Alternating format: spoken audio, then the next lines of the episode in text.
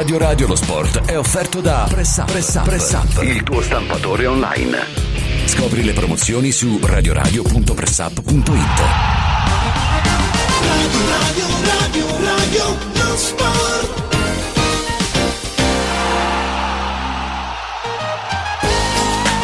Buon pomeriggio, bentrovati sulle piattaforme di Radio Radio. Divampano le polemiche dopo la partita Genoa-Juventus che ha aperto la sedicesima giornata del campionato di Serie A. Non si parla del fatto che i bianconeri hanno creato solo una occasione nel secondo tempo e dopo il calcio d'angolo, ma del presunto rigore non dato ai bianconeri per i mani di Bani.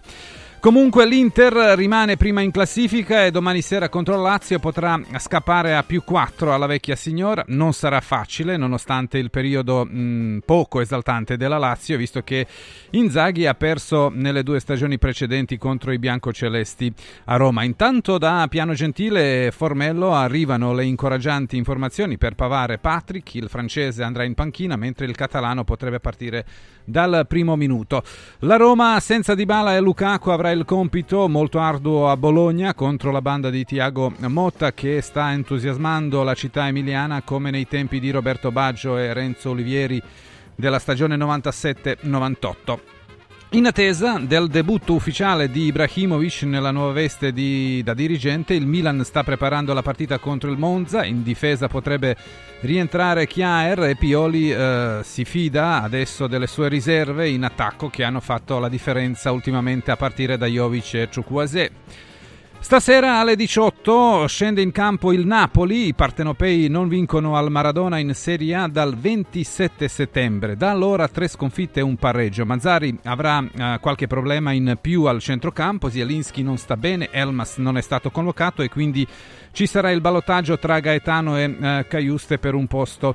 I riflettori sono puntati su Quarazchelia, eh, che ha sbagliato le grandi occasioni contro il Milan, l'Inter e la Juve, i gol che potevano cambiare la strada degli azzurri in questo campionato. E poi eh, la Federcalcio dovrebbe farsi un bel esame di coscienza. Vale la pena addirittura farsi umiliare dall'Arabia Saudita per pochi milioni di euro. La Supercoppa italiana è stata spostata per la terza volta dagli arabi e udite udite per quale motivo? A causa dell'amichevole del Miami Inter di Leo Messi. Allora, se la Federcalcio vuole veramente umiliarsi così, sono problemi eh, anche un po' loro. Ma vediamo cosa ne pensano i nostri amici opinionisti, ma prima di presentarli, Alessio De Paulis, buon pomeriggio.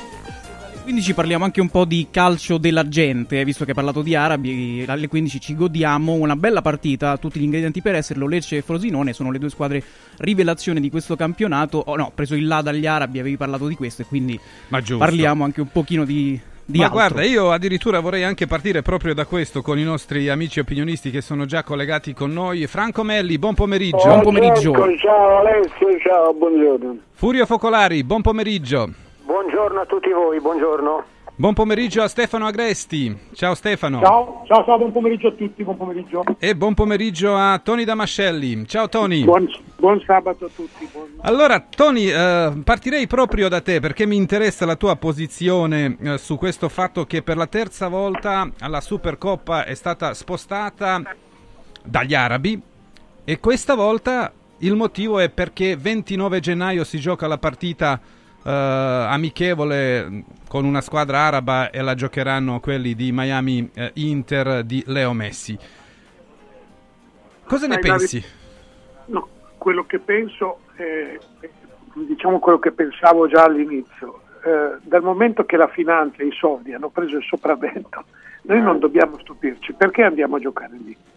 Ma sono ci piace 7 il modo- milioni per il calcio italiano, 7 milioni non è che sono No, no, no, tanti. ma che- sono, consider- sono considerazioni finanziarie, anzi economiche, contabili. Poi ci sono delle considerazioni di ordine politico che dipendono da FIFA, passano attraverso l'UEFA e arrivano alle federazioni. Ok? Abbiamo accettato, perché noi non siamo capaci, di condividere con la Turchia, paese di grande democrazia, l'europeo del 2032. Andiamo a giocare la Supercoppa mutuando la il format degli spagnoli e ci lamentiamo o ci stupiamo perché improvvisamente eh, gli arabi, i sauditi per essere più precisi, come tu sai, Sì. decidono di... Sono sempre eh, arabi. Sì, sì, no, per, per- per specificare, no? Sì, per sì. specificare, sono tutti arabi, eh, di, decid- di spostare. Secondo me, aggiungo una cosa maligna, è perché in campo ci sono squadre non di grande richiamo, perché Lazio e Fiorentina non lo sono, non lo sono, sono per noi, ma non lo sono per il mercato internazionale. Tu fai a giocare una Supercoppa con il Barcellona, il Real Madrid, l'Atletico di Madrid o il Siviglia o il Valencia è una cosa, se vai a giocarla con, que- con queste squadre è un'altra. Parlo di mercato, eh? faccio un discorso di mercato perché stiamo parlando di soldi, di mercato. Quindi io non sono stupito. La genuflessione della nostra federazione non ci deve stupire, non ci deve stupire. Ed è, è- ed è singolare che mentre noi ne parliamo non ho letto ancora per il momento nessun tipo di reazione da parte della Lega e della federazione. Stefano Agresti, tu cosa ne pensi? No, ma eh, penso che, che abbiamo venduto eh, l'anima a- ai... a- alla- del Beh, ma una cosa è vendere dei motivi l'anima, un'altra cosa è essere umiliato, cioè perché quella è una No, ma umiliazione. eh, ma non è una questione di umiliazione, è una questione che nel momento in cui tu prendi tanti soldi, ehm, tu in qualche modo devi cercare di accontentare chi questi soldi te li dà. Ehm, e, quindi, e quindi ti devi adeguare anche alle loro Però necessità. Stefano, siamo a, a metà dicembre, la Supercoppa dico- si eh, gioca certo. fra qualche settimana, cioè tu non puoi cambiare Certo. il calendario così per un amichevole. Ecco, eh, in teoria tu Non è un potresti amichevole, nemmeno- Gerco, non è un amichevole.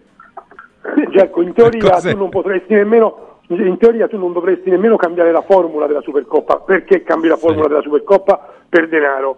Perché vai a giocare in Arabia? Perché vai a giocare in Arabia? Per denaro. E allora per denaro a questo punto, ma, a questo- ma il problema è spostare di una settimana la partita o cambiare la formula della Supercoppa, giocare in Arabia? Quando accetti di fare questo per soldi, il fatto che tu sposti la partita una settimana avanti o una indietro adesso, a me, a me francamente pare quasi un dettaglio. Discutiamo del fatto che la Supercoppa, che non è neanche una manifestazione di, tra- di tradizione eh, lunghissima, eh, aveva una sua formula e la formula è stata cambiata per soldi. Discutiamo il fatto che per soldi anche in altre circostanze la Supercoppa la si gioca all'estero. Nel momento in cui per soldi si decide di andare all'estero, di cambiare la formula, ma poi se si gioca una settimana prima o una settimana dopo, mi sembra veramente un dettaglio a questo punto, cioè non, non mi pare questo l'elemento determinante. L'elemento determinante è che ormai per i soldi si fa tutto.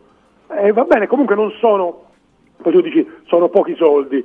Insomma, 7 milioni a chi vince, mi pare, 6 all'altra finalista, 5 alle altre due, alle altre due semifinaliste, non, non sono cifre proprio irrilevanti. Ecco, cioè 7 milioni di euro eh, sono una, una buona cifra, ecco, è, è- è l'inga- è l'ingaggio di un, un paio di calciatori eccellenti. Furio, tu cosa ne pensi? Ma eh, è tutto giusto quello che ho sentito sia da Tony che da Stefano, è in opinione assolutamente legittimo quello che dicono. Eh, Io però sono nauseato, sono nauseato ma sono nauseato dall'inizio. Ha ragione Stefano quando dice che non sono manco pochi soldi, perché 7, 6, 5, 5 non sono pochi, però alla Fiorentina e alla Lazio 5 milioni fanno comodo, eh, fanno comodo e come. Però è l'essere umiliati, perché tu hai ragione Gerco quando dici che il continuo spostamento è alla fine uno spostamento per un amichevole, cioè loro se la girano sempre come gli pare a loro, perché? Perché il pallone è mio e gioca chi dico io. E questa è la cosa triste, il pallone è mio e gioca chi dico io. E questa è un'umiliazione, però le cose che ho sentito dire sia da Tony che da Stefano purtroppo sono giuste. Melli? Franco? Io ne penso tutto il male possibile, ma sono pensieri inutili, caro Gelco. Una volta la finale di- della Supercoppa si giocava in Italia, io la ricordo, alcune edizioni e poi io credo che la sede di soldi che ha la nostra federazione, il nostro sistema calcio sia insopprimibile e credo che porti tutto sommato a fare tutto. Sì, ma poi scusate, Tony? dove, Sì. dove sono giocati i mondiali ultimi? Qatar. Dove si giocheranno i mondiali successivi a quelli in, qua- in tre paesi? In Arabia. La tradizione storica del calcio è in questi paesi? Oppure la FIFA o comunque il calcio, il sistema calcio a scegliere questi territori squisitamente per motivi finanziari? Non c'è altro, non c'è da stupire. No, no, ma non c'è, eh, Tony, non è, non è questo il, secondo Ecco. me. Il problema è che eh, tu dimostri poco rispetto cambiando le date al ridosso della competizione, perché l'Inter, per esempio, o il Napoli sono le squadre impegnate, ma anche la Lazio, d'altronde, perché ancora lotta per... Ma anche se ci fosse il Chievo, il discorso loro è proprio un discorso di mercato. Sì, vabbè, c'è il Napoli e l'Inter, però la Lazio e la Fiorentina non ci interessano. Poi il potere politico di questi club a livello internazionale forse affatica, affatica l'Inter, visto che il capo della delegazione, anzi, eh, come si dice oggi, head of competition della Lega è un uomo ex Inter come Andrea Butti, tra l'altro un caro amico. Ma eh, ragazzi, ma noi a livello internazionale siamo questi. Parlo della federazione e poi di alcuni club. Eh, però Tony, perdonami, ma ehm, questo che hanno fatto a noi lo fanno anche agli spagnoli, agli inglesi, ai tedeschi. No, gli inglesi perché no, loro perché sono gli inglesi in assoluto. No, Loro vabbè, non guardano in faccia a nessuno, questo lo No, possiamo no, no, dire. no, no, no, attenzione. Innanzitutto gli inglesi la loro Char- Charity Chance se la giocano a Wembley. Wembley, sì, sempre. perché tanto per incominciare. Gli spagnoli hanno, fatto, hanno avuto questa idea perché gli spagnoli hanno un'idea molto ancora più mercantile della nostra, basta vedere quello che ha fatto Piquet con la Coppa Davis. Ehm, loro hanno accettato, perché hanno accettato? Perché comunque sono i grandi club che vanno lì a giocarsi in Arabia e a, e a giocare al casino, vanno a giocare al casino invece di andare a Las Vegas, giocano lì, prendono i soldi e tornano a casa.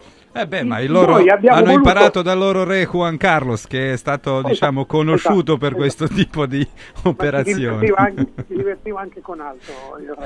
Ora io ritengo che, ritengo che noi abbiamo voluto copiare anche la Supercoppa, è una copia del The Telegraph che aveva inventata in Olanda, eh? così gli inglesi. Abbiamo voluto copiare questa formula per avere più partite e quindi più soldi. Non c'è un altro significato, non c'è una maniera di andare lì per vendere il prodotto italiano. Questo lo possono dire solo i propagandisti della Federcalcio. Diciamo la verità, noi che siamo uomini di marciapiede, Stefano, Franco, Furio, siamo tutti, abbiamo conosciuto il calcio mondiale. Cos'è questa roba qui? È la fiera degli obei obei, è una vendita eh, per bancarelle chi ci offre di più. Allora, qualcuno vuole aggiungere qualcosa prima di eh, passare all'altra polemica che divampa da ieri sera dopo le 11? Stefano, Foco- Furio, Franco? Chiudiamo qua. Si parlerà Chiudiamo magari... qua, dai, chiudiamo qua. eh. Chiudiamo qua per carità. Allora, passiamo all'altra polemica, ragazzi. Eh, c'era, c'era il rigore o no Ma eh, dov'è che ieri? fa la polemica? Scusa, dov'è E che tu perché dici che non c'era? Eh beh, qualcuno dice siccome eh, la palla prima tocca la coscia del giocatore e quindi finisce o, o sfiora la mano, Ma a me non me ne frega assolutamente nulla, ma non divampa nessuna polemica. Eh? Cioè, eh beh, ma sui social eh, è proprio una social- guerra. Eh. Sui social, sui social divampa la polemica anche per, eh, come si chiama, la Ferragni col Pandoro. Tanto se ne fottono, che, che, che, che- divampa la polemica.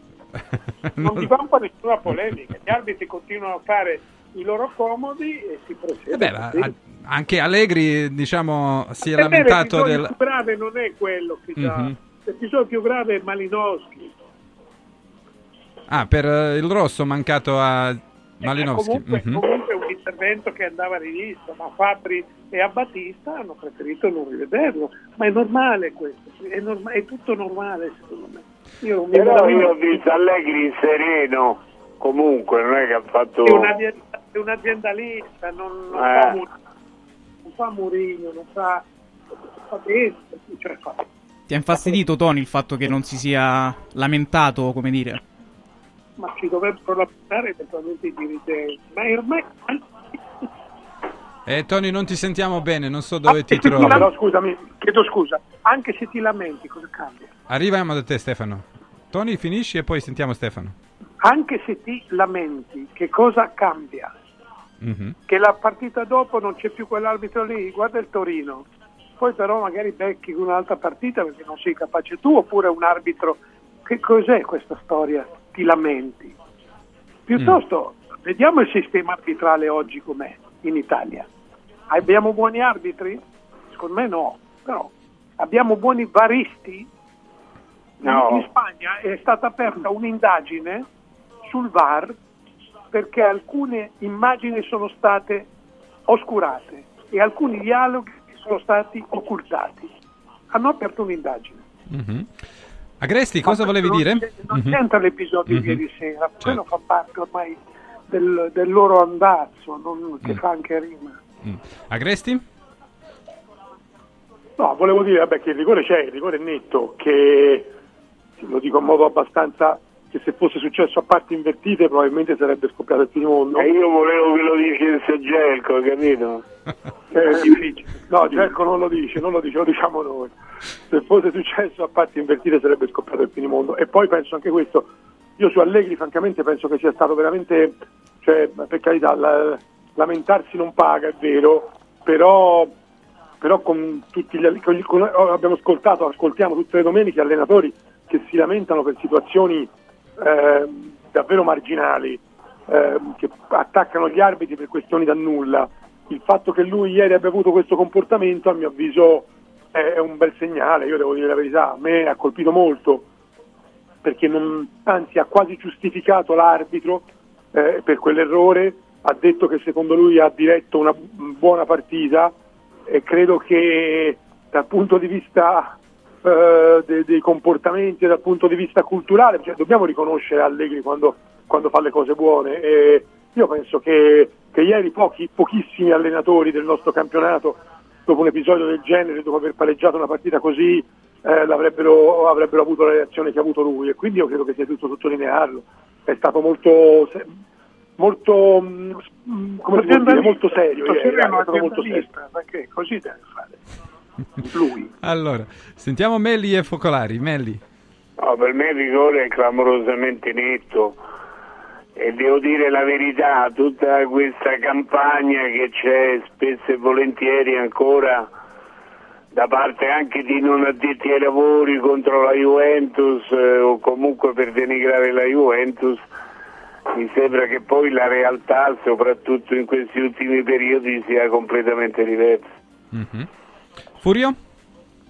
E che devo aggiungere? Il rigore era rigore, Eh, Mhm. il rigore non l'ha dato, eh, Allegri, Allegri sì, è stato bravo, è stato bravo anche perché eh, unirsi al coro di certi allenatori in giro che fanno i numeri per un palo laterale eh, scambiato o cose di questo genere, eh, evidentemente lui ha, ha una- ha uno spessore diverso, almeno, almeno ieri ha dimostrato questo.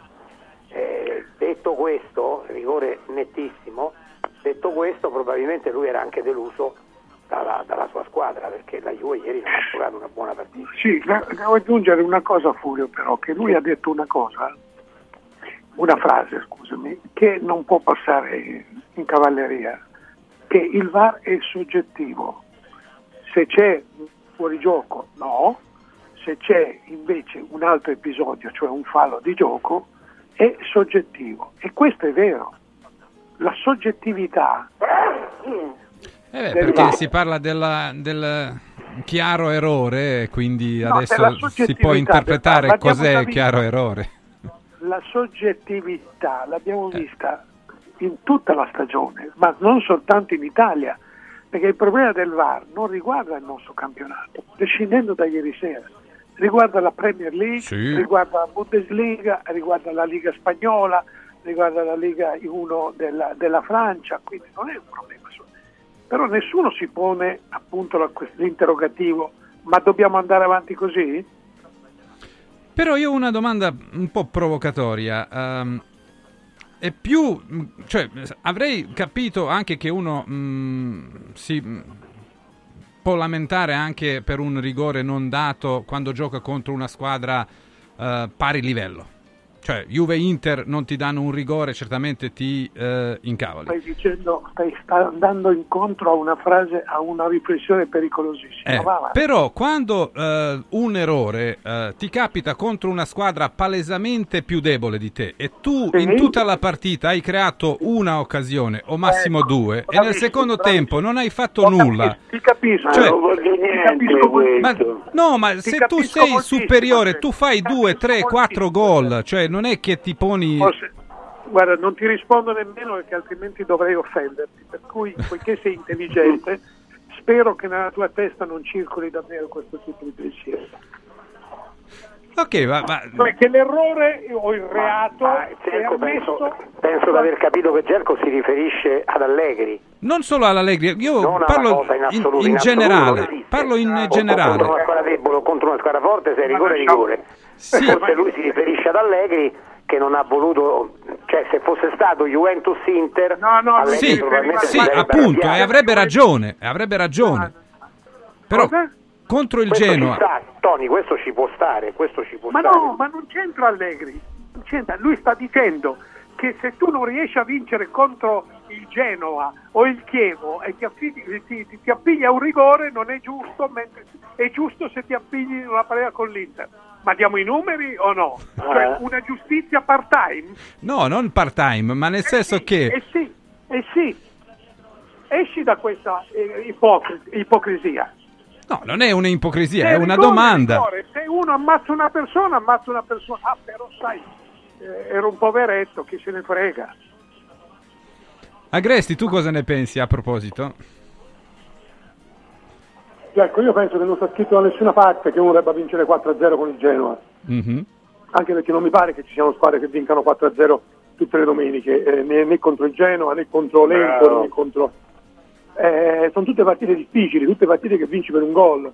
Eh, se, se c'è un rigore eh, lo devi dare, che sia contro il Genoa o contro il Real Madrid.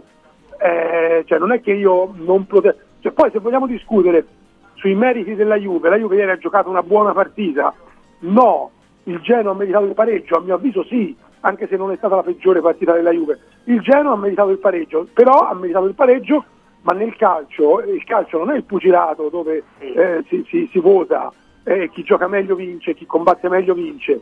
Eh, il calcio è vince chi segna più gol. Però li non tutti gli errori sono uguali, cioè è una cosa, è un, cioè, No, è un, ecco, non è, non è- Eh, ecco, io posso- io posso capire fa- anche- un errore che fa giustizia non la maglia, Sì, Cioè, una la No, maglia, scusami. Ma- la maglia. Scusami, ma non la- io parlo in generale, qua non, non No, riguarda il discorso solo la. Juve, riguarda anche l'Inter, riguarda anche che- il ma- Milan, no, la Il Roma. discorso, eh.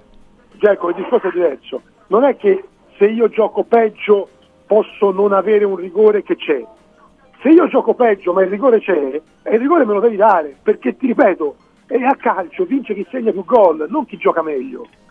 Eh, que- Sì, però, è eh, una... Scusate, no- non è che voglio difendere Gerco perché eh, io la penso come voi, però cerco di capire una cosa. Vi porto un esempio, un esempio che mi è capitato a me recentemente e sono stato criticato sui social, non te lo, ve lo dico nemmeno, ma anche alla botta calda i tifosi della Lazio mi hanno criticato. Perché?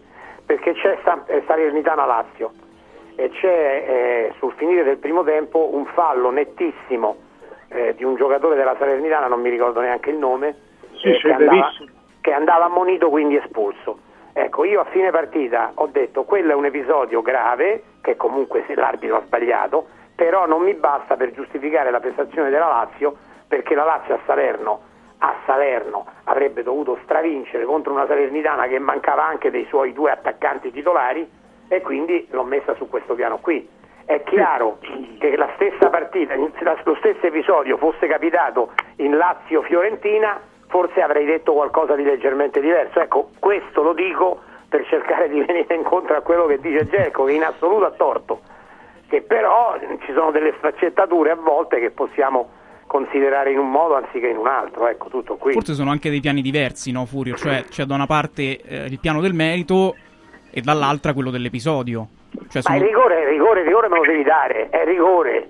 Eh, probabilmente io penso, eh, forse adesso dico una sciocchezza, non lo so, anzi chiedo anche a Franco, a Tony a- a- e a Stefano. Io credo che il rigore regalato al Paris Saint Germain eh, abbia un pochino condizionato questo episodio. Perché, per, però è diverso, perché qui la palla va in mezzo fra la coscia e la mano e prende probabilmente prima la mano ed è il rigore. Quello di, di, che poi segnò Mappé, che è costato al Milan la qualificazione in Champions League, Eh. invece non era rigore, gliel'hanno dato, no? E quindi forse quell'episodio ha influenzato questa, questa, questa questione del VAR. Cosa Non pensiamo, eh. mai, non pensiamo mai alla modestia invece degli arbitri. Eh, Ma quella è intrinseca, Tony, quella è intrinseca. Eh, sono scarsi ovunque. eh.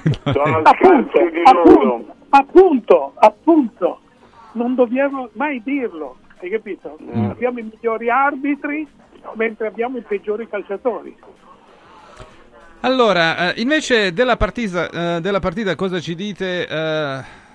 Eh, Stefano diceva il pareggio della Genoa, se andiamo a vedere eh, quello che è successo in campo eh, è giusto e quindi meritato. Eh, ma la Eh, Juve ha fatto troppo poco, Gerco, troppo Mhm. poco, perciò è giusto, perché la Juve ha fatto un gol regalato dal Genoa, sì, regalato. Bade gli ha fatto un erroraccio. Eh, un erroraccio, come spesso ormai accade con queste, con queste ripartenze dal basso, spesso accade, non è una novità, però è un erroraccio assurdo. Poi ha avuto quella grande parata eh, il Genova che, sul tiro di Sì, Bremer, no? mi sì. pare che fosse Bremer. Sì, basta. Bremer, Bremer. Non ho, non ho annotato altro, è un po' poco per vincere una partita. Meli? Sì, ha giocato male la Juventus, il Genoa ha giocato meglio nel secondo tempo però. E quindi resta insomma un risultato giusto per carità, per, per i valori e i contenuti che si sono visti in campo, però macchiato da quell'episodio lì che probabilmente avrebbe cambiato il destino della partita. Eh, Agresti?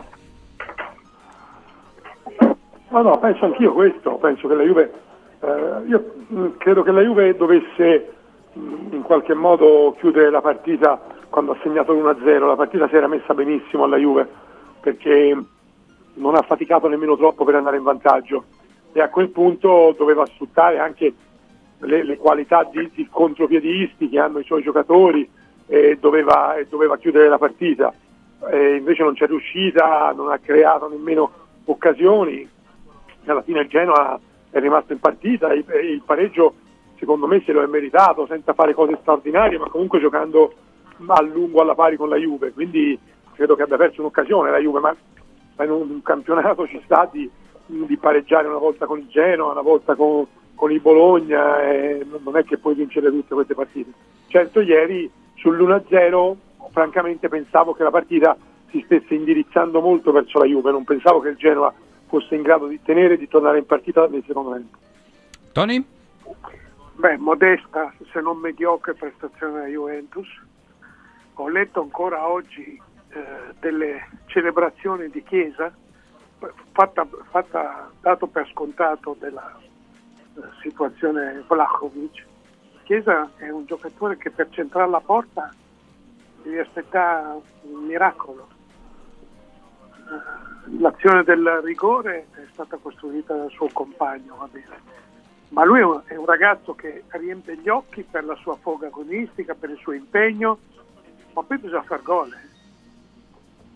Perché qualcuno dimentica che Chiesa è costato 60 milioni alla Juventus e ha un salario scriteriato, sia lui che Vlahovic. Poi il resto della comitiva è mediocre. Avete visto Miretti ieri sera, avete visto l'inutile Locatelli, poi ci sono dei giocatori che sono un po' a fine corsa, secondo me. Uno fra questi è, è Danilo. È una squadra modesta, nonostante qualcuno dica che sia una squadra che ha dei numeri uno, sono titolari in nazionale, ma ragazzi, essere titolari in nazionale poi bisogna ribadirlo nelle squadre di club con una prestazione continua, costante. E non è che ci sia questa costante di rendimento nella Juventus. Sono partite vinte con difficoltà. E se voi guardate gli ultimi campionati, da quando è tornato Allegri, la Juventus è stata quella tra le prime dieci ad avere il peggior attacco. Il peggiore come Sì. numeri. Sì, sì, gli ultimi, mi sembra, uh, degli ultimi 9-8 gol, uh, solo due sono stati opera degli attaccanti, ovvero Chiesa ieri e Sì, no, no, Vlahovic di contro no, no, parlo di l'Inter. numeri di gol Mhm, complessivi, anche Sì. segnati dai- dal portiere. Certo. Quasi la e mezzo a partita. Ha avuto sempre un, un numero totale di gol inferiore alle prime 10, 8, 9 squadre. Ed è un segnale questo. eh. Eh, un giro veloce, secondo voi eh, Allegri deve eh, continuare a puntare sulla coppia Vlahovic-Chiesa perché non ha le altre soluzioni o dovrebbe provare a cambiare qualcosa? Il, Furio- peggior Vlagovic è, è meglio del, Di del Milik. miglior Milik. È chiaro. Melli? Dovrebbe provare a cambiare qualcosa, ma soprattutto anche in mezzo, perché la Juve non, non fa gioco pericoloso, gioco imprevedibile, gioco che possa dare rifornimenti interessanti alle punte. Mhm. Agresti? Io, io sono, io sono sempre convinto che Vlaovic sia un, un giocatore che potenzialmente è difficile lasciarlo fuori, francamente. Io credo che, che sia giusto che lui continui a puntare su Vlaovic. Eh, è chiaro che sta deludendo un po' tutti, anche perché di occasioni ora ne sta avendo molte e non le sfrutta, ha segnato con l'Inter, poi si è di nuovo perso. Eh, da settembre ha segnato solo il gol con l'Inter, è troppo poco però, però è anche vero che poi hai sempre la speranza, credo che quella sia anche la speranza di Allegri, che, che alla fine lui torni a essere il goleador che è stato, perché è ancora giovane e, e Milik non ti dà quelle garanzie, Ken non la sta fuori un mese, ma, ma Ken è a zero gol in campionato, Sì. Eh, e quindi sempre Vlaovic. Io, Io, io dico che il peggior Vlaovic è il migliore del miglior Milik. Tony? Eh sì, sicuramente. No, volevo aggiungere una considerazione che ho, ho ricevuto e ricavato, ho ricevuto da tre o quattro calciatori. Eh, quelli mi hanno detto, sai che è molto difficile giocare in attacco con Chiesa di fianco? Mm. Eh, questa è una considerazione che mm, mi ha lasciato un po' stranito. Ma te l'hanno spiegata perché? Sì, perché è un giocatore che non è per il dialogo in campo, Mhm. dialogo non orale ovviamente, verbale. È uno che ha questa sua... Adesso non è che la colpa sia di Chiesa, attenzione a di giocatori così. Però ci sono giocatori che hanno delle caratteristiche un po' particolari che non agevolano il gioco degli altri. Spesso Federico è uno che parte, c'è un giocatore, un suo compagno sulla destra libero, cioè, lui va diritto perché cerca il gol, ha fame di gol, non è che ne faccia tanti. eh. Quindi anche sotto questo punto di vista può rappresentare una delle letture, delle didascalie della Juventus. Attenzione, non è lui il problema, è Al- uno dei problemi. Allora, eh, visto che dobbiamo salutare Furio Focolari eh, e domani si gioca la partita Lazio-Inter all'Olimpico alle 20.45, noi eh, dopo la pausa continueremo a dibattere su quello che succederà domani eh, a Roma con Melli, Agresti e Damascelli, ma eh, Furio la tua a quanti sono? 30 ore, 30 ore prima del- dell'inizio della partita. Come la vedi? Ma ecco, io penso che eh, ieri la vedevo, la vedevo molto male. Eh, adesso abbiamo anche fatto un dibattito, nel senso è meglio giocare prima, è meglio giocare dopo. Eh, adesso, adesso l'Inter deve essere appagata perché la Juventus non ha vinto. Eh, io non credo. Più rilassata. No, io credo che il calcio è uno sport meraviglioso perché non sempre i migliori vincono e questo è uno dei motivi che fanno, non è l'unico, però è uno dei motivi che fanno del calcio lo sport a mio giudizio più bello che esiste al mondo e quindi la Lazio ha i giocatori per poter fare anche l'impresa, Eh, però dovrebbero darsi una svegliata. Se giocano come hanno giocato in questi ultimi due o tre mesi, le speranze che la Lazio possa battere l'Inter sono pari a zero. Grazie Furio. Ciao ragazzi. Sono le 14.34 minuti e siamo pronti a sentire i primi consigli questo pomeriggio. I colori e i simboli che ci fanno battere il cuore. Le emozioni che ci uniscono. La storia di una grande squadra. Questo in un oggetto unico ed esclusivo, un'edizione limitata e numerata. È arrivato 1928, l'occhiale ufficiale del Frosinone Calcio che celebra l'anno di fondazione della squadra. Uno degli esclusivi 1928 pezzi può essere tuo. Scopri come su www.occhialincantiere.it o nello store di Frosinone. Vediamoci da Occhiali in Cantiere. Guarda, anche qui una ravioleria dumpling bar. Ormai le trovi in tutta Italia. Entriamo, il pranzo è servito. Mmm, sono buonissimi, di qualità e pluripremiati. Eh sì, grazie al franchising 2.0 del Dumpling Bar, anch'io ho potuto aprire la mia ravioleria. È facile, completamente gratuito, include formazione dello chef Gianni Catani, rinnovo di menù periodico, scelta e addestramento del personale, pubblicità. Ho chiamato il numero 344 06 58 913 e il mio sogno si è realizzato. Chiama anche tu o vai su dumplingbar.it. E intanto a metà dicembre iniziano a rincorrersi le notizie di calciomercato, in questo caso riguarda un allenatore tra i più vincenti della storia del calcio perché in Spagna sono sicuri Carlo Ancelotti è molto più vicino a rinnovare con Real Madrid che a accettare la proposta della Federcalcio brasiliana per allenare la nazionale verde-oro. Secondo Marca il tecnico italiano si incontrerà con Florentino Perez nei prossimi giorni per discutere il futuro, ma l'ottimo rapporto tra i due e l'amore di Carletto per Madrid dovrebbero far pendere l'ago della bilancia dalla parte dei Blancos. Allora staremo a vedere nelle prossime ore quale sarà il suo destino e noi nel prossimo blocco andiamo a Lazio Inter, parola alle amiche aziende. Radio, radio, radio, non sport.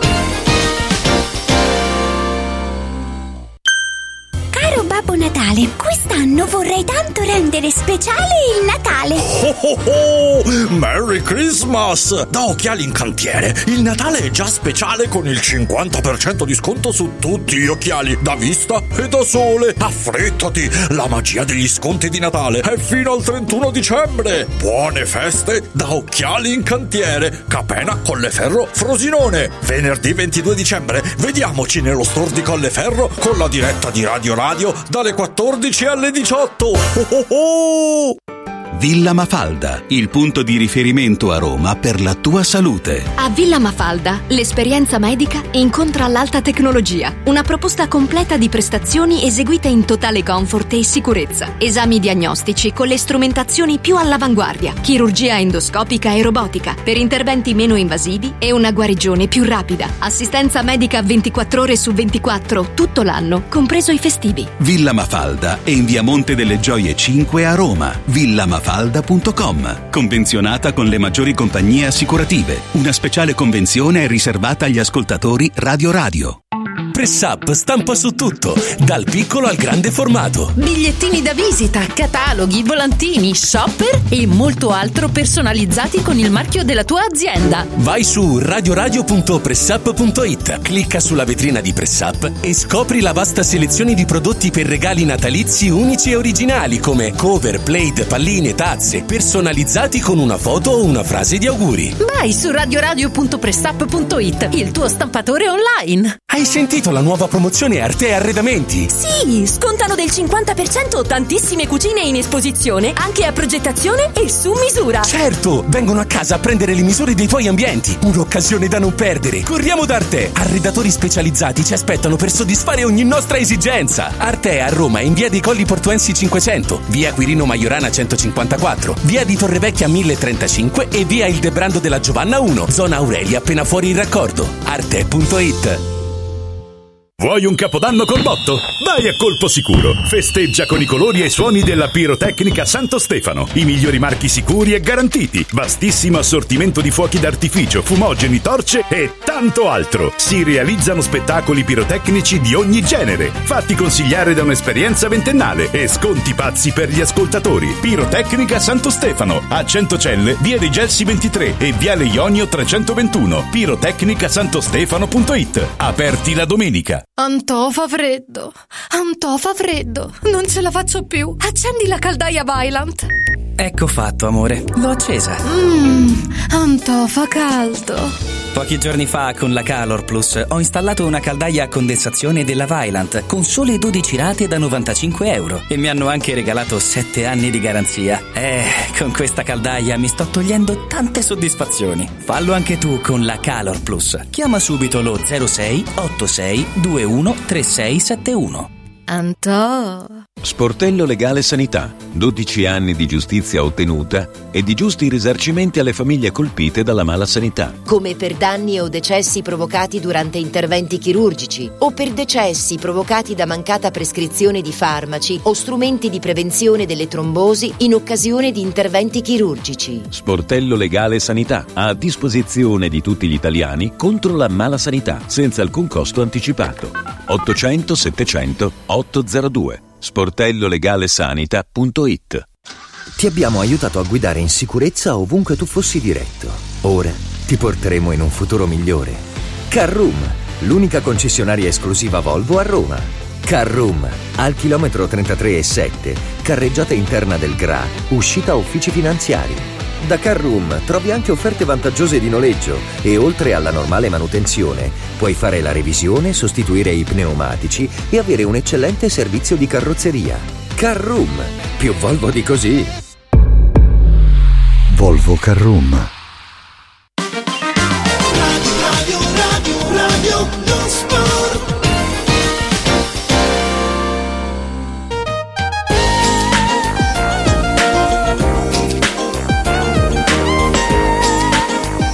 Torniamo in diretta, sono le 14.41 minuti, eh, siamo sempre in compagnia di eh, Franco Melli e Stefano Agresti, fra poco sarà con noi anche Tony Damascelli. Eh, continuiamo eh, ad occuparci della partita eh, Lazio-Inter, Eh, Furio eh, ha detto la sua, adesso eh, vogliamo sentire anche la vostra, tenendo presente che eh, comunque l'Inter avrà qualche assenza pesante in difesa, lo stesso vale anche per la Lazio e poi eh, certamente eh, l'Inter che ha la possibilità di fuggire a quattro punti eh, alla Juventus, mentre per la Lazio, ecco, partirei proprio Stefano da questo punto di vista. La partita, dopo quello che è successo ieri a Genova, diventa molto più importante e pesante eh, per la Lazio che per l'Inter.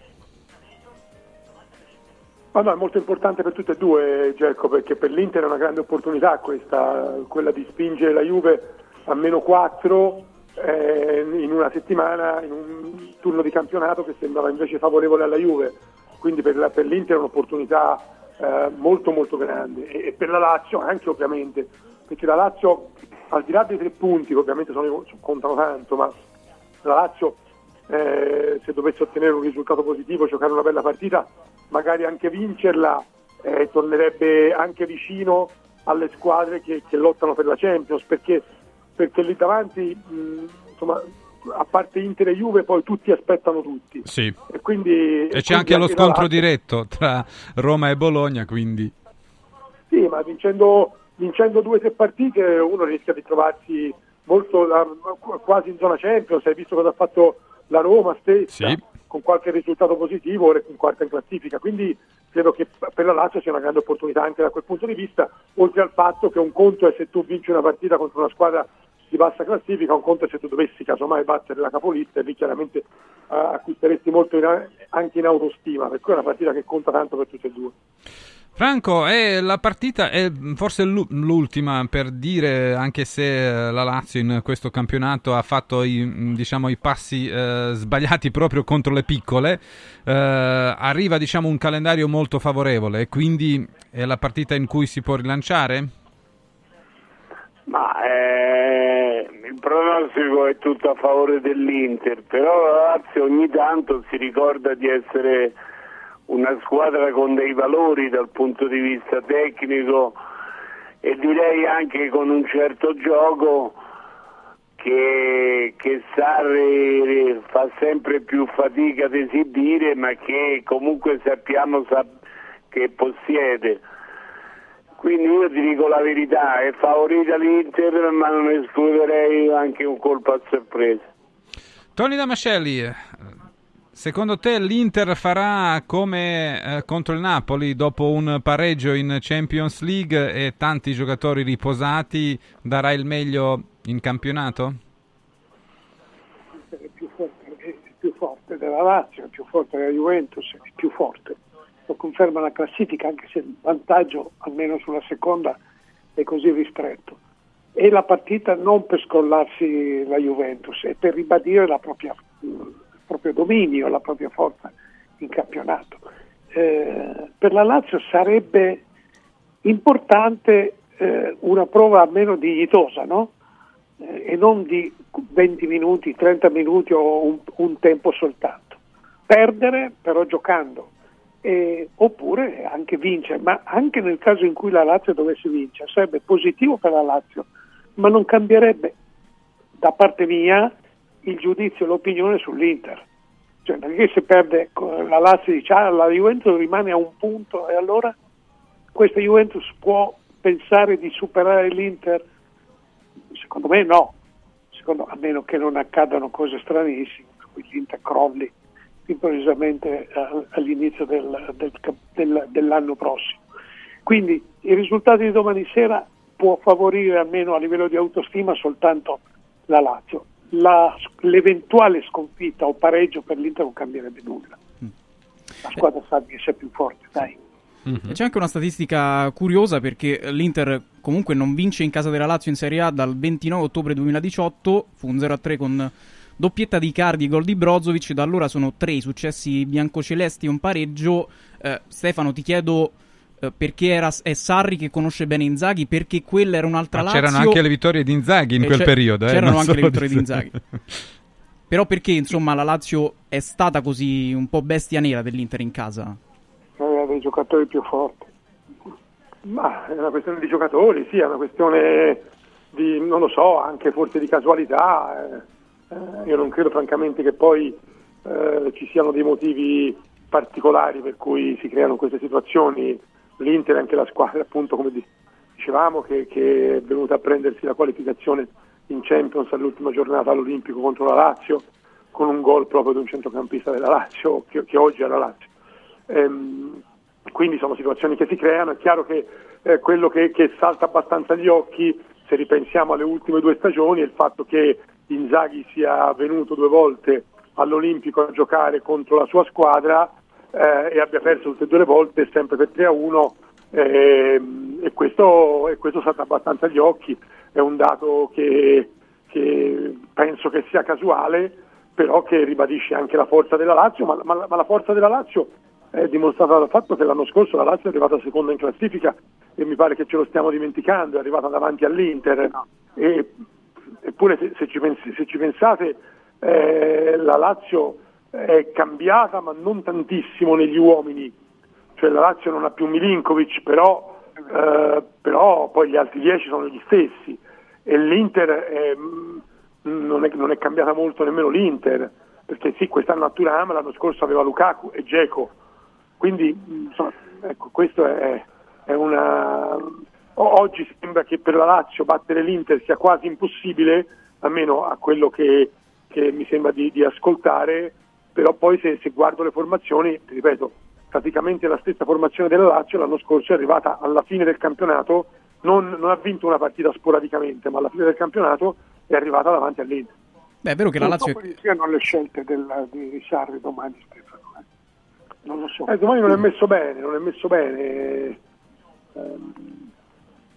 perché mancano dei giocatori, eh, dietro soprattutto in difficoltà. No, poi è vero che la Lazio è cambiata poco, però c'è un elemento che, insomma, ricordiamo ogni tanto che è Milinkovic che non c'è più, eh, Franco eh, è anche un pochino questo che è mancato. Cosa è mancato finora secondo te alla Lazio? È mancato che, a parte il grande vuoto lasciato da Milinkovic, i giocatori più importanti dell'anno scorso sono pressoché irriconoscibili. Mi riferisco in particolare agli esterni, mi riferisco a Filippetto, a Filippo Anderson, ma mi riferisco anche a tanti altri. Immobile è un po' su, sembra sul viale del tramonto, al di là di questo non lo hanno messo nella solita condizione di tranquillità e di sentirsi importante. Il suo sostituto eh, non ha dato la sensazione di essere un giocatore che può diventare il suo erede e a centrocampo lo stesso così così Camarà non è pervenuto altri forse l'unico che può aver dato la sensazione di essere all'altezza è, è il giocatore che, che è venuto dalla Francia, ma insomma per il resto mi sembra che nessun giocatore ha, ha ripetuto le prestazioni dell'anno scorso. Mm, Oh, sulle forze in campo anche l'opinione di, di Tony. Tony, vedi sulla carta due squadre molto diverse dallo scorso anno oppure sei d'accordo con, con Agresti sul fatto che non siano poi cambiate così tanto? Ma... Beh, guarda, ho già detto che la fortuna, la fortuna il merito dell'Inter è quello di non, eh, di non parlare più di quelli che sono andati via. E questa è, è, è una consapevolezza di una grande squadra. Nessuno parla di Lukaku, nessuno parla di Skriniar, nessuno parla di Brozovic, nessuno parla di ne sto dimenticando altri, eh, Dzeko. E la Lazio invece parla ancora di Milinkovic ed è giusto perché Milinkovic era l'uomo che faceva la differenza per la propria squadra e anche per l'avversario, sia sul calcio da fermo, sia per, le, per la genial- genialità, sia per i colpi di testa in area avversaria. Quindi era un giocatore che dava quello che manca alla Lazio oggi, al di là di quello che ha detto appunto Franco, che sono venuti meno gli apporti di Zaccagni e di Felipe, tanto per citare due, che eh, sono uomini che permettono soluzioni offensive e preoccupazioni all'avversario. Dopodiché su Immobile io ho un'idea dall'inizio dell'anno, mi auguro sempre per ogni partita di essere smentito, ma ci sono momenti nella carriera di un grande attaccante, il miglior attaccante che abbiamo avuto in Serie A in questi anni come numero di gol, eh, che, che significano il cambio della propria storia.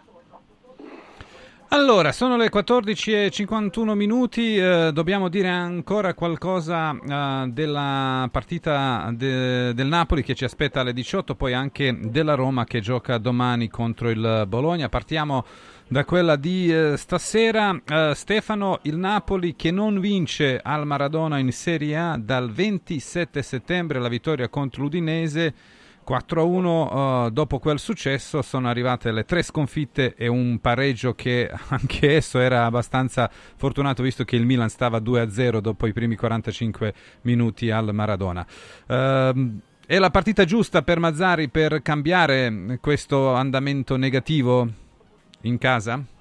Beh, apparentemente sì, perché sinceramente c'è differenza tecnica notevolissima tra le due squadre, quindi apparentemente eh, sembra la partita ideale perché il, il ehm, Napoli riprende il suo, il suo cammino. Eh, credo che da questo punto di vista la vittoria contro il Braga, anche se non è stata una vittoria scintillante, però abbia ridato un po' di, di um, ottimismo e di fiducia all'ambiente. Eh, credo che Mazzarri eh, si sia impossessato nel modo giusto dello spogliatoio, mi sembra che sia entrato nel modo giusto anche in sintonia con i calciatori, anche se poi sono arrivate delle sconfitte consecutive, è vero ma, ma contro avversari molto forti tutte e tre le volte. E tra l'altro giocando ehm, spesso delle ottime partite, soprattutto a Madrid, eh, e giocando comunque un primo tempo buon, molto buono anche con l'Inter e anche con la Juve. Per cui credo che i segnali che sono arrivati dalla gestione di Mazzarri siano stati segnali positivi.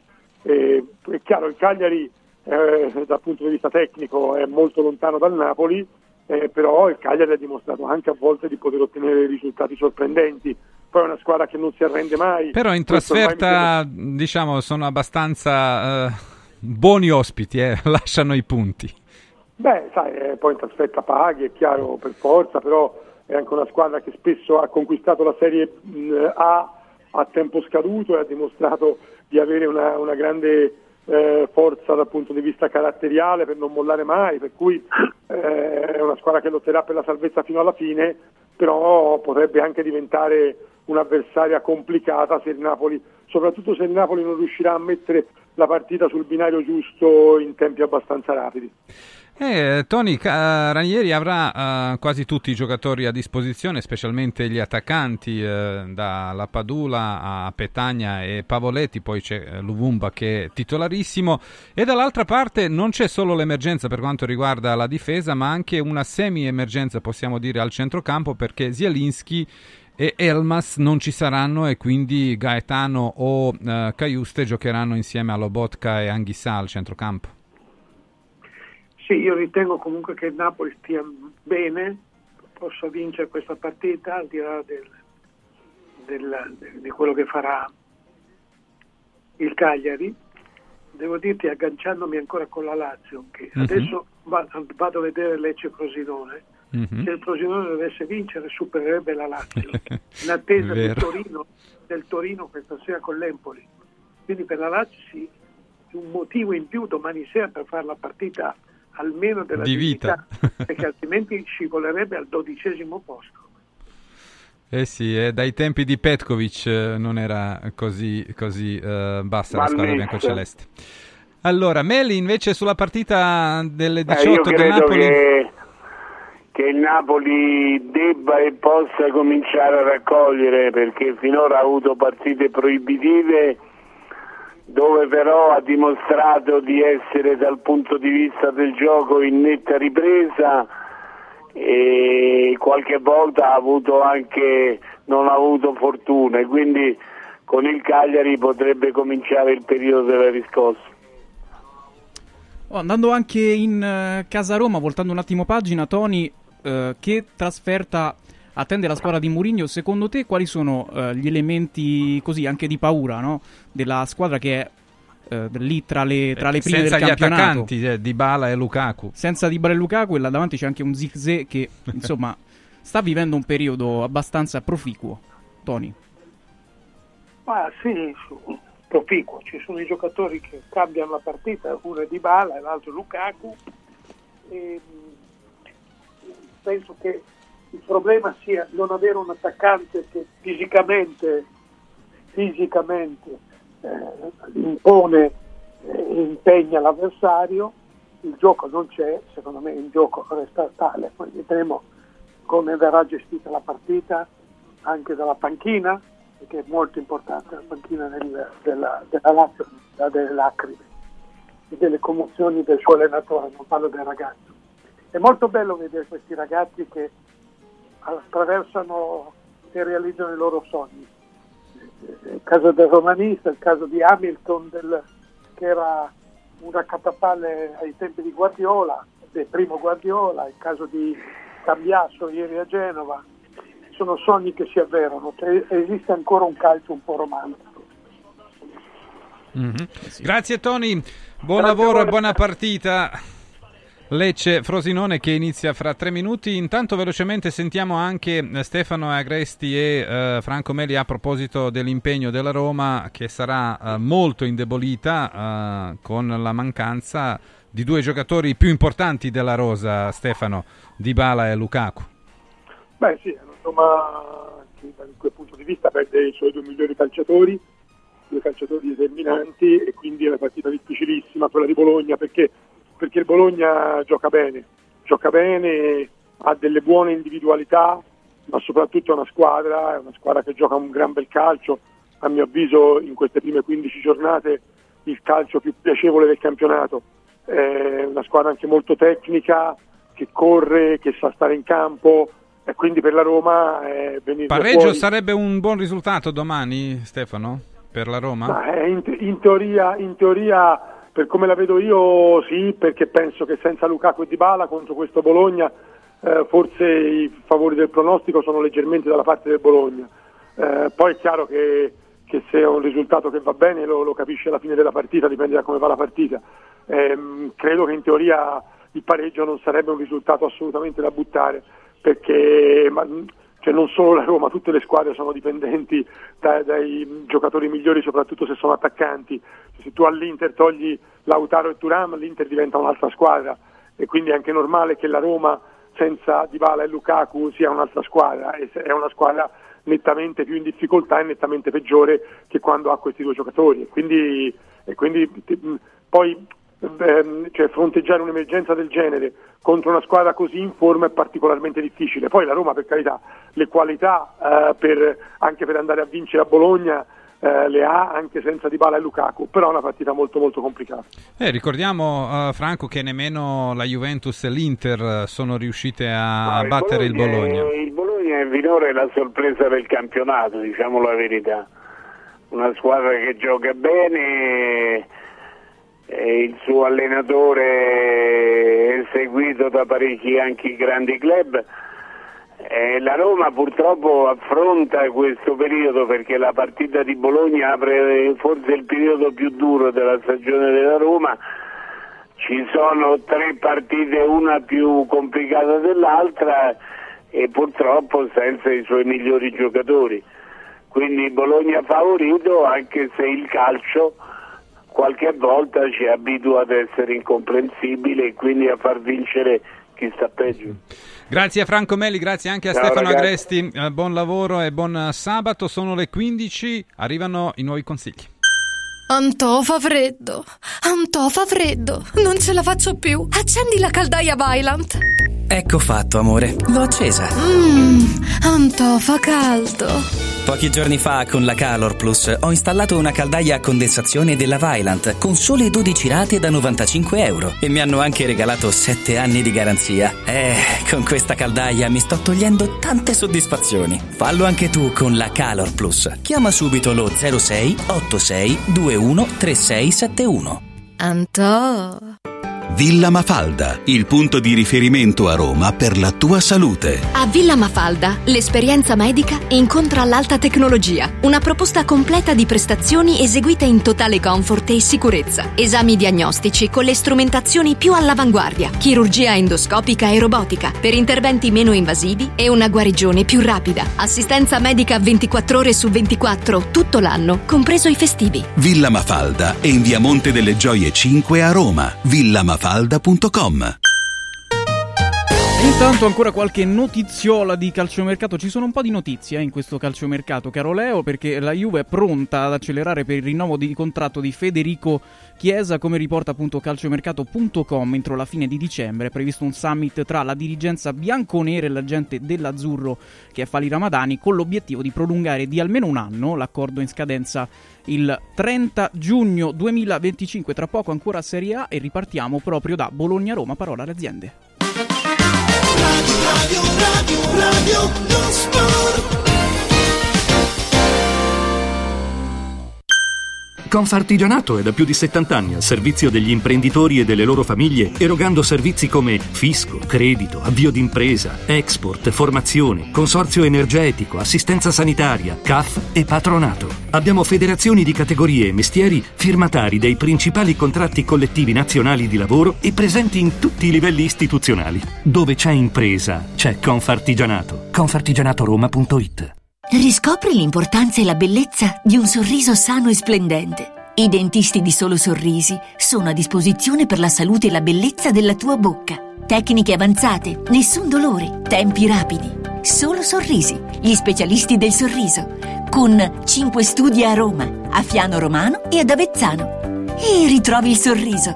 858 69 89. Solosorrisi.it Il panettone 2023 di Radio Radio è Panzini, selezionato dal Gambero Rosso tra i migliori panettoni artigianali d'Italia del 2022. Il panettone Panzini è a lievitazione naturale in sette gusti, uno più buono dell'altro, una vera gioia per il palato, da condividere durante le festività natalizie. Acquistalo subito su radioradioshop.it o al 348 59 50 222 e scopri anche i torroni e i pacchi regalo. Panettone Panzini, per un Natale di qualità. Il regalo perfetto per chi ami? Il benessere! Forum Sport Center per questo Natale ha attivato la promo Happy Sport and Wellness. Regala un mese socio open a 69 euro o un mese di corso sportivo a soli 49 euro. Scopri di più su forumroma.it o vienici a trovare a Roma in via Cornelia 493. Happy Sport, Happy Wellness, Happy Christmas con Forum Sport Center. Olio nuovo extravergine di oliva Sabina Top. Eccellenza agroalimentare del Lazio. Garantito e certificato dal consorzio Sabina Top. È possibile acquistarlo sul sito radioradioshop.it oppure inviando un sms WhatsApp al 348 59 50 222 e riceverlo direttamente a casa in lattine o bottiglie. Sabina Dop. L'origine è protetta. Natale in mostra. Immergiti in realtà virtuali, ammira dinosauri autentici e lasciati sorprendere da giochi di illusionismo. Scentopolis Evolution Park, in piazza San Giovanni in Laterano a Roma. Info su italmostre.com. Il centro cuore della clinica Mater Dei è attivo 24 ore su 24 con cardiologo e anestesista di guardia presenti notte e giorno per visite, diagnostica cardiologica inclusa la TAC cuore, esami di emodinamica, coronarografie, angioplastiche e interventi di cardiochirurgia. Come prima, con la stessa dedizione e professionalità. Più di prima, con la massima sicurezza. Mater Dei è convenzionata con le maggiori compagnie assicurative. Per saperne di più, contattaci allo 06 80 2201. Domenica 17 dicembre brinda con i vini della cantina San Vitis all'evento Presepi da gustare, organizzato dalla Proloco dello splendido borgo medievale di San Vito Romano. Un percorso enogastronomico alla scoperta dei prodotti tipici, dove potrai ammirare gli splendidi presepi allestiti all'interno di antiche cantine, fienili e vecchie stalle del centro storico e divertirti con artisti di strada, animazione e Babbo Natale per tutti i bambini. Ti aspettiamo domenica 17 dicembre a San Vito Romano a Presepi da gustare. Buone feste! Radio Radio Lo Sport è immediatamente disponibile on demand.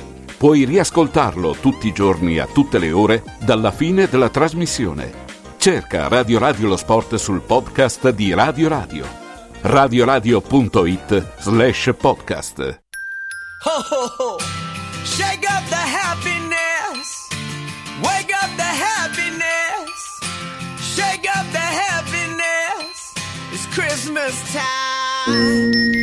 Buone feste da Radio Radio.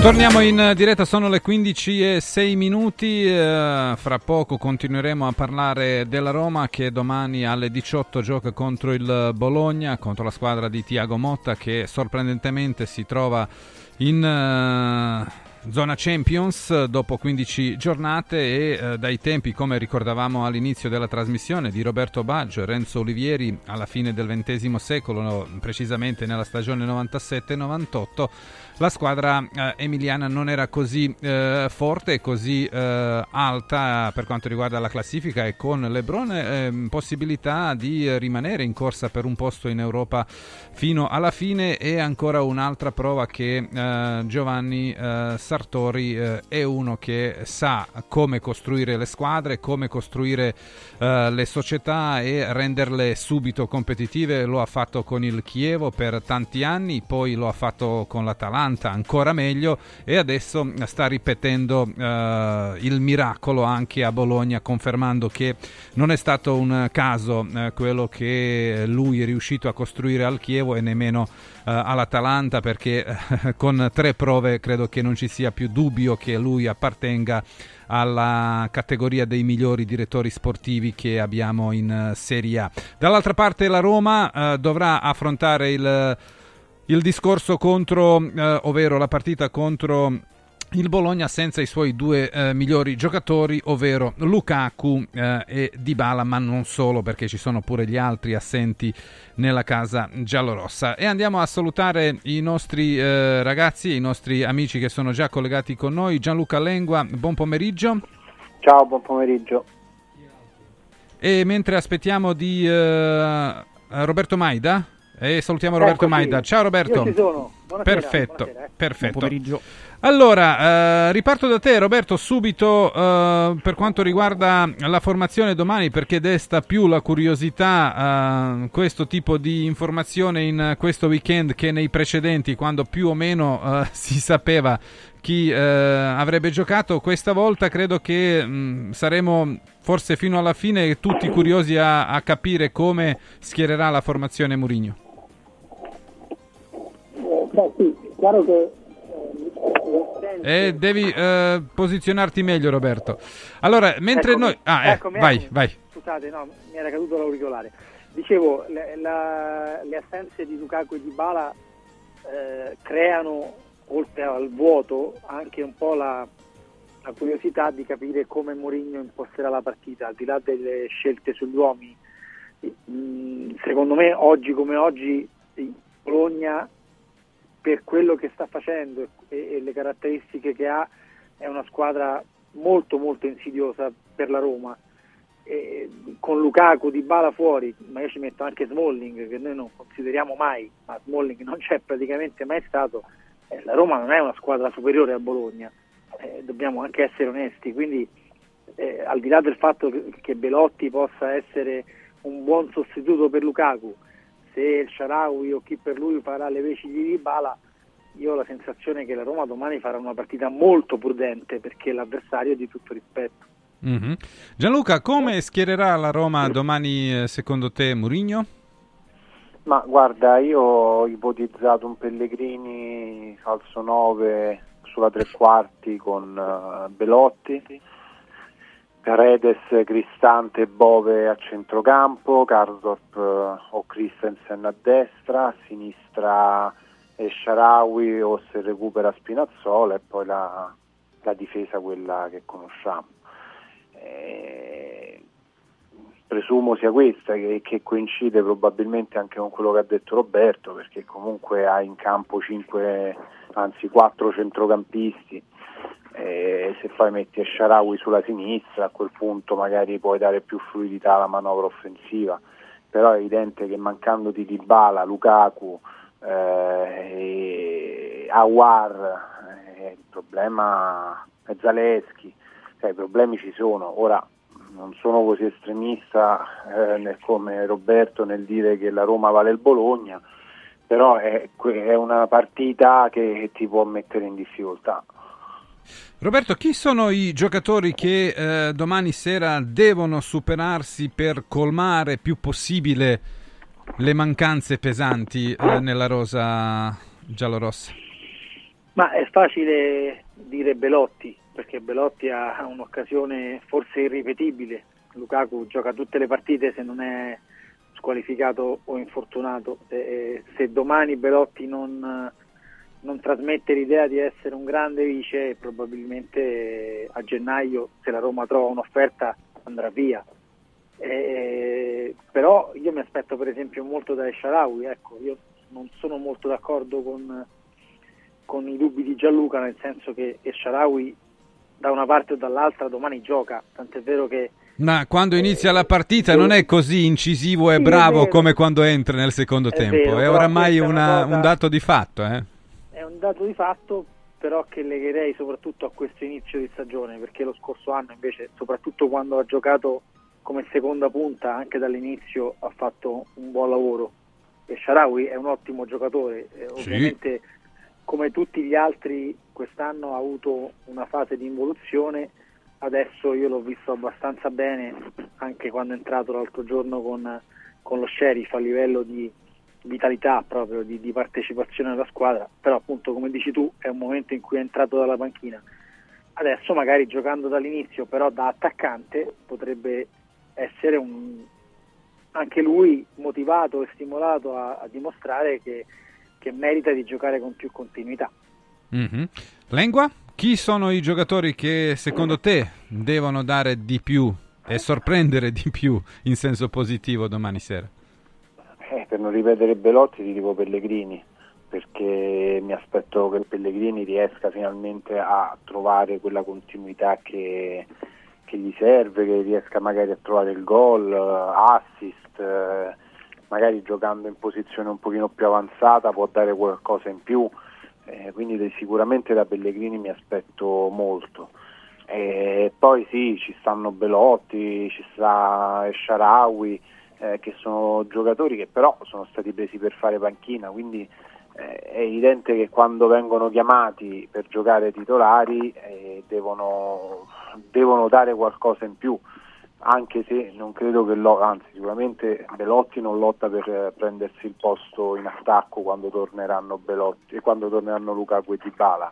Per quanto riguarda Sharawi anche perché Sharawi comunque non è un esterno sinistro, là davanti è già abbastanza affollato l'attacco, quindi sono, sono delle riserve a prescindere dal rendimento. Però Mourinho è stato molto bravo a motivare tutti i calciatori, quindi immagino che riesca a motivare anche loro.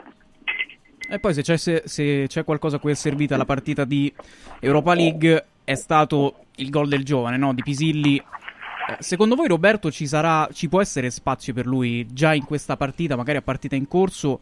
E come lo gestiresti? Ma guarda, eh, Pisilli è un giocatore lo è da, da almeno un anno, in primavera ha fatto delle cose molto buone. Eh, io francamente ero sorpreso che non avesse ancora debuttato in prima squadra e che mi fossero passati davanti altri giovani che erano meno reclamizzati, almeno a livello giovanile. Eh, poi ho parlato con chi di calcio giovanile capisce e mi hanno spiegato che Pisilli quest'anno, avendo fatto l'Europeo Under, 20 eh, l'Europeo Under 19 e il Mondiale Under 20, praticamente aveva pochissima preparazione atletica nelle gambe ed è questa la ragione per cui è, è- venuto un po' dietro. Mm. È un giocatore che può diventare un calciatore interessante, però che domani, se tu mi chiedi domani può essere un giocatore importante per la Roma, ti rispondo che forse no, nel senso che non è giusto neanche chiedergli adesso la luna. È evidente che per le caratteristiche che ha un centrocampista di inserimento, un centrocampista con capacità di concludere, eh, se, le, se le cose si dovessero mettere male con una squadra che ha poche alternative in attacco, Sì. magari perché no? Cioè, potrebbe anche essere un'arma in più, però non sovraccarichiamolo di, di aspettative perché non è, non è Certo. giusto. Gianluca, tu sei più per il lodo lasciamolo tranquillo oppure lo applicheresti anche già a partire da domani? Certo, dovremo vedere come andrà la partita. No, no, io non, non lascio tranquillo nessuno, io se, se sono bravi devono giocare, Eh, il problema è che non credo siano ragazzi pronti per la Serie A, Eh, questo è il, il discorso vero, cioè per me puoi essere, se sei pronto per la Serie A puoi giocare anche a 17 anni, non, non mi formalizzo, non è quello il problema, questo discorso li bruciamo, non li bruciamo è finito secondo me con l'era dei social perché sì, un giorno sei scarso, un giorno sei Cristiano Ronaldo, cioè è molto più labile il giudizio rispetto a prima. Non è che la gente adesso si fa un giudizio e rimane quello per sempre. Quindi se sono all'altezza, se sono pronti, è giusto che giochino. Guarda Bove lo scorso anno, quando c'è stato il problema infortuni nella seconda parte della stagione, Mourinho l'ha messo sempre titolare nelle ultime partite e, e Bove mh, non ti dico che non era nessuno, però comunque era un, era un giocatore che, che- che stava piano piano eh, entrando nella prima squadra, l'ha spiegato anche il procuratore ieri.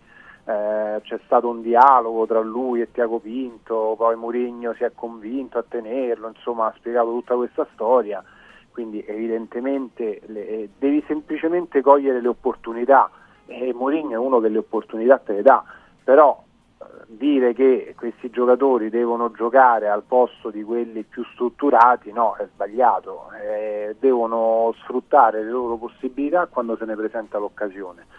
Pisilli lo ha fatto, Bove lo ha fatto, Zaleschi pure quindi mi aspetto questo, mi aspetto che quando c'è l'occasione loro si facciano trovare pronti.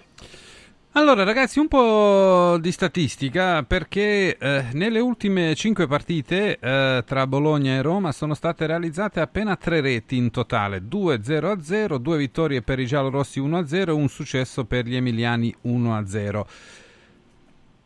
Ci sono le possibilità che domani vedremo una partita un po' diversa rispetto alle ultime 5? Gianluca, ripartiamo da te questa volta. No, no perché... Quindi Anzi, consiglio proprio giocate domani under. Ma guarda, eh, allora Motta ha detto che devono giocare coperti e stare attenti alle ripartenze della Roma. Murigno è probabile che metta 5 centrocampisti, 3 difensori. Eh, qua la situazione Anzi 6, è- se poi gioca anche Pellegrini con il ruolo di falso 9. eh, no, no, sì, no, io considero 5 perché non considero gli esterni, capito? Mhm, Metto i tre, sì, sì. le due mezzale, il mediano e Pellegrini. Eh, quindi non lo so, eh, io non credo sia una partita da over. Poi tutto può succedere, eh, perché metti che la Roma riesce a trovare il gol subito, il Bologna si sbilancia, la Roma riesce a fare la to- due gol in, eh, in contropiede. Mhm. a quel punto il Bologna magari non, non ci sta a prendere il 2-0 in casa e, e può essere che la Roma dilaga. Tutto può essere nel calcio, eh, attenzione, però pronti via non mi aspetto una partita da tanti gol. Roberto, tu invece?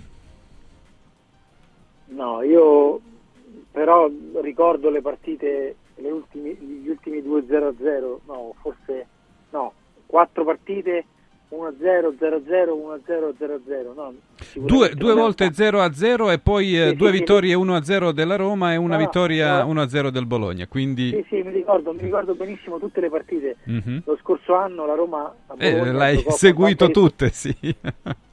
con tante riserve a Bologna, quindi 0-0, ma veramente per caso, proprio Belotti si mangiò un gol incredibile su assist di Solbakken, mi ricordo un'occasione di Zirkzee tempo scaduto a porta vuota, mentre all'andata la Roma vinse su calcio di rigore 1-0 ma ci furono tante occasioni, insomma non lo so, non... il Bologna è una squadra che non, non è così portata a, a, a gestire, è una squadra che fa gioco, quindi credo che per carità con rispetto verso la Roma Tiago Motta proverà a vincere, non dimentichiamo che la Roma, che la Roma ha perso se non sbaglio, 4 partite in campionato e il Bologna ne ha perse 2 l'ultima partita che ha perso in casa è la prima giornata contro il Milan, quindi il Bologna è una squadra rodata e Sì. che, sta andando molto bene, forse al di sopra delle aspettative perché molte grandi stanno andando invece al di sotto, però il lavoro del Bologna e la qualità del Bologna sono indiscutibili. Ragazzi, giocatori come Zirkzee, come Ferguson, Sì. sono giocatori importanti questi, cioè non è che stiamo parlando di, di gente che è stato bravo eh, Tiago buon Motta. Sartori che già, Eh, che Sartori, già ha sì. fatto grande, Sì, sì. grande l'Atalanta quando è passato al Ma anche il ha Chievo, eh, non dimentichiamolo. eh, il Chievo, bravissimo. Eh, Sartori è uno che di calcio ne capisce e, e Tiago Motta ha fatto il resto. Eh, questa è una squadra forte. La Roma deve stare Mourinho, molto attenta. Sartori. I bookmakers ho, ho visto che danno favorito il Bologna e secondo me non sbagliano perché per come sono le squadre oggi il Bologna giocando in casa è leggermente favorito. Ecco, a proposito, eh, Gianluca, il fatto è che in molti hanno evocato le prime quattro partite che la Roma ha giocato senza Dybala e Lukaku e sappiamo com'è andata perché se prendiamo i risultati della Roma dopo quelle prime quattro giornate eh, la Roma sarebbe al ridosso del- dell'Inter e della Juve. In una di Bala c'era, eh? In una sì, c'era Dybala. Però comunque eh, è un dato di fatto che eh, è andata malissimo senza loro due. Sì, è andata C'è, qual- malissimo. eh, perché- c'è qualcosa che per esempio ti fa pensare che questa volta potesse andare diversamente? Questa volta dici domani? Domani, domani, sì, sì, perché poi Lukaku rientra, perché dopo la squalifica almeno rientrerà, poi Eh. per Dybala vedremo. Eh, una domandaccia questa. Eh beh, su Dybala Guarda. è la domanda finale, quindi... No, hai ragione, l'osservazione è corretta perché Dybala e Lukaku sono il 70% di questa squadra. Quindi eh, togliendoli e togliendo anche Smalling, eh, questa Roma non è la Roma che è stata costruita, no? Eh, quindi noi non possiamo dire che questa squadra è quella che è stata progettata in estate, perché non è la squadra progettata in estate, non è quella che eh, scenderà in campo domani e non è stata quella che ha giocato le prime quattro giornate, quindi è vero, è un'altra Roma, è un'altra squadra che magari, come dice Roberto, può valere il Bologna, che magari è un pochino superiore al Bologna, ma sicuramente non è una squadra da Champions quella che scenderà in campo domani. E questo è un fatto. E quindi non, non- non- come ti rispondo alla tua domanda? Eh, il pericolo c'è, eh, il pericolo c'è perché non hai quei giocatori che ti possono cambiare la, la- la partita, la storia della partita con un tiro, con un gol, con un'idea. Quindi eh, il pericolo c'è, però eh, io mi, mi affido a Mourinho che magari l'ha preparata, che magari ha fatto tesoro, eh, tesoro dell'esperienza delle prime quattro partite e, e se la gioca un po' diversamente. E a proposito dei giocatori, Roberto, guardavo eh, attentamente eh, Renato Sanchez per ovvi motivi eh, contro lo sheriff. E quello che mi passava per eh, la mente è quando lo vedi, vedi veramente un giocatore straordinario, la fisicità, la progressione, la corsa, come si muove, cioè tutte le qualità necessarie eh, che debba avere un giocatore di, di grande livello. Però sono solo gli infortuni, infatti, quelli che lo hanno penalizzato a non dare di più? Beh, sicuramente, sicuramente la- l'aspetto fisico è quello che ha, Perché chi direbbe quando lo vedi non diresti mai che fosse un giocatore pieno dei problemi muscolari, perché non dà questa sensazione, non è gra- mentre Di Bala ti puoi anche immaginare perché è un po' gracile, eccetera, eccetera, però Renato Sanchez ti dà una sensazione completamente diversa. Eh, sì, sì, però quando il calcio non è statico, non è che il calcio balilla, quando cominciano a correre i giocatori ti accorgi delle differenze. Io l'ho visto molto in ritardo anche, già mi era sembrato eh, in grave difficoltà nei pochi minuti che, che aveva giocato la partita con l'Empoli in cui invece era stato molto, molto performante, anzi ha fatto anche un bel gol. Eh, quella è stata l'unica situazione in cui ho visto un giocatore, eh, il giocatore che pensavamo fosse, e purtroppo non trova continuità a livello fisico e di conseguenza atletico. Io non credo che questo sia il vero Renato Sanchez, spero che prima o poi possa diventarlo, ma ho paura che, visto che si parla di un prestito di un anno, eh, che non ci sia neanche tutto questo tempo per la Roma di rigenerarlo, ammesso che si possa rigenerare un giocatore che Bayern Monaco, Paris Saint Germain hanno mh, valorizzato e poi eh, hanno ceduto senza grandi rimpianti perché hanno capito che non c'era niente da fare. Mm. Allora, eh, vi giro una domanda da, da un nostro amico comune eh, che ricorda che Calafiori eh, sia stato mandato via dalla Roma proprio da Murigno e invece ha trovato diciamo, la collocazione giusta al Bologna ed è uno dei giocatori importanti della rosa di Tiago Motta. Chissà che amici hai. Eh? eh beh, si capisce chi è. allora, Roberto, che ci dici? Calafiori era velocemente con troppa frettolosità scartato o no? Ma intanto Calafiori, se avete letto le interviste a settimana, mi pare che abbia ringraziato Mourinho pubblicamente per avergli manifestato vicinanza e per averlo cercato anche nel, nel periodo in cui era a Basilea per dargli delle indicazioni, dei consigli, quindi questa letteratura secondo Mourinho brucia i giocatori non, E trovo posizionati meglio o avvicina all'auricolare che così ti sentiamo Dicevo- meglio. dicevo, questa letteratura secondo Mourinho è il giocatore che brucia i giovani, io non la ritengo, non la ritengo centrata, non la ritengo corretta.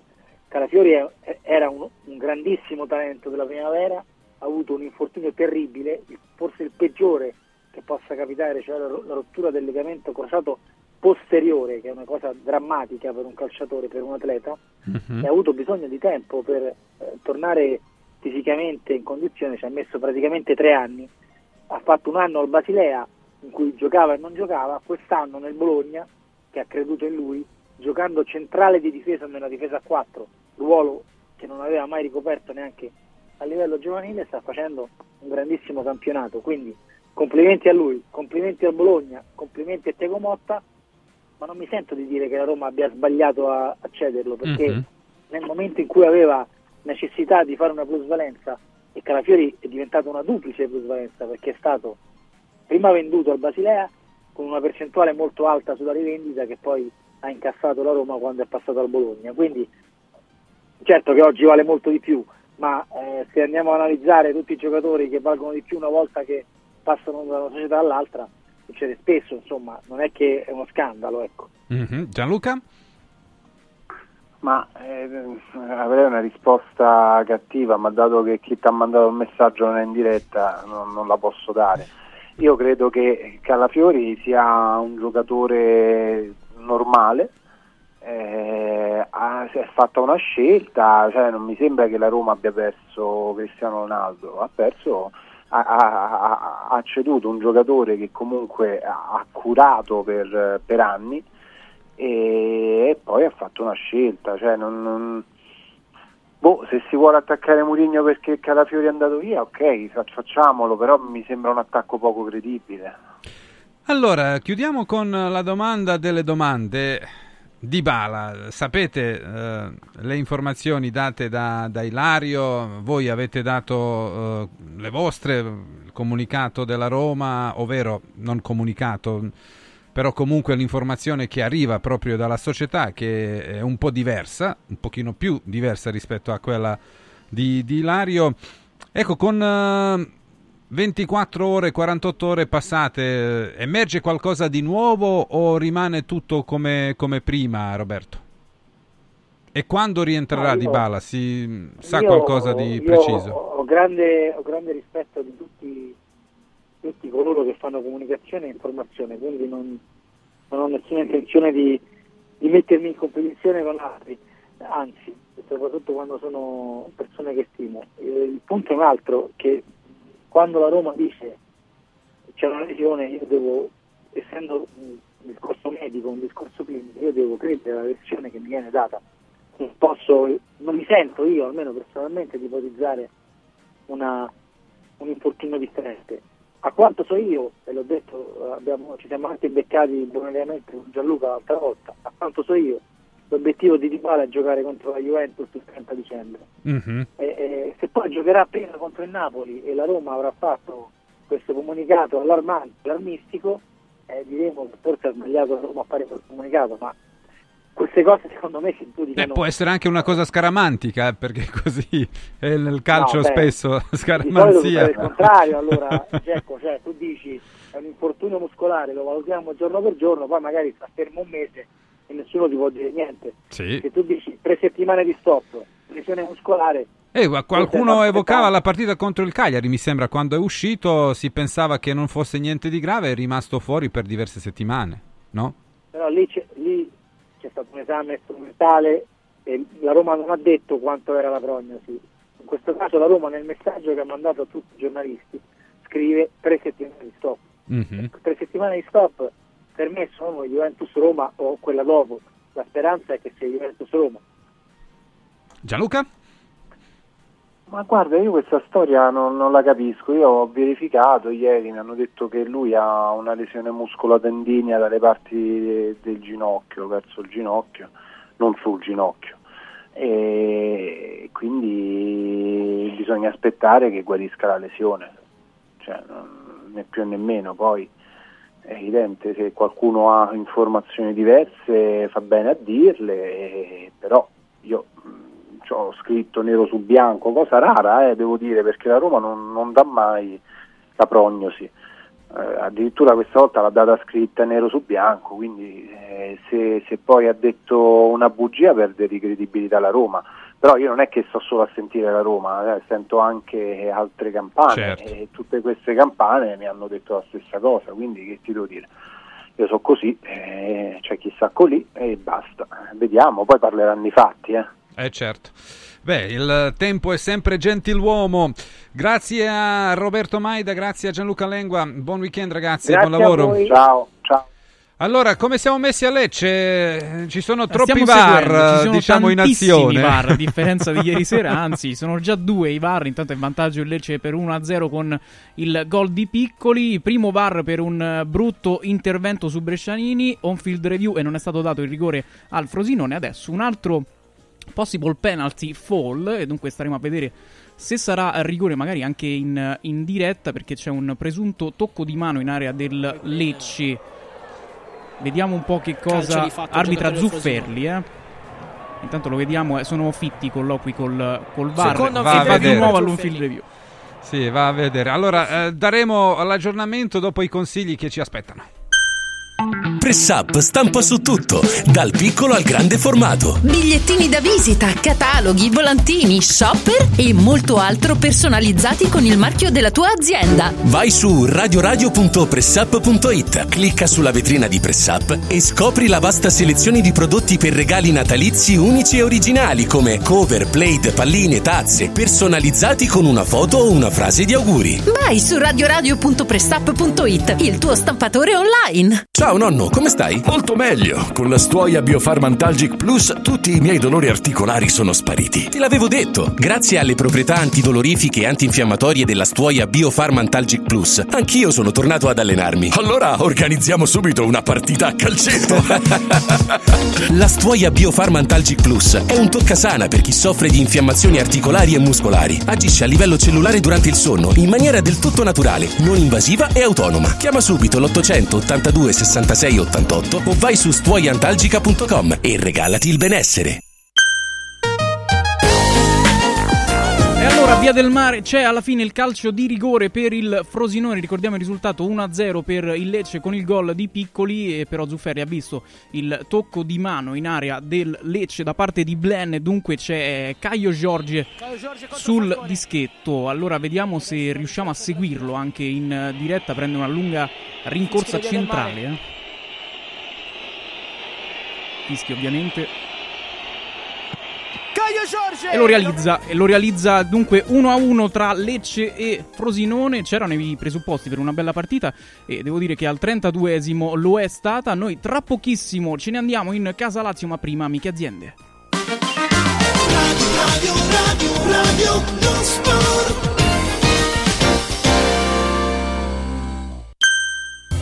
Babbo Natale, quest'anno vorrei tanto rendere speciale il Natale. Oh oh oh! Merry Christmas! Da Occhiali in Cantiere, il Natale è già speciale con il 50% di sconto su tutti gli occhiali, da vista e da sole. Affrettati! La magia degli sconti di Natale è fino al 31 dicembre. Buone feste da Occhiali in Cantiere, Capena Colleferro Frosinone. Venerdì 22 dicembre, vediamoci nello store di Colleferro con la diretta di Radio Radio dalle 14 alle 18. Oh oh oh!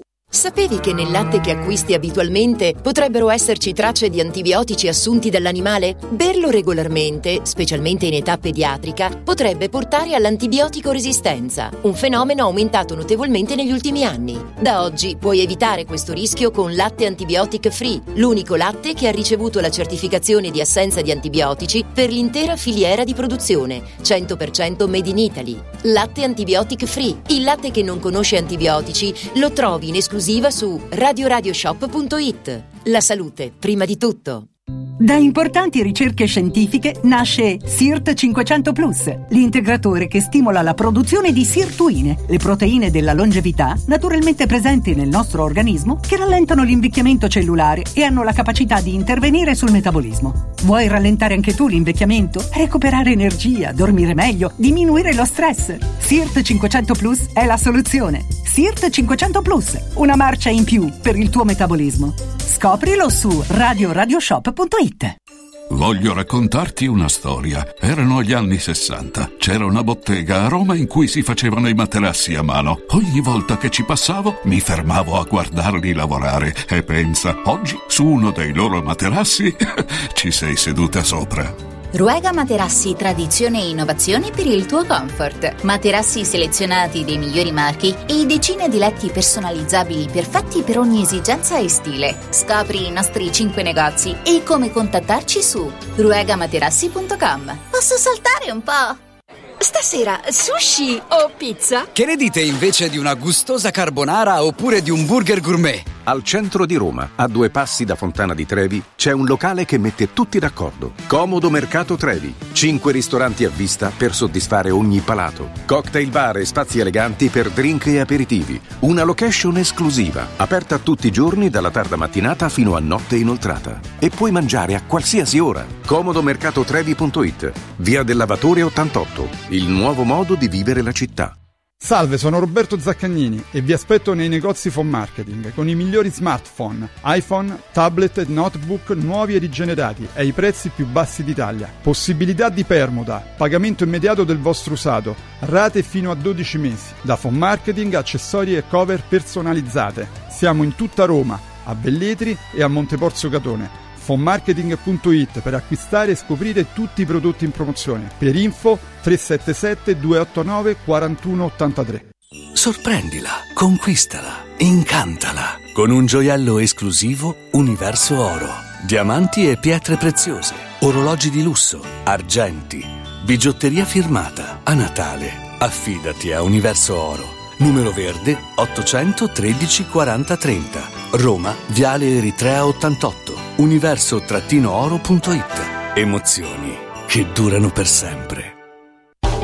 Per te che ami lo sport e non puoi farne a meno, a Natale metti sotto l'albero un regalo sportivo. Noi Sport ti aspetta nel Maxi Store a Capena in via Tiberina e nell'outlet a Passo Corese. Tutto l'abbigliamento casual e sportswear, calzature e accessori per uomo, donna e bambino delle migliori marche. Scopri le gift card firmate Noi Sport e niente più pensieri per i tuoi regali. Noisport.it, aperto 7 giorni su 7 con orario continuato. Radio, radio, lo sport.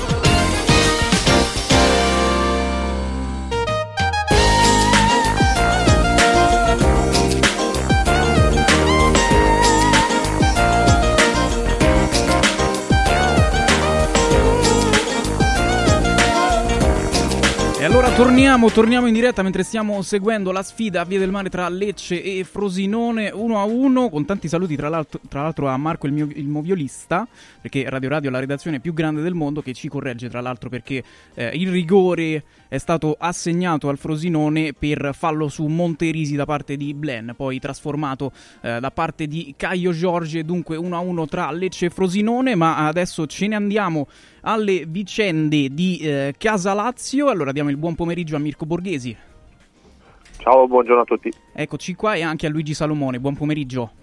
Buon pomeriggio, buon pomeriggio a tutti. Sfida di cartello contro l'Inter domani sera. In genere eh, Luigi si fa come, come ultima domanda, ma ti chiedo, eh, si firma per il pareggio? Assolutamente sì, assolutamente sì, per quelle che sono le condizioni della Lazio attuale. Significherebbe comunque dare continuità di risultati, è vero che viene dal pareggio di Verona, comunque dalla vittoria col Cagliari, almeno in campionato eh, diciamo che c'è il passo falso di Salerno, però nelle ultime partite qualcosa stavi, stavi almeno a livello di risultati raccogliendo, quindi sì, perché l'Inter è la squadra più forte del campionato, è la finalista di Champions League, oltretutto ha un'occasione pesantissima dopo il risultato di ieri che può essere per certi aspetti quasi un calmante, no? nel senso che l'Inter non è obbligata a vincere per forza, però è anche vero che diciamo, non è un primo match point, però significherebbe staccare la Juventus eh, di 4 punti e mettere un bel, un bel solco, oltretutto in un turno in cui all'inizio eh, diciamo, si poteva pre- pre- presupporre che a rischiare di più sarebbe stata l'Inter che non la Juventus a Genoa, col Genoa insomma, che,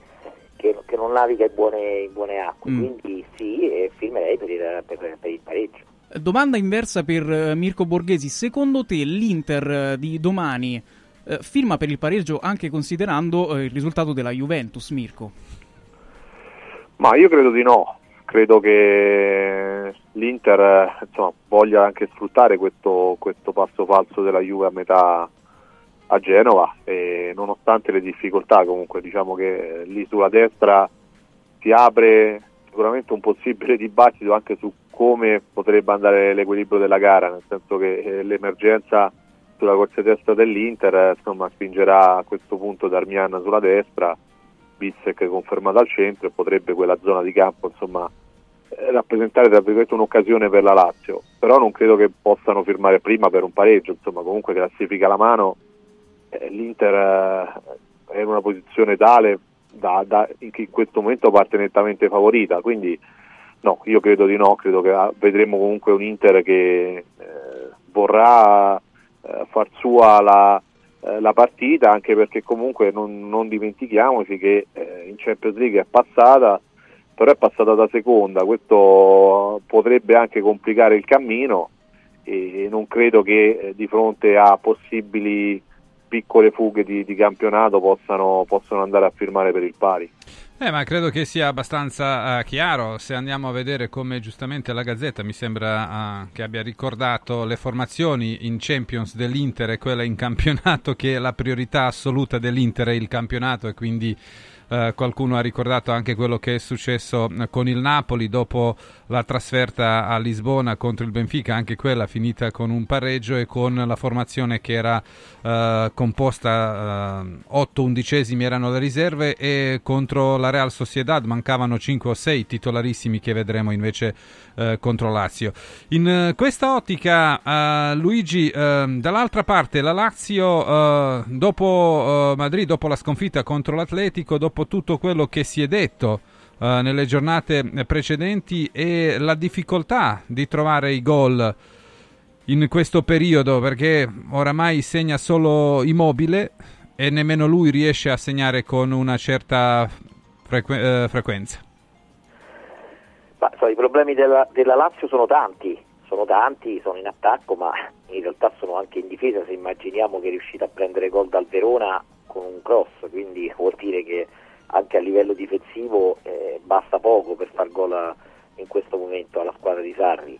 Però il numero dei clean sheet è aumentato, diciamo, negli ultimi due sì, mesi. Sì, sì, beh, vabbè, beh, perché diciamo, è aumentato negli ultimi tempi, perché quando noi parlavamo e dicevamo eh, il calendario ha un peso, è chiaro che se tu giochi col Cagliari in casa, eh, cioè, insomma, hai fatto delle partite con delle squadre che sono, quindi hai preso anche meno gol, perché comunque vero che ne presi pure due dalla Salernitana, sei riuscito a prenderle, però insomma, diciamo di partenza e, e comunque la Lazio si presenta oltretutto senza il suo giocatore migliore in difesa perché Romagnoli non ci sarà sicuramente. Patrick è mezzo e mezzo, ieri so che si è allenato, anche oggi dovrebbe allenarsi, quindi potrebbe essere Patrick Casale la coppia, la coppia di difesa. E, però insomma l'Inter è una squadra che ha fatto 36 gol, quindi c'è quel problema lì, in più c'è il problema del, del centrocampo, c'è il problema dell'attacco che segna poco, mi sembra che ci sono problemi ovunque, ma poi a me e adesso tu hai parlato di sconfitta contro l'Atletico, la sconfitta contro l'Atletico di Madrid eh, non ha lasciato nessun segno particolare perché era quella più prevedibile, era quella più normale, cioè non è che eh, diciamo che la preoccupazione è più che altro che anche in una partita in cui l'Atletico oggettivamente non è che ha spinto tantissimo, e evidentemente la Lazio non ha, non ha opposto quasi nulla, cioè sembrava quasi che ogni volta che poi facesse qualcosa in più l'Atletico potesse far gol. Ecco, quella fin- ti ha lasciato un, un retrogusto amaro mm-hmm. proprio di una squadra che, che, in questo momento non riesce a fare nulla di quello che vuole il proprio allenatore e una squadra nervosa, perché comunque ci sono quegli episodi di, di Luis Alberto nei confronti di Guendouzi e nei confronti di eh, diciamo anche abba- abbastanza plateali, no? che hanno dato fastidio, hanno creato come è normale, no? quando tu vedi un giocatore che magari eh, ci rimane male perché il compagno sbaglia il cose alza le braccia come a dire eh, ma perché sei andato da quella parte invece cioè, ci sono quei piccoli segnali a livello di squadra e poi in generale il caso Vesino che c'è stato c'è stato poi quest'altro problema con, con, con, con Picchioni che era il, l'uomo di riferimento di Sarri che non fa parte più dello staff cioè, stanno succedendo cose che io francamente mi danno la percezione, la sensazione poi eh, chiaramente la, la Lazio ha le potenzialità domani per improvvisamente in modo così all'improvviso per, per risvegliarsi e, e, magari fare una grande partita, però fai la grande partita contro l'Inter e non è detto che, che riesci a fare punti. Eh, Mirko, eh, una delle critiche, a parte quelle che ha eh, citato eh, Luigi in questo momento, è la prevedibilità con cui la squadra di Sari gioca in questo campionato e che non riesce a cambiare mai il registro e anche alcuni suoi cambi, alcune mosse quando come se non avesse sufficientemente coraggio di sbilanciare un po' la squadra, di rischiare un po' di più. Come per esempio Ma, a Verona quando toglie Immobile per mettere Castellano se il risultato è 1-1. Sì, lì, lì, parliamo di cambio di modulo, ma eh, abbiamo, abbiamo, compreso come non è fra le idee dell'allenatore le, le, le, quelle che sono le idee del tecnico. Eh, il fatto di essere prevedibili eh, al di là del cambio del modulo secondo me poi è anche dettato dal fatto che questa è una squadra che, che è lenta insomma, nel, nel, giro palla quindi non riesce poi tra l'altro a fare quello che faceva l'anno scorso e cioè pur nella lentezza del possesso palla c'erano improvvise accelerate, improvvise verticalizzazioni che erano proprio quelle a far male, cioè nel senso che il cambio improvviso di ritmo eh, che davi alla gara metteva in difficoltà gli avversari. Questo l'abbiamo visto poco, a Verona sinceramente l'abbiamo visto un po' di più, almeno nel primo tempo, cioè nel senso che il giro palla un po' più rapido del primo tempo aveva infatti portato ad esempio Zaccagni e Felipe, Felipe Anderson a prendere palla ai 70 metri eh, dalla, dalla propria porta e non ai 30 che poi era uno dei problemi che si paventavano sin dall'inizio di una difficoltosa stagione. Eh, speriamo che questo sia anche dovuto magari anche alla, alla cilindrata mentale richiesta in questo periodo da, da, un impegno come la Champions League, nel senso che eh, arrivano due mesi fino a febbraio che, in cui non ci sarà la Champions, ci saranno altri impegni naturalmente eh, di, di, di, Coppa Italia, Supercoppa Italiana, ma questo abbiamo visto negli anni, eh, la Lazio anche le gestioni precedenti li ha sempre saputi metabolizzare bene. Vediamo se effettivamente la Champions League era un vero problema, cioè nel senso che eh, l'anno scorso si, fu, si, fece una scelta, cioè abbandonare l'Europa perché eh, fu abbandonata chiaramente nel, nel, modo in cui si approcciò a quelle partite e quest'anno vuoi per, per il blasone della, della, competizione, vuoi per gli avversari che non ti consentivano certo di, eh, di, di, di giocare con, con leggerezza le partite, eh, qualche energia può essere anche volata via. Quindi speriamo di vedere già da, da domenica sera una, una, Lazio diversa da questo punto di vista, della cattiveria, della velocità del, con cui si, si, fa girare il pallone. E, chissà, magari, magari esce fuori anche il, il, risultato, il grande risultato che può farti ripartire, perché poi io non credo che il pareggio eh, sposti tanto nella classifica della Lazio, quindi la Lazio inizia a avere secondo me una classifica in cui devi puntare a vincerle o, o te le dire a provare a vincerle tutte perché altrimenti Beh, il calendario sorride diciamo dopo l'Inter uh, ci sono sì. le partite abbordabili sulla carta però uno potrebbe eh, dire anche sì. contro il Lecce e contro il Genoa erano le partite abbordabili contro il Lecce e contro il Genoa contro sì. le ultime tre Salernitana, Cagliari e, e, Verona, Verona, che sono le ultime tre della classifica eh, la Lazio ha fatto 4 punti, punti sì. faticando, faticando perché col Cagliari ha rischiato di non vincere nemmeno a Cagliari, quindi cioè, non, io fra, non farei affidamento sul calendario, farei affidamento sul fatto che la Lazio ritorna a fare qualcosa di quello che faceva prima. Ecco, a proposito, uno che dovrebbe forse svegliarsi e la domanda mia è questa, eh, perché il rendimento di Felipe Anderson è calato, è ascrivibile esclusivamente perché gli manca Milinkovic Savic, perché quello che diceva Mirko prima, quello che infatti cambiava il ritmo con eh, i suoi palloni geniali era proprio Milinkovic Savic e lanciava Felipe Anderson, Immobile, certo, Zaccagni. Ma ti ricordi però l'anno scorso quando facevamo le trasmissioni con qualcuno che si permetteva di dire eh ma Milinkovic sì, come no. sì, sì. eh ma Milinkovic non è un giocatore europeo, sì, ha poche partite in Champions ma come mai in Europa non si fa mai vedere? Ma ve lo ricordate questo? Perché io diventavo, io impazzivo, sì, sì. no? Che ringraziavo il Signore che ci aveva mandato sette Come se fosse un peso della Lazio eh, e non ecco, un valore hai aggiunto. capito? La gente che ogni, ogni estate, eh beh, ma Milinkovic forse ha finito il suo ciclo e io lì che pregavo, no? Speriamo non vada via, perché speriamo non vada via. Vabbè, comunque era tanto per te, perché poi la, uno ha la memoria corta, no? Adesso tutti a dire Milinkovic manca, poi dopo improvvisamente eh, eh, eh, sono passate intere partite, perché quando la Lazio mi ricordo una partita per prese 4 gol a Verona, eh, Milinkovic è assente, qua la colpa è di Milinkovic.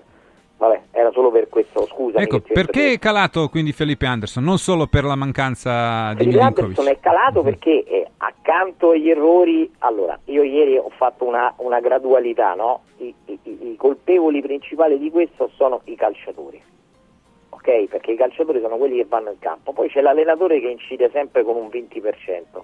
L'anno scorso incideva in un 20% in positivo, quest'anno probabilmente sta incidendo in negativo.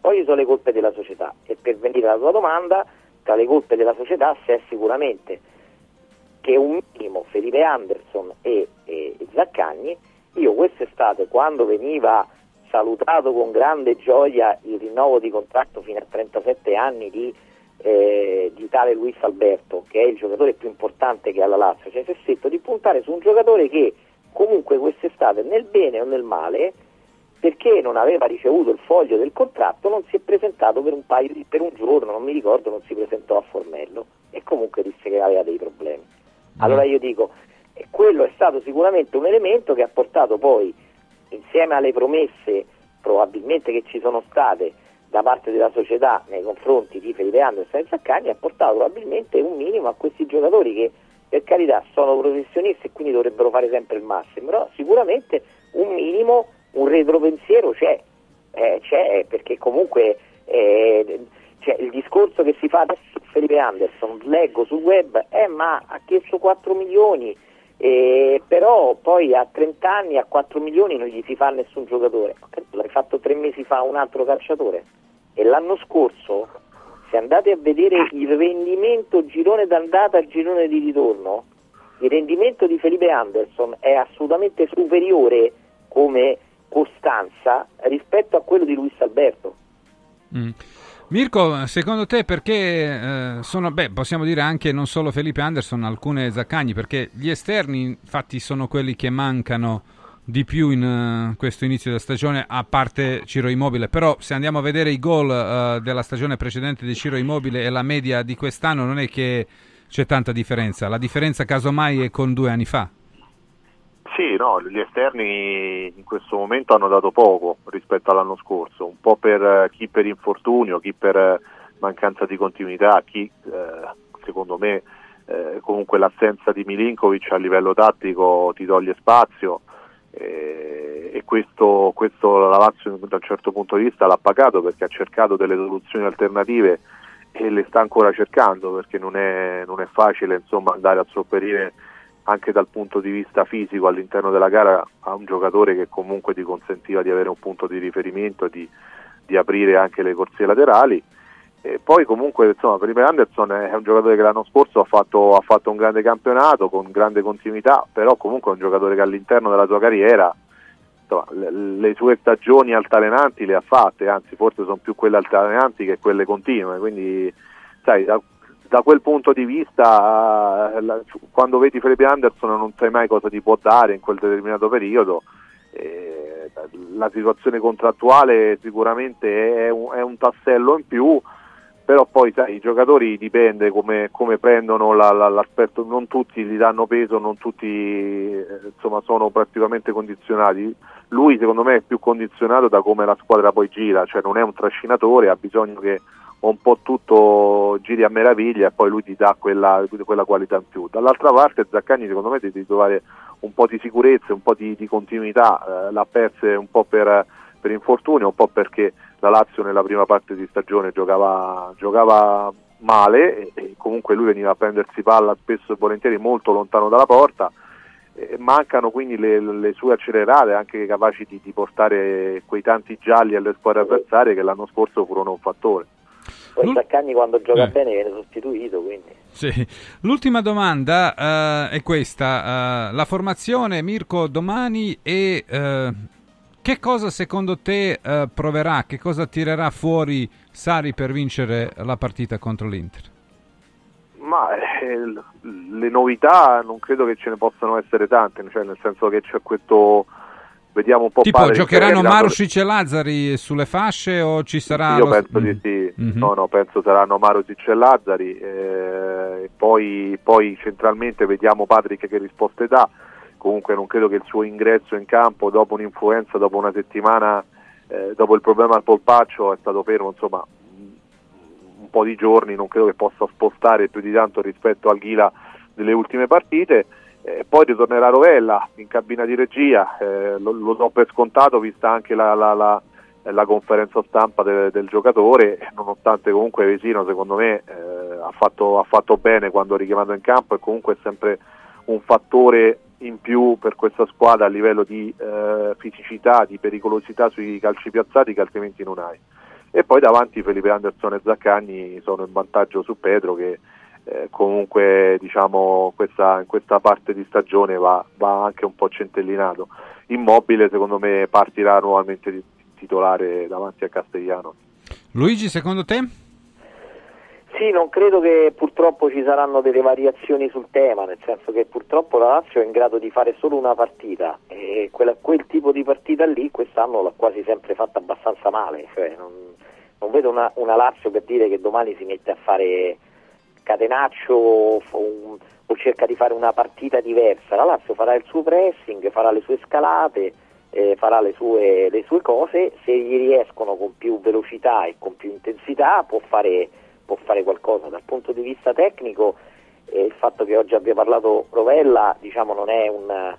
Eh, io spero sempre che possa giocare vicino, perché con una squadra fisica come come, come l'Inter preferirei Vesino. Ma io E poi la regola di- dell'ex che sempre Ma funziona. non è quello, è proprio com- come tipo di partita, perché Vesino eh, mi sembra più solido in questo momento, è una partita in cui ci vuole anche un po' di esperienza per gestire, per gestire i vari momenti, con tutto che a me Rovella piace, eh, non è che è un giocatore che piace, però vista l'importanza del, del- però di contro c'è anche il discorso che Vesino non ha mai fatto, abbiamo, sono andato proprio a vedere le, le presenze, due partite di seguito, cioè quando giocava in Coppa poi il campionato partiva sempre in panchina, quindi evidentemente è anche una scelta per, per salvaguardare la salute del, del calciatore che ormai è avanti con gli anni, quindi ci può stare che giochi, che giochi Rovella.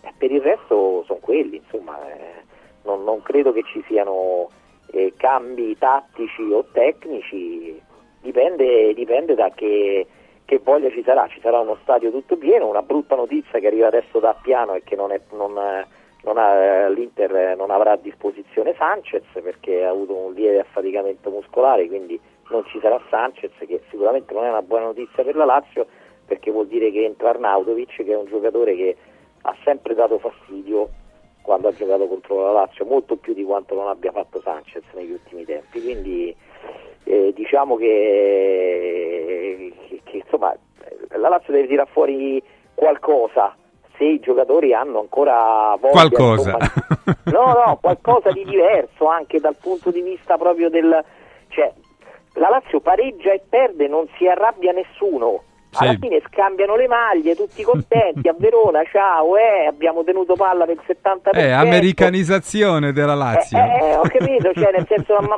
ma nemmeno uno che di, si fa cacciare, no? Si fa stelle a un certo punto, ah, dopo che diciamo la Lazio sta presa a pallonate e anche fisicamente surclassata dalla Salernitana, gli ultimi 20 minuti nemmeno un tiro in porta, una mischia, una- un qualcosa, un capannello, niente, calma piatta. Io l'ho definita calma piatta che me è più preoccupante che non al limite anche qualcosa di eh, qualche reazione nervosa. Eh. Perfetto, grazie a Luigi Salomone, grazie a Mirko Borghesi, eh, buon weekend e buon eh, lavoro e specialmente eh, buona eh, partita che si giocherà domani allo Stadio Olimpico alle 20.45 e che noi la racconteremo. Grazie quindi a, a Luigi e a Mirko. Che succede a Lecce? È terminato, è terminato un bel primo tempo tra Lecce e Frosinone, termina 1-1, un gol di piccolo in apertura, sblocca subito il match a Via del Mare, c'è stato un doppio errore di Turati in quel caso, il Frosinone però ha reagito con il primo gol italiano di Caio Giorgi, al quale tra l'altro il eh, compagno del Frosinone ha lasciato il rigore che ha trasformato, ha trasformato bene, dunque su lei gli ha lasciato eh, il rigore un po' come ha fatto ieri sera eh. Vlahovic con, con Chiesa, Chiesa. magari studia anche un pochino la, la sua squadra. Eh, un po' di lei. umiltà non nuoce. Non fa mai male, non fa mai male. Sicuramente dunque 1-1 alla fine del primo tempo. Noi torniamo tra pochissimo eh, con una parentesi di calciomercato e anche con tutte le novità che ci sono nel mondo del calcio. Sì, sì, ma prima i consigli e poi eh, il resto. Voglio raccontarti una storia. Erano gli anni 60. C'era una bottega a Roma in cui si facevano i materassi a mano. Ogni volta che ci passavo mi fermavo a guardarli lavorare e pensa, oggi su uno dei loro materassi ci sei seduta sopra. Ruega Materassi Tradizione e Innovazione per il tuo comfort. Materassi selezionati dei migliori marchi e decine di letti personalizzabili perfetti per ogni esigenza e stile. Scopri i nostri 5 negozi e come contattarci su ruegamaterassi.com. Posso saltare un po'? Vuoi un capodanno col botto? Vai a colpo sicuro! Festeggia con i colori e i suoni della pirotecnica Santo Stefano. I migliori marchi sicuri e garantiti. Vastissimo assortimento di fuochi d'artificio, fumogeni, torce e tanto altro. Si realizzano spettacoli pirotecnici di ogni genere. Fatti consigliare da un'esperienza ventennale e sconti pazzi per gli ascoltatori. Pirotecnica Santo Stefano. A Centocelle, via dei Gelsi 23 e viale Ionio 321. Pirotecnicasantostefano.it. Aperti la domenica. Allora, come anticipato, noi tra pochissimo torniamo con la parentesi di calciomercato, nella quale poi vi racconteremo anche di interessanti novità, tutte italiane, che possono, potrebbero rivoluzionare il mondo del calcio tutto con il nostro Enrico Camelio e con due ospiti a sorpresa. Dunque, restate qua. Radio, radio, radio, lo sport. Radio Radio TV, la prima radio italiana in TV È nazionale sul canale 253 del digitale terrestre su tutto il territorio italiano. Radio Radio TV. Liberi di scegliere. Da Stosa Storca Pena è il periodo delle grandi occasioni. Con l'acquisto di una cucina Stosa completa di elettrodomestici, in omaggio un televisore maxi schermo 55 pollici. Crea la cucina su misura per te tra un vasto assortimento di stili e modelli. Da Stosa Storca Pena, progettazione e rilievo misure gratuiti. A Capena, in via Tiberina 34. E nello Stosa Point a Borgo Quinzio, presso Luzzi Home Arredamenti, puoi arredare tutta la casa. Scopri lo spazio espositivo completamente rinnovato. Arredamentiluzzi.it Babbo Natale, quest'anno vorrei tanto rendere speciale il Natale. Oh oh oh! Merry Christmas! Da Occhiali in Cantiere, il Natale è già speciale con il 50% di sconto su tutti gli occhiali, da vista e da sole. Affrettati! La magia degli sconti di Natale è fino al 31 dicembre. Buone feste da Occhiali in Cantiere, Capena Colleferro Frosinone. Venerdì 22 dicembre, vediamoci nello store di Colleferro con la diretta di Radio Radio dalle 14 alle 18. Oh oh oh! Modoal a dicembre ti regala gli interessi. Acquista entro il 31 dicembre i tuoi nuovi infissi Sciuco e potrai avvalerti del pagamento in 30 mesi fino a 10.000 euro senza interessi.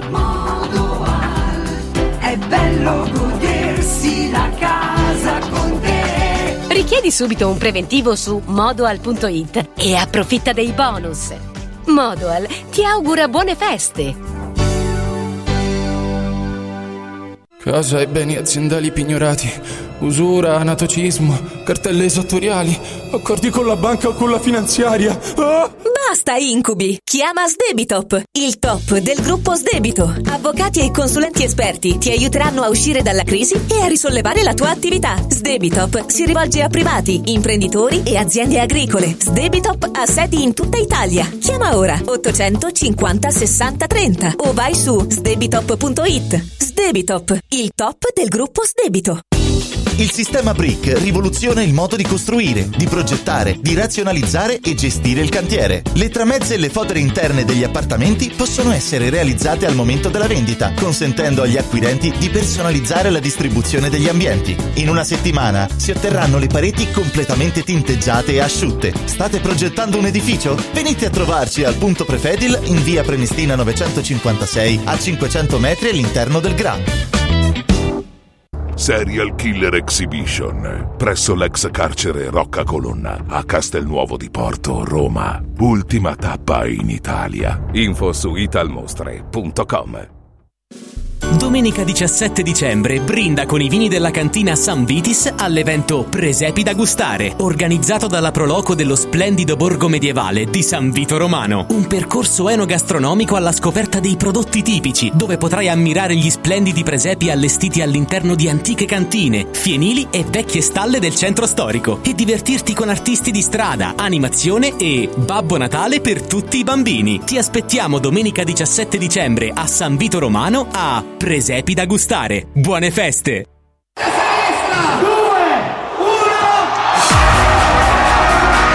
Il Capodanno di Roma è Cinecittà World. 10 feste, una location. Vieni a Cinecittà World, il più grande villaggio del divertimento. 8 cenoni, 40 attrazioni, 4 discoteche, 6 spettacoli dal vivo. Concerti di Achille Lauro, Che Pechegno, Corona e tanti altri. Mezzanotte con i fuochi d'artificio. Biglietti da 40 euro su cinecittàworld.it. Radio, radio, radio, lo sport.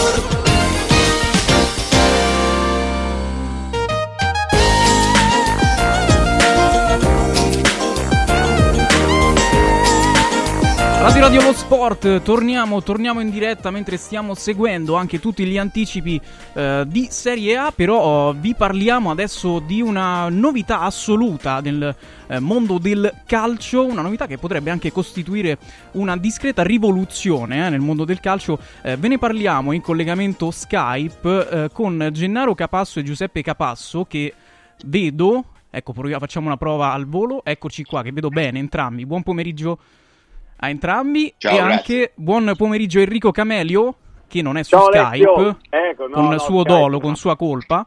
Eh, colpa, colpa.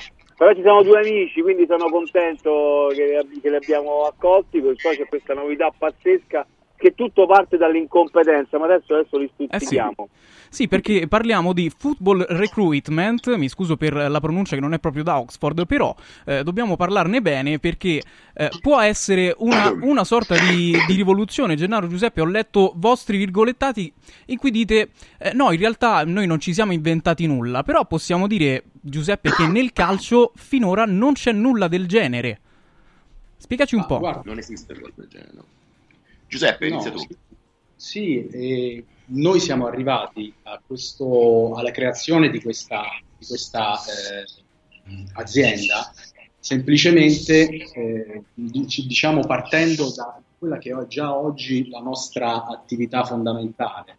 Sia io che Gennaro siamo headhunter professionisti e operiamo in delle industrie che al pari del calcio eh, rappresentano una, diciamo, una fetta di PIL importante. Io ho una società che oggi è verticale nella ricerca e selezione del personale nel settore automotive e Gennaro è un headhunter da quasi 25 anni in Inghilterra ed è verticale nell'information technology. Noi come Enrico sa, poi ci siamo conosciuti per questo motivo, eh, gravitiamo intorno al calcio dal 2016 e ci siamo occupati a più riprese di intermediazioni internazionali, eh, di collaborazioni eh, con eh, uno tra i più importanti ehm, eh, rappresentanti di calciatori, uno tra i più importanti procuratori che ci sono in Italia, che è Claudio Vigorelli. E per Claudio abbiamo gestito e abbiamo, eh, insomma, tuttora eh, siamo in, in ottimi rapporti con Claudio per tutto quanto eh, concerne le attività internazionali, le eh, intermediazioni internazionali. Questo però che cosa ci ha portato a fare? A vedere il mondo del calcio da dentro, dove abbiamo eh, stretto molte relazioni con eh, sia vertici di, eh, di società sportive che con atleti, che con eh, intermediari, che con procuratori e ci ha portato a ragionare su una probabile mancanza oggi che c'è nel mondo del calcio, che è quella della, eh, della mancanza di una società che verticalmente, in maniera professionale, con un processo che poi Gennaro vi spiegherà, un processo di ricerca e selezione professionale, trova le migliori professionalità nel mondo del calcio, a parte chiaramente gli atleti che sono demandati, come tutti sappiamo, ai procuratori, agli agenti e eh, diciamo, a tutti i professionisti che si occupano di questo.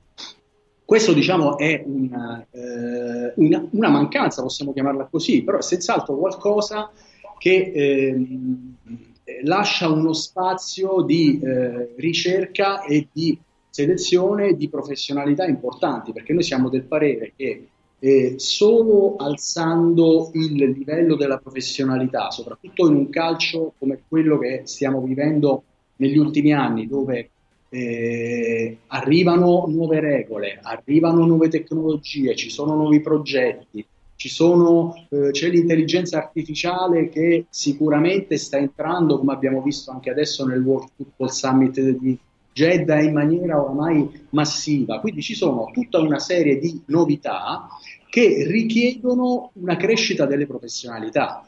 E quindi la crescita profes- delle professionalità può avvenire solo con un processo di ricerca e selezione professionale, certo. che è esattamente quello che viene utilizzato nelle altre industrie. Nella mia, diciamo, di riferimento, che è quella dell'automotive, in quella di Gennaro, che è l'information technology. Diciamo che non abbiamo inventato nulla. L'unica cosa però che abbiamo inventato, abbiamo creato una società che prima non c'era.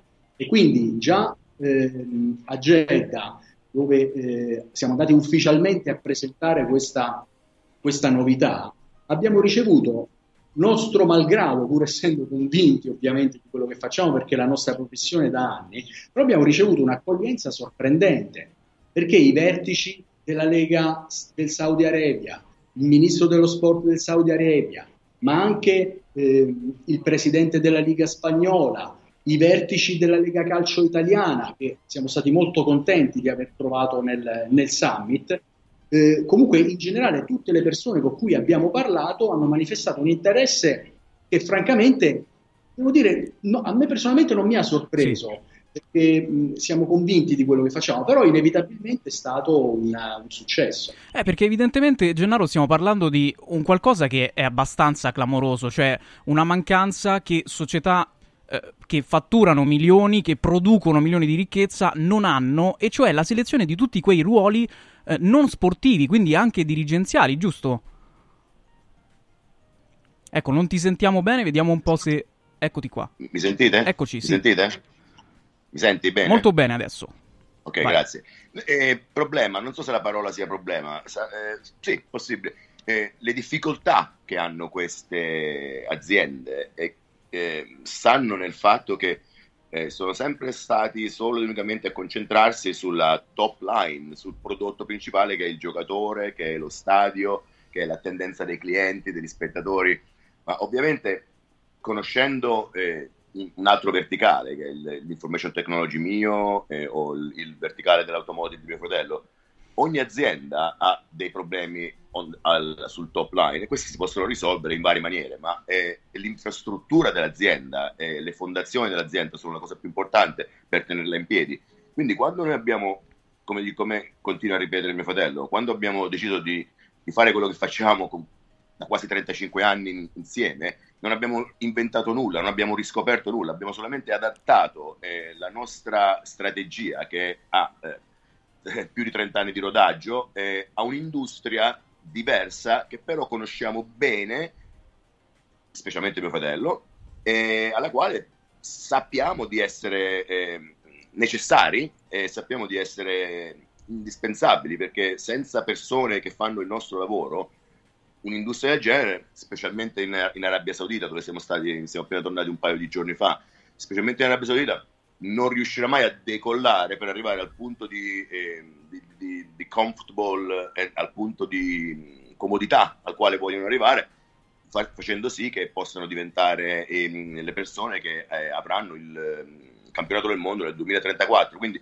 quel tipo di professionalità, quel tipo di lavoro che bisogna fare adesso sulle fondazioni, sulle fondamenta di questa industria è indispensabile per far sì che loro facciano una bellissima figura fra dieci anni e che non riescano solamente ad attirare il giocatore che sta per finire la carriera perché è arrivato, ha 40 anni, vuole andare a guadagnare un altro po' di soldi prima che finisca la carriera completamente, ma il contrario, riuscire ad attirare il ventenne, bravissimo, giovanissimo, al- ehm, a- a- all'apice della sua carriera che vuole andare a giocare in Arabia Saudita perché l'Arabia Saudita è diventata agli stessi, eh, ha raggiunto gli stessi livelli della Liga, della FA Cup, della Serie A, della Bundesliga, eccetera, eccetera, eccetera. Ma senza l'aiuto della persona professionale in eh, dirigenza, in finanza, in information technology, in eh, human resources, avranno seri problemi. Però hanno capito questo- questa mancanza. E siamo- infatti, come diceva mio fratello, siamo stati molto sorpresi dalla bellissima accoglienza e dall'interesse sviluppato verso la nostra proposta perché hanno ovviamente ha- hanno capito che eh, hanno bisogno di questo tipo di aiuto e sono in grado di, eh, di capirle queste cose perché non sono arroganti, non sono eh, troppo sicuri di se stessi, sono molto aperti ad ascoltare innovazione, eh, specialmente nella, tec- nella tecnologia. Quindi secondo me sarà un gran successo. Oh, per spiegare ancora meglio quello di cui stiamo parlando, poi lascio la parola ad Enrico. Eh, Giuseppe, adesso in questo momento eh, le società di calcio, i principali club di Serie A, com'è che assoldano queste figure professionali? Com'è che li trovano? Cioè, eh, com'è che trovano un direttore tecnico piuttosto che uno sportivo? Se non così, perché è qualcosa che eh, penso sia abbastanza incredibile da, da pensare, no? Che sia- non sia organizzato in questo senso. No, guarda, eh, fondamentalmente che poi è anche un po' il motivo per il quale eh, noi siamo arrivati diciamo, all'idea di creare una verticale specifica sul calcio, perché poi c'è da dire che siamo davvero l'unica azienda che c'è in questo momento al mondo verticale nella ricerca e selezione del personale per professionalità del mondo del calcio. Ci sono delle società ovviamente inglesi, ovviamente americane, che selezionano in maniera generalista persone nel mondo dello sport o persone nel mondo dell'entertainment, dello spettacolo.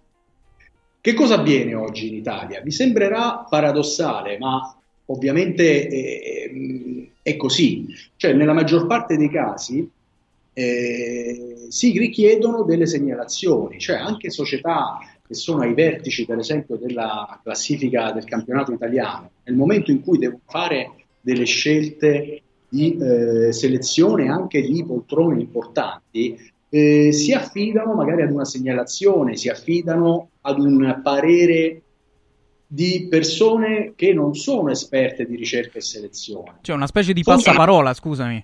Sì, ma sai che cosa accade? Se tu pensi in maniera, eh, diciamo, abbastanza normale a quello che può accadere, eh, molti, molte persone, molti professionisti del calcio di grande fama, di grande capacità, vengono quotidianamente, noi di questo sappiamo, eh, eh, diciamo dall'interno che le cose sono così, quotidianamente ricevono telefonate di loro colleghi che hanno bisogno di un massaggiatore, di un medico, di un direttore sportivo, di un allenatore di una squadra giovanile, di un direttore finanziario, cioè di tutta una serie di professionalità che sono quelle che oggi gestiscono il mondo del calcio. Questo cosa determina? Determina che la persona che viene contattata fa esattamente quello che faresti tu che sei dall'altra parte e ti occupi di un'altra cosa. Cioè, nella maggior parte dei casi segnali un tuo amico, una persona della quale ti fidi o eh, molto spesso anche qualcuno che tu sai che magari non sta lavorando in quel momento. Ecco, questo è un processo che non può definirsi professionale per due motivi. Il primo motivo perché, ed è quello che io ritengo fondamentale, non dà la possibilità al cliente di scegliere, non dà la possibilità di eh, selezionare il profilo che veramente fa il suo caso, non ha al dietro un processo che qualifica il candidato nella maniera corretta, che è quella del, candi- de- del cliente. E faccio degli esempi pratici. Magari eh, tu oggi genericamente puoi eh, definirti un giornalista, però questo oggi nel mondo della professionalità sempre più, ehm, diciamo un collo di bottiglia che si stringe sempre di più verso eh, la specializzazione e sarebbe più corretto dire che sei un giornalista radiofonico. Ancora meglio sarebbe più corretto dire che sei un giornalista radiofonico che si occupa di calcio. Ancora meglio sarebbe dire che sei un giornalista radiofonico che si occupa di calcio e fa i programmi pomeridiani. Sto andando a braccio. Questo nella selezione di una figura calcistica non avviene. Cioè mi chiedono un allenatore, come dicevamo con un noto personaggio del mondo del calcio eh, proprio qualche giorno fa, mi chiedono un allenatore e mi mandano eh, un allenatore che però non è esattamente quello che io sto cercando.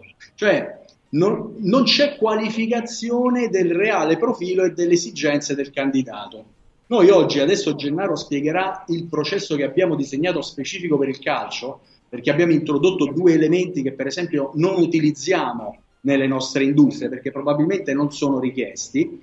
Noi oggi abbiamo la capacità e abbiamo disegnato invece un processo che disegna il profilo del candidato nella sua totalità, e ci pone nelle condizioni di fare poi un lavoro che è esattamente il contrario della segnalazione. Perché si chiamano headhunter? Cacciatori di teste. Noi che cosa facciamo? Fondamentalmente, se dobbiamo ridurlo in una parola, in un'azione, chiamiamo una persona eh, sul suo posto di lavoro e gli offriamo una nuova opportunità lavorativa. Che questa persona lavori, non lavori, ehm, eh, sia raccomandata o meno, questo non ci interessa. Noi partiamo dalla traccia del profilo del candidato e da quello generiamo il processo di selezione. Forniamo una rosa ai, candida- ai clienti e sulla base di quella possiamo fornire sì. il nostro supporto, ma è lui a decidere. E poi eh, paradossalmente la mancanza di tutto questo potrebbe anche essere il motivo per il quale eh, vengono spesso ingaggiati in quei ruoli anche ex calciatori, cioè che potrebbero anche essere persone eh, qualificate benissimo, però eh, si crea no, questo, questo, circuito chiuso. Enrico, eh, che ne pensi tu? Guarda, eh, Giuseppe e Gennaro fanno un po' 0-0 su quello che sta accadendo e per questo l'idea loro sarà per forza vincente, ma non perché siete bravi, caro Giuseppe, proprio perché non c'è nulla. Cioè io quando ho iniziato con questo calciomercato, e, e qualche dritta me l'ha data anche Giuseppe e Gennaro, penso dietro le quinte. Poi io, eh, anche io venendo dall'altissima ristorazione, io vedevo delle cose assurde, proprio delle incompetenze. Io sono stato a cena con Ilario 7-8 giorni fa, con un avvocato delle prime quattro squadre in, in Italia, un ex proprio una cosa importante, lui ci diceva che c'è un'incompetenza pazzesca. Poi sono andato, e tu adesso lo sai, stiamo facendo il giro delle società, stiamo parlando con i direttori sportivi, qualche, qualche intervista la facciamo aperta, qualcuna è chiusa.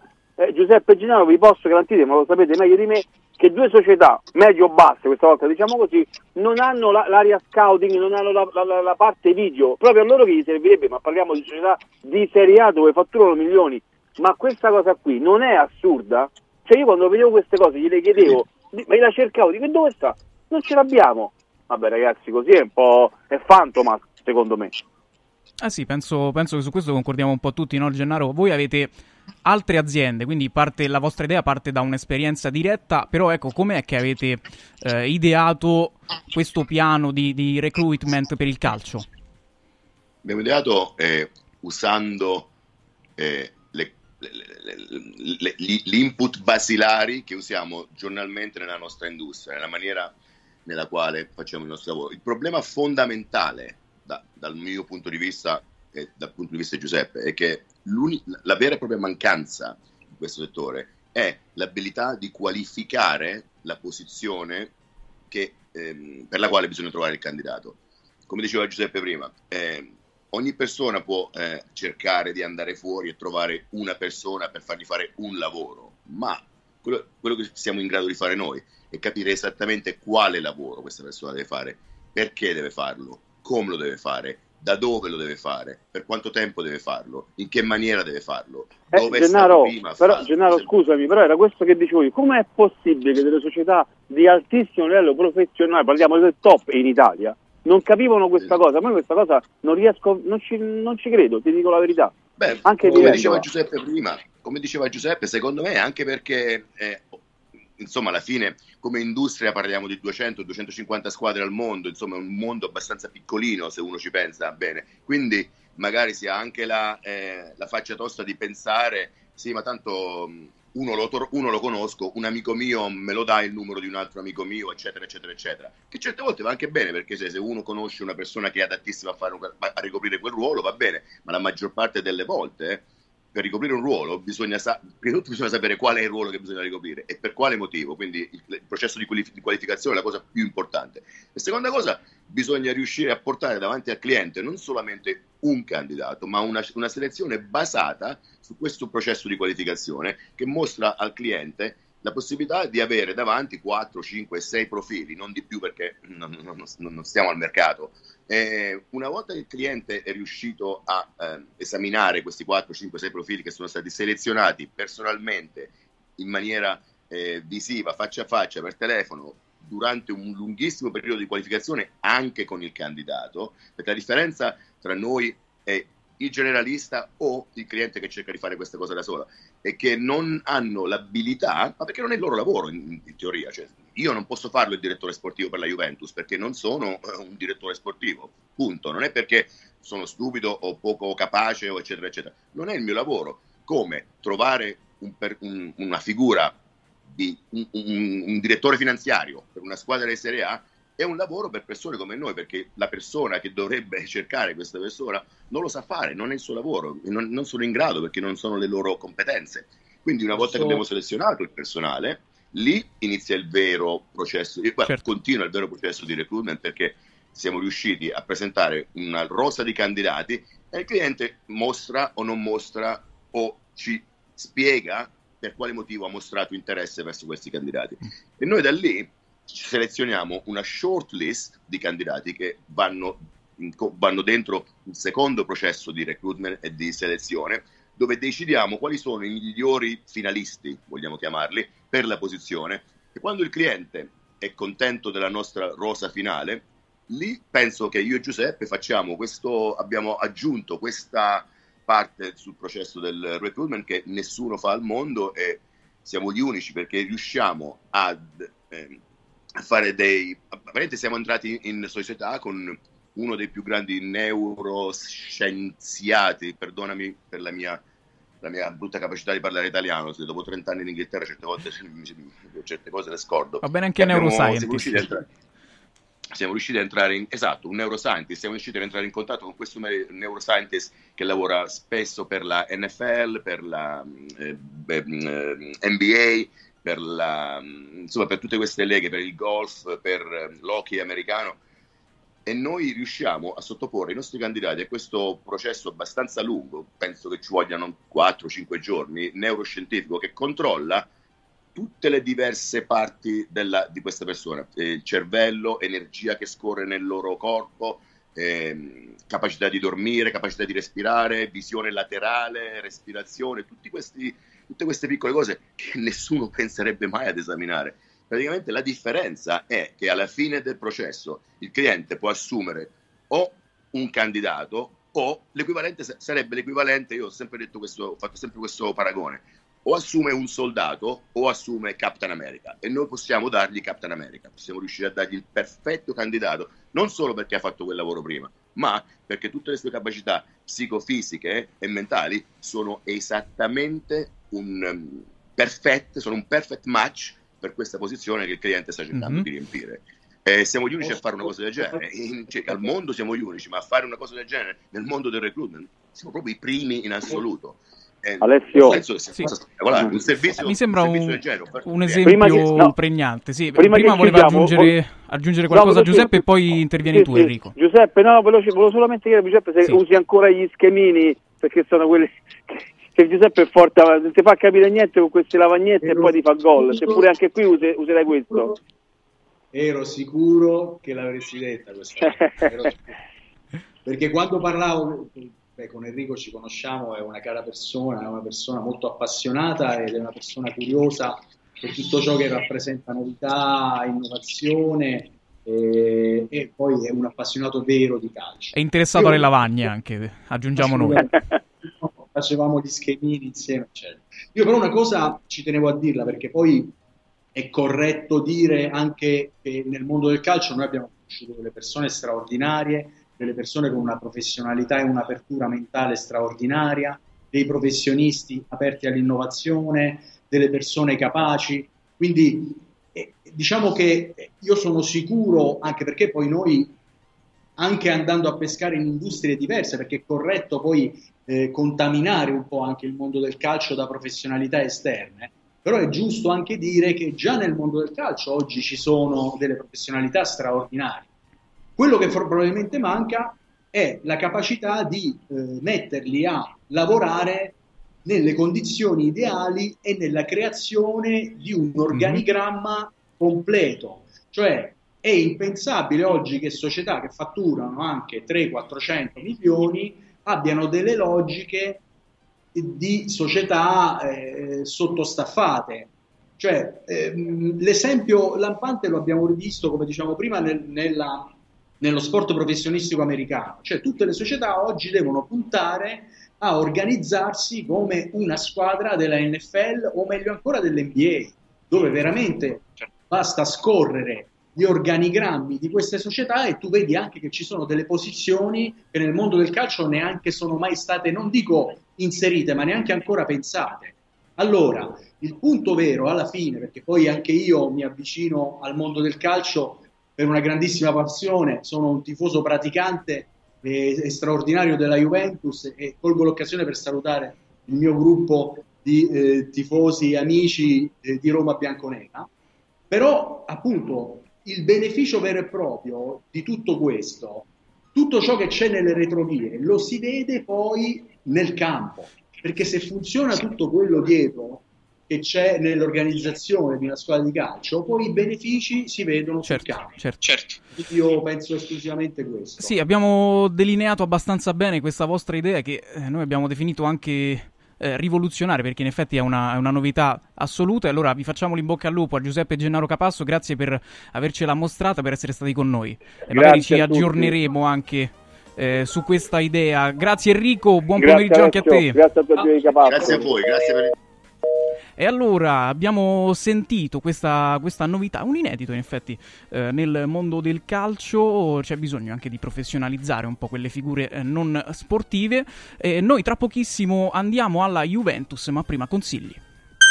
Salve, sono Roberto Zaccagnini e vi aspetto nei negozi Phone Marketing con i migliori smartphone, iPhone, tablet e notebook nuovi e rigenerati ai prezzi più bassi d'Italia. Possibilità di permuta, pagamento immediato del vostro usato, rate fino a 12 mesi e solo per gli amici di Radio Radio 3 anni di garanzia e un anno di assicurazione casco inclusi.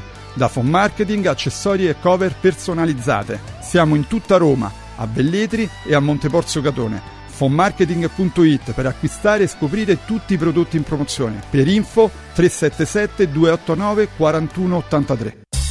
Con Eurobet.live scoprite i risultati in tempo reale, le statistiche sulle partite e sui marcatori. Restate sempre aggiornati per non perdervi nulla. Con Eurobet.live accendete la passione per il calcio. Radio Radio Lo Sport vi aspetta il martedì e il venerdì pomeriggio e il mercoledì mattina con tutti i numeri del calcio con Eurobet.live.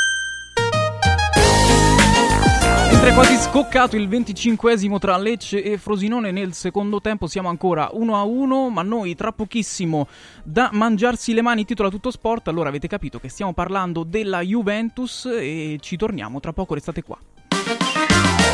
Radio, radio, radio, lo sport. È bello sapere che in qualsiasi momento c'è chi si prende cura di te.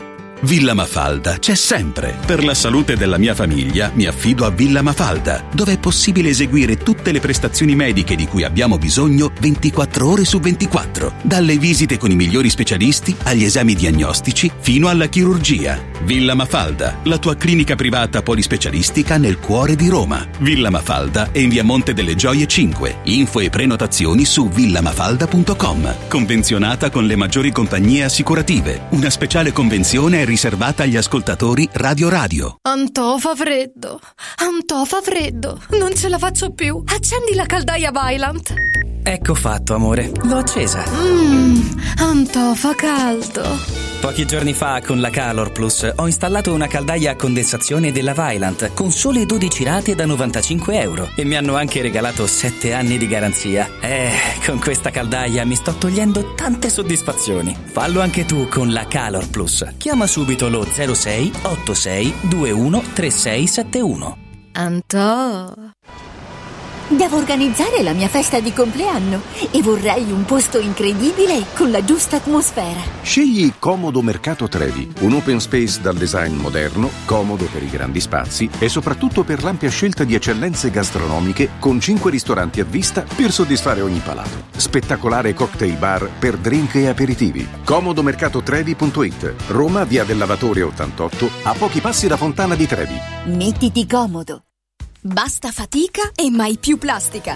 Da oggi con Water Solution hai l'opportunità di avere a casa, in ufficio o nella tua attività acqua depurata naturale, gassata e refrigerata senza limiti e il risparmio è garantito.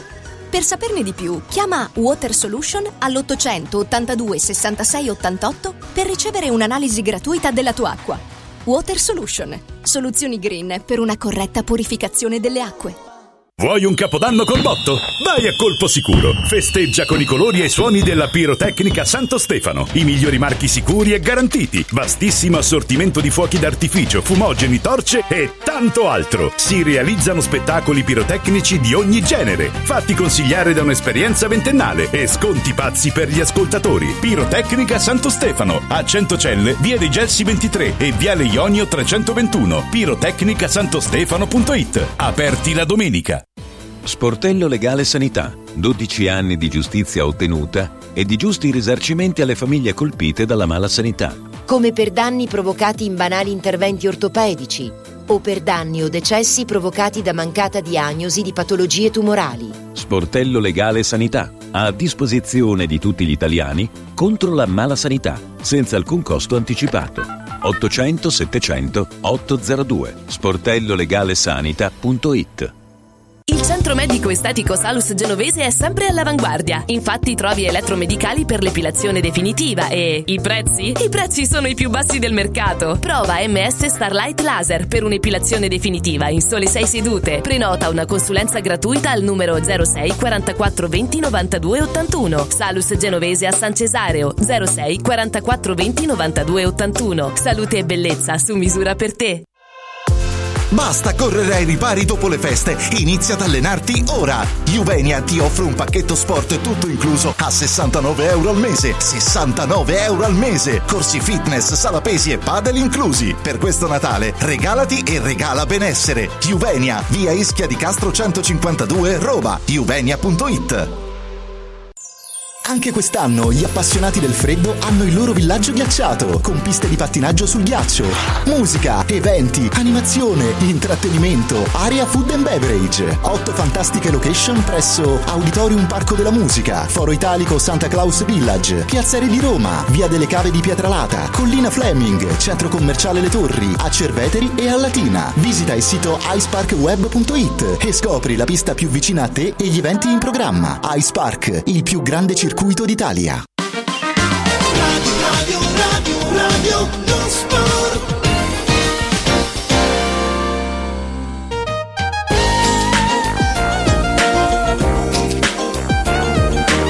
Radio Lo Sport, torniamo, torniamo, in diretta quando siamo al 73esimo di Lecce, Frosinone ancora 1-1 nel tabellino, non cambia il risultato eh, da un po' di tempo, però noi adesso facciamo un passo indietro e torniamo al passo falso della Juventus eh, contro il Genoa di ieri sera, da mangiarsi le mani, titola tutto sport, ci crede poco, la Juve fallisce il nuovo sorpasso all'Inter, però manca un rigore per il tocco di Bani, noi ne parliamo insieme a Luigi Schiffo e Massimo Franchi, buon pomeriggio. Ciao, buon pomeriggio. Eccoci qua, buon pomeriggio a entrambi. Pomeriggio. Da dove ripartiamo? La vostra foto eh, del match di ieri sera più sul non gioco del secondo tempo, Luigi, o forse pure eh, sull'arbitro, sull'arbitraggio?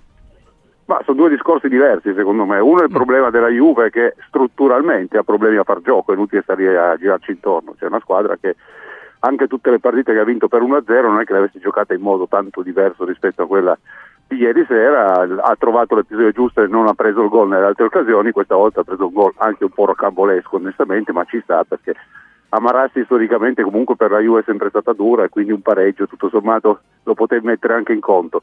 Certo è quando vai in vantaggio eh, hai delle occasioni, comunque pseudo occasioni in realtà, per cercare di fare il secondo gol alla fine l'occasione più nitida ce l'ha avuto al novantesimo Bremer di nuovo su corner, ecco se entra quello stiamo lì a, rip- a riparlare tipo Monza di una vittoria strappata coi denti, partite tutte abbastanza simili, in questa mancava Rabiot e secondo me si è visto tanto perché la differenza tra Rabiot e Miretti mi sembra davvero la cosa che balza più agli occhi di questa partita, ecco, senza fare una colpa a Miretti, però eh, è così, nel senso che in una partita in cui le squadre sono lunghe, se hai Rabiot è una cosa, se hai Miretti hai tutto un altro peso specifico penso che imporre il gioco con un centrocampo McKenny, Locatelli, Miretti sia una cosa difficile con qualunque avversario di Serie A, ecco, mettiamola così. E quindi penso che la Juve abbia pagato sostanzialmente questo, più il momento di involuzione di Vlaovic che continua, adesso ha ceduto anche il ruolo di rigorista a Chiesa, e quindi mi sembra che ci sia proprio un problema psicologico, se non tecnico, insomma, da parte del giocatore, tecnico nel senso di modo di giocare della squadra, ecco che evidentemente lui non, non digerisce tanto e quindi se metti insieme tutti questi ingredienti alla fine una partita così può saltare fuori. E poi c'è il discorso dell'arbitraggio che effettivamente in una gara comunque eh, in cui il Genoa alla fine ha fatto quel tiro in porta del gol e poco altro, mi sembra un tiro da lontano ma facile da parare, quindi nulla di più, eh, se dai il secondo rigore magari poi la storia eh, cambia ed è un rigore che il VAR deve dare quello obiettivamente. Eh, perciò non è solo l'unico episodio di questa stagione in cui il VAR toglie o non dà qualcosa alla Juve, insomma ce ne sono stati tutta una serie, eh, una cattiveria che mi viene da dire, insomma se i sei episodi eh, in cui eh, diciamo il VAR ha deciso o non ha deciso, insomma, ma comunque sempre a favore dell'Inter nelle ultime quattro partite, fossero capitati alla Juve, penso che il clima sarebbe un po' meno sereno, mm. diciamo intorno al calcio italiano. Penso ad Armian su Chiesa, penso ai due con Napoli e penso eh, al, eh, al, rigorino, diciamo così, nella gara interna con l'Udinese, poi vinta 4-0 per carità, e anche in Champions comunque, diciamo, i due episodi decisivi.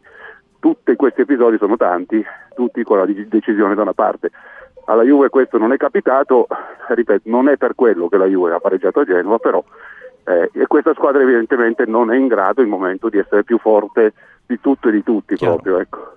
E tra l'altro stiamo vedendo proprio il Lecce Frosinone che stiamo seguendo in questo momento un ricorso al VAR molto diverso da parte dell'arbitro Zufferli, è andato appunto all'on-field review due volte, quindi diciamo eh, una interpretazione un po' diversa e anche una questione di, di interpretazione, come ha detto eh, Max Allegri nel post partita. Massimo, tu come hai giudicato le parole di Allegri? Non me le condivido, cioè, diciamo che lui non ha voluto calcare la mano sul discorso arbitra, però il rigore c'era, quello che non si, di cui uno non riesce a capacitarsi, ma non dico perché era un rigore a favore della Juve, poteva essere la partita Genoa-Milan, Genoa-Inter, Genoa-Napoli, non sto parlando della Juve, parlo di una qualsiasi squadra avversaria del Genoa che riceve, che subisce una, una decisione così eh, assurda, no? perché non, non, si capisce, non c'è stato, c'è un silence, ma no, lo dicono, l'hanno detto a voce, ma non è confermato che ci sia stato questo silent check, non, non si è visto assolutamente inquadrato la finestrella no?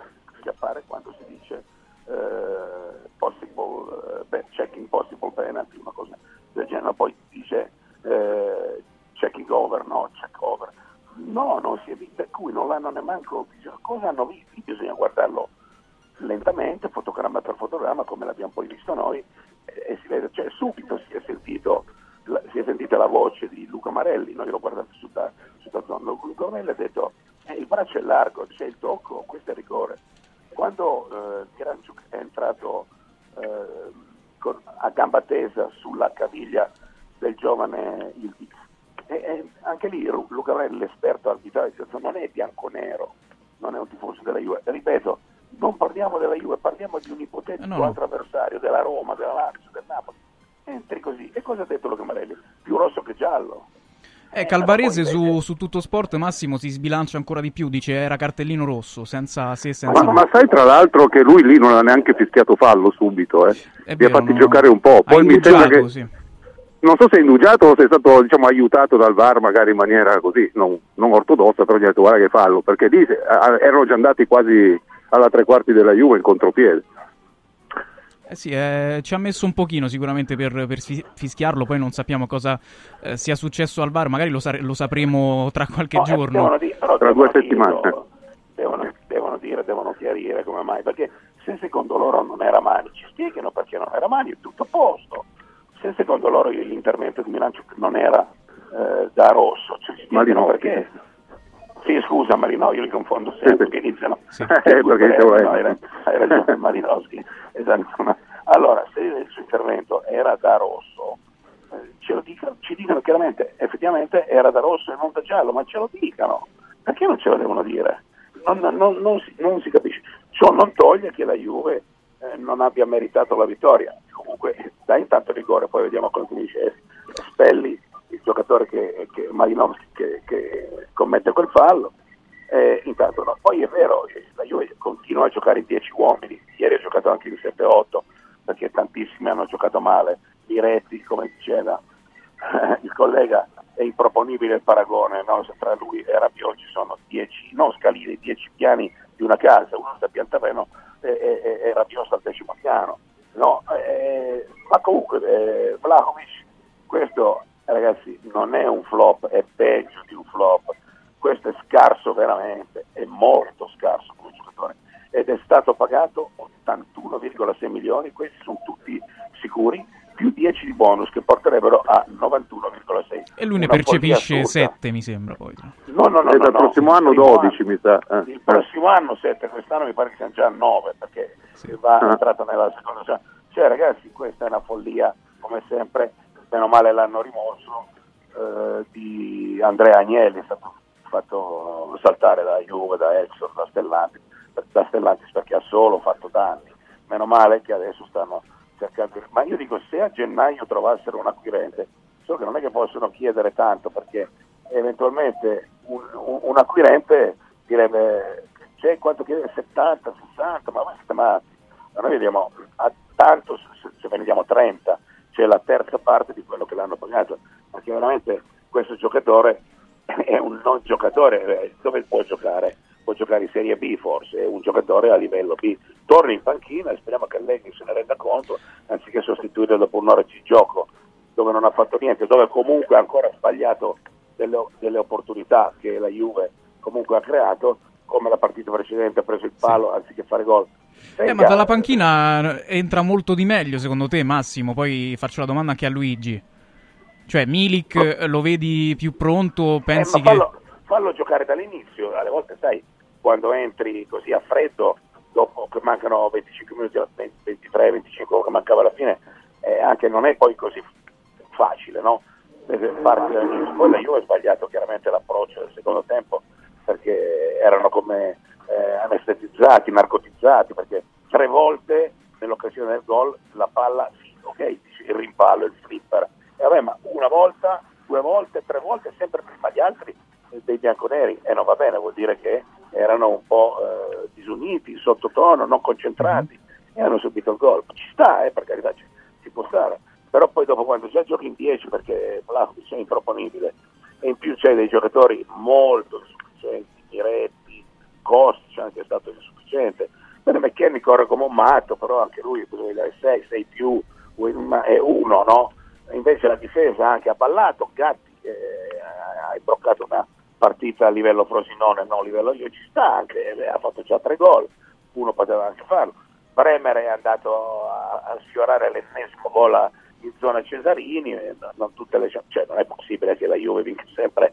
Io l'avevo detto in tempi non sospetti, vedete che poi ci sarà una partita dove non farà più gol al novantesimo, rimonta magari, ed ecco che puntualmente è arrivato. Ciò nonostante, con tutto quello successo, eh, Fagioli che è molto più bravo di Miretti, quello che ha combinato, Pogba, quello che ha combinato, peccato perché aveva fatto vedere degli sprazzi di classe nei, nei pochi spezzoni in cui, in cui aveva giocato, tutti quelli che sono andati via da Di Maria, Paredes, Quadrado, i tre del Frosinone, eh, una barcata di...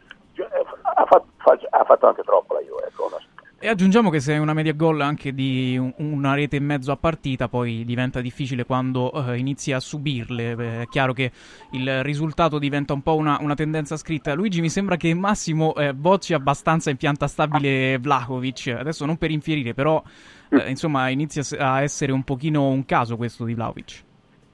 Beh, sicuramente sì, perché credo che ci sia proprio un blocco da parte del giocatore, se addirittura ha rinunciato a tirare i calci di rigore dopo averne sbagliati tre negli ultimi quattro, insomma, quella non è una questione di qualità tecniche, è proprio una questione di testa. Se, eh, infatti poi vedete quando c'è l'esultanza di Chiesa, dice indica Vlaovic, come a dire me l'ha lasciato lui il tiro, eccetera, però intanto gliel'ha lasciato, insomma un centravanti di solito non vede l'ora di poterli tirare i calci di rigore. Credo che semplicemente la Juve avrà bisogno di un centravanti con le caratteristiche di Mandzukic e non quelle di, di Vlahovic, a parte che secondo me Mandzukic aveva anche un'esperienza diversa.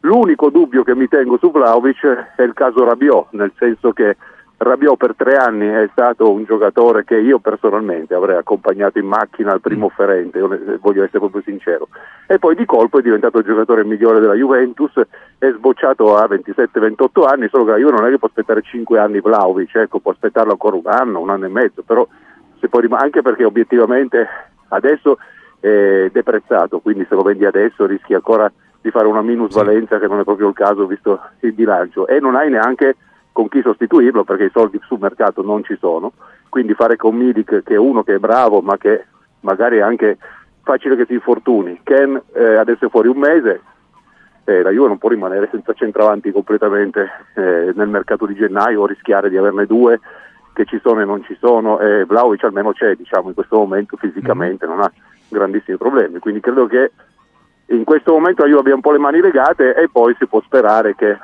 crescendo diciamo abituandosi o magari cambiano poi le cose l'anno prossimo cambia il modo di giocare l'allenatore compagni a centrocampo chi lo sa perché mh, mi sembra uno da tridente Vlaovic in una squadra che gioca in attacco ecco allora lì può fare tanti gol e, e- e divertirsi forse anche di più lo vedo in questo ruolo proprio un pesce fuor d'acqua onestamente E prima Tony Damascelli ci diceva una cosa interessante eh, riguardo anche la situazione di Vlaovic. Lui non, è- non lo assolveva assolutamente, però eh, diceva eh, in molti anche ex calciatori mi dicono che giocare con Chiesa non sia facilissimo. Adesso non stiamo dando le responsabilità ovviamente a Chiesa del, del momento di, di Vlahovic, eh, Massimo, però se dovessi darti una spiegazione anche su quello che non funziona, eh, ecco, magari può, ti senti di, darti, di dargli qualche, qualche alibi anche? Nessuna, zero alibi. Un giocatore che va bene nella Fiorentina, un giocatore che va bene nella, nel Partizan Belgrado, finito lì, andrà benissimo nell'Atalanta, nell'Ester City, nel Valencia, chissà nell'Atletico Madrid, non credo, è già troppo per lui. Eh, son- ci sono dei livelli, lui non è da laurea, lui è da scuola media superiore, in questo momento è addirittura da scuola media se non elementare, però diciamo non voglio essere terribile con lui, ma in questo momento veramente è un disastro, in questo momento è un anno che è così. Ogni tanto però è come se si accendesse improvvisamente e fa dei gol bellissimi, di destro, lui che è mancino, ne ha fatti due alla Lazio, un altro sempre di destro, bellissimi, ma solo è una cosa così, sai, come una, una luce che improvvisamente c'è, poi dopo schiacci l'interruttore e niente, niente. Quindi il problema Chiami- non è tecnico. No, è, è tutto, è- nel senso è tecnica, però ogni tanto improvvisamente questo si riattivano i fili, i contatti, sai no, come quando tu c'hai un caricatore del cellulare che alle volte eh, invece va tanti fa il suono, e ricarica. Ma e poi dopo però quando lo stacchi e lo riattacchi di nuovo non lo fai più, lo fai 10 volte, 10 partite, eh. poi l'undicesima partita riattacchi e le- il, il cellulare ricarica e allora lui fa un gol, ma eh, non, puoi, non può permettersi la Juve di avere uno così. Quanto al discorso che sia difficile giocare con Chiesa, mi dispiace, io edizione europea non sono assolutamente d'accordo, perché quando uno è un campione gioca eh, con qualsiasi giocatore eh, e non stiamo parlando di Pelé, Maradona, Platini, Zidane, stiamo parlando di Chiesa, il migliore della Juve peraltro, e quindi uno si deve adattare. Io ricordo sempre, certo, dici, fai il paragone con il più forte goleador della storia del calcio. E ho capito, ma quando ero giovane CR7 diceva io gioco dove mi dice il mister, il mister mi dice di giocare terzino destro, gioco terzino destro, difensore centrale, difensore centrale, centrocampista di sinistra, centrocampista di sinistra. E giocava con vicino mi- Tevez dove- anche, eh. Dove non mi sento tanto tagliato è quello di portiere. Pregherei, il mister l'unico mi, mi permetterei, ma se lui dice no, guarda, puoi giocare solo come portiere, e vabbè, mi adatto, faccio anche il portiere. La diceva Cristiano Ronaldo. Quindi lui si adatta, gioca da 9 come è il suo ruolo, cerchi di giocare meglio, soprattutto la Juve, cerchi di darlo via. E poi finalmente aggiungiamo si è visto anche un rigore ben calciato, finalmente forse è uno dei eh, pochi meriti di, di Vlaovic di ieri sera perché eh, poi Federico Chiesa ha imparato a tirarli da un certo fuoriclasse di Funchal, quindi eh, No, si è visto... dicevi, no, ma di, di Vlahovic, no, lui ha fatto meno male che ha fatto il gesto, come ha fatto Ibra- Ibrahimovic dopo che ne aveva sbagliati due, che ha detto no, no, no, no, io non li tiro più e non ne voglio rischiare di sbagliare Ha gol. deciso lui, eh? Ha deciso lui, Esatto, non no, no, certo, quello è stata l'unica cosa bella che ha fatto, anche perché poi normalmente, tipo, poi bisogna sentire Allegri, sì c'è un rigorista, disegna- però eh, in tantissime altre squadre dove non c'è il rigorista principe che normalmente è il capocannoniere no, della squadra o il capocannoniere della squadra, che è poi il capocannoniere del campionato, e dove chi si procura il rigore lo batte. Poi è evidente che se il, il rigore se lo procura Gatti, che è un difensore, che ne so, Locatelli, allora lo fanno però se è un attaccante lo tira lui. Tante squadre, in tante squadre vige questa regola. Nella Juve il rigorista designato è Vla- è Vlahovic e ha fatto un gesto, meno male che l'ha fatto perché poi c'era il rischio che lo sbagliasse di nuovo. Oh, poi c'è anche un, un non gioco però di cui si deve parlare, no? Perché noi possiamo anche parlare diversi minuti di Vlahovic, però ieri sera eh, comunque la Juventus, eh, sì Luigi ha giocato un po' come sempre, cioè non, non è che si è discostata tantissimo dal, dal tipico gioco, però ecco, ieri sera secondo te cos'è che non ha funzionato rispetto alle altre volte? Eh, che ha preso gol fondamentalmente, perché se finisce 1 1-0 con la stessa identica partita, possiamo parlare dell'ennesimo cortomuso di questa squadra, con l'aggravante che mancava Rabiot, ripeto, che è una cosa che conta comunque anche nella costruzione del gioco. Credo che la Juve sia destinata a soffrire così tutto l'anno, perché strutturalmente ha un centrocampo che non è in grado proprio, eh, lo vedi, quando la Juve deve fare gioco va in sofferenza, sbaglia dei passaggi elementari, una volta uno, una volta l'altro, e quindi poi rischi di prendere dei contropiede, che poi è assurdo, perché vabbè, stavolta il possesso palla l'ha fatto più la Juve del Genoa, che è già una notizia, tutto sommato, vista l'ultima tendenza dei pari 30% per partita. Ma perché, Però- ma perché sai perché? No, ma sai perché? Perché non vinceva, allora doveva Eh certo, recuperare, fatto- perché se fosse rimasto 1-0 sei tranquillo che il Genoa avrebbe Era battuto, 30% sei d'accordo? di nuovo. No, eh? Sì, sì, sì, assolutamente. Però voglio dire che anche facendolo non è che abbia fatto, ha fatto quattro tiri in porta come al solito, perché la la media della squadra è di fare quattro tiri in porta. Una volta riesci a fare due gol su questi quattro tiri, cosa che poteva capitare alla fine con Bremer, vinci la partita, se no non devi prenderlo perché con quattro tiri in porta eh, se prendi anche un gol diciamo che diventa difficile vincerlo, ma credo che siano consapevoli Allegri e la squadra di questo e che si comportino di conseguenza.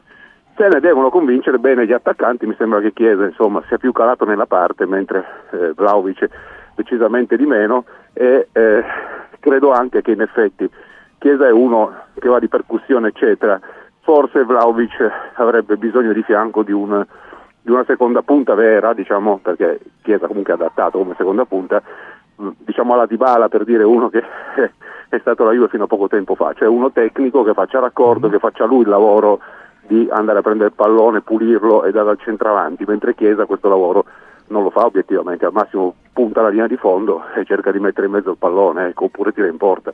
Eh, quindi un pochino manca di fantasia in tutti i reparti, compreso l'attacco. Ecco. Poi Massimo, se c'è una cosa che si è vista ieri sera eh, è stata l'assenza eh, di Rabiot, lo ricordava prima Luigi Schiffo. Eh, secondo te è più mh, perché quel centrocampo appunto eh, non è proprio all'altezza di, di, una Juventus, di una grande Juventus, o, o forse pure perché eh, Rabiot è diventato il pioniere di questa squadra?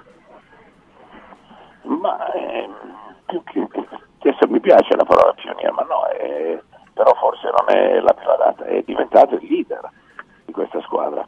E dopo io sono d'accordo in pieno con Luigi, io anche l'avrei accompagnato in Costa Azzurra sopra le alture, le alture Supercando, è una bellissima casa con campo di calcio in erba sintetica da 11, l'avrei portato io lì ad allenarsi in attesa di trovare un ingaggio, magari la Juve continuava a pagarlo, però per favore fuori perché era un disastro. E la Juve l'ho aspettato, incredibile, no? E poi dopo l'anno scorso ha fatto un piscitol, ma non si può pensare lo stesso di uno che eh, non è centrocampista e, e punta centrale. Ecco, su questo E però comunque- Massimo, eh, c- com'è che la Juve ha avuto l'intuizione di aspettarlo però secondo te? C'erano dei segnali per aspettare Rabiot eh, come non ci sono per Vlakovic? No, perché sono cambiati anche eh, i dirigenti, è andato via Marotta, eh, eh, eh, Paratici, eh, poi è, sono- è arrivata la nuova dirigenza, eh, adesso non dico ade- eh, Giuntoli adesso, prima ancora, no? quando avevano promosso Cherubini, cioè ci sono stati de- de- de- degli- delle variazioni nell'organigramma eh, tecnico della società e qualcuno ha deciso no, ma è un patrimonio e hanno avuto pazienza, eh, in fondo era, era arrivato a parametro zero, non a 91,6, a 81,6 più 10, no? era anche una, un- dire, una, una plusvalenza vera. Eh, certo eh, non sarebbe stata una plusvalenza vera perché se l'avessero ceduto nel momento della massima crisi cosa poteva ricavare? Poca roba, no? E poi anche lì hanno commesso questo mezzo errore, per me un errore, di, fa- di, fare- di fargli firmare un contratto annuale, ma adesso siamo di nuovo punto da capo, tra pochi giorni è gennaio e lui è libero di firmare con chi vuole, se vuole.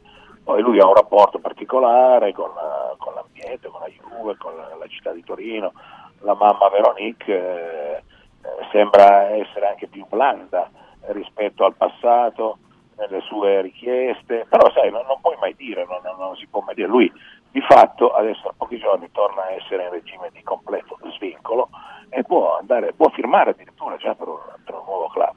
E lì anche la Juve eh, dovrà valutare e vedere. Però certamente c'è la, la- la- la povertà tecnica del centrocampo. Ma McKenny eh, era uno che forse si poteva anche evitare di cedere in prestito al Leeds, perché è un grande corridore, è un cursore, uno che comunque serve, anche come, non dico come titolare, come riserva, ma poi comunque è andato in una squadra che è retrocessa. Infatti lui eh, ritorna alla Juve, era di proprietà della Juve, ma cosa ha fatto nel Leeds? Niente, male, retrocessi in Championship. Eh, Miretti si è autoretrocesso da solo perché prima sembrava più forte lui di Fagioli, adesso lasciamo perdere, no, no, non lo lasciamo perdere, ma è fuori per eh, noti motivi, eh, per il gioco, eh, Fagioli, ma Fagioli è molto più bravo di Miretti. Miretti ha fatto come si dice come i gamberi, non si è involuto, ma ieri sera quanti palloni ha sbagliato? Proprio era eh, un errore continuo, no? E quindi manco c'era poi appunto Rabiot, Locatelli fa quello che può, sta lì al centro, ma non è un fuoriclasse anche Locatelli, è un buon giocatore, certamente terze partite sono, più, sono decisamente migliori di altre, ma dove è già ta- ripeto, è già tanto quello che fa la Juve con Sì. l'ordine societario aggiunto lì di quest'estate. La famosa classe tagliare operaia, tutto, sì. tagliare tutto, tagliare tutto, Beh, sì, una Juve anche eh, sub-operaia, no? Cioè proprio il livello più basso e comunque è lì. Dico solo, se per caso, anche ci può stare, eh, perché poi Sarri a me non è mai piaciuto come allenatore, ma sulla gavetta il numero uno, perché quello che ha fatto la, la gavetta come Sarri non ce ne sono al mondo forse, eh, no? E quindi è un lavoratore pazzesco. Metti che ci facesse una sorpresina, la Juve lì sarebbe un punto dall'Inter. Eh sì, sì. A chiudere Luigi, visto che Massimo sta evocando questa domanda, lo sento che la evoca, eh, la Juventus con eh, Fagioli e Pogba là a centrocampo avrebbe avuto eh, a quest'ora gli stessi o più punti dell'Inter?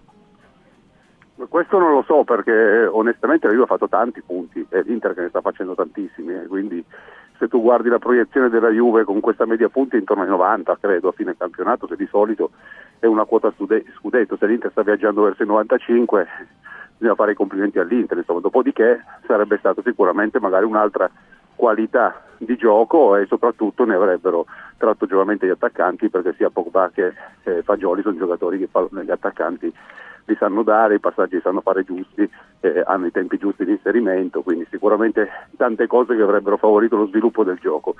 Ciò non toglie che la Juve sta lì, è consapevole, ripeto, di tutti i limiti che abbiamo detto e questa forse la rende forte per questo, nel senso che sa benissimo cosa fare, cosa deve fare, cosa non deve fare, qualcosa potrà imparare a farlo, altre cose non si possono pretendere, però se migliora e lima qualche cosa e riesce a stare attaccato all'Inter fino alla fine, poi bisogna vedere cosa capita anche a livello di infortuni perché chi gioca ovviamente ogni tre giorni eh, è più probabile che abbia qualche infortunio, qualche problema di organico rispetto a chi gioca una volta alla settimana.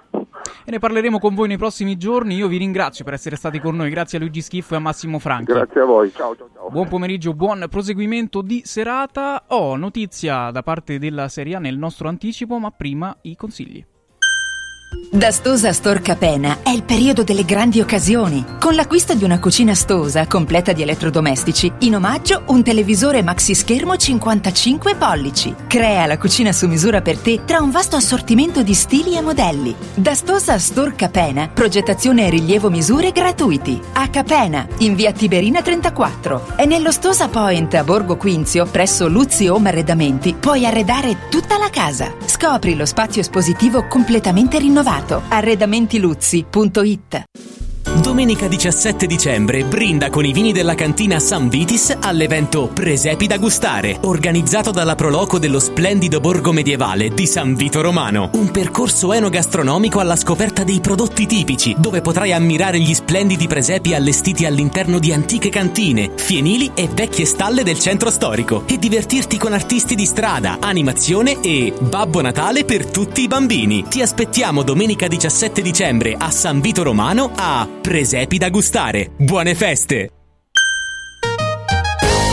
Dopo quasi due mesi il Lecce torna alla vittoria, battuto 2-1 il Frosinone con un tiro di Ramadani nel finale e grazie anche agli errori di Turati, non una grande eh, giornata per il portiere eh, degli ospiti che sbaglia due volte, prima con i piedi, poi con le mani in occasione del vantaggio di Piccoli al decimo, il Frosinone pareggia con il primo gol italiano di Caio Giorge sul rigore, ma nella ripresa cade nel finale, i Salentini ora superano il Frosinone in classifica, dunque questo ha detto il nostro eh, primo anticipo di Serie A, noi torniamo tra pochissimo, parole all'amica Bianca. Radio, radio, radio, non sport.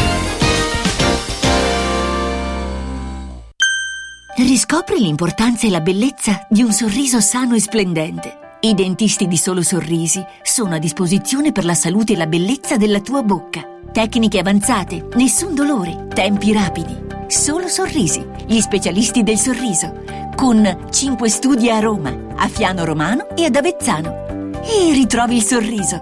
858 69 89 solosorrisi.it Benvenuto Lipo, il nuovo straordinario integratore naturale della Sirt Life per combattere stanchezza, affaticamento, fame nervosa, sbalzi glicemici, grasso nel sangue e nervosismo. Lipo, testato scientificamente, interviene stimolando il metabolismo. Lipo è innovativo ed efficace. Scopri Lipo su radioradioshop.it e approfitta delle combinazioni Lipo più Sirt 500 Plus al prezzo speciale solo per gli ascoltatori di Radio Radio. Lipo più Sirt 500 Plus per elevare naturalmente il tuo livello di benessere. Il regalo perfetto per chi ami? Il benessere! Forum Sport Center per questo Natale ha attivato la promo Happy Sport and Wellness. Regala un mese socio open a 69 euro o un mese di corso sportivo a soli 49 euro. Scopri di più su forumroma.it o vienici a trovare a Roma in via Cornelia 493. Happy Sport, Happy Wellness, Happy Christmas con Forum Sport Center. Natale in mostra!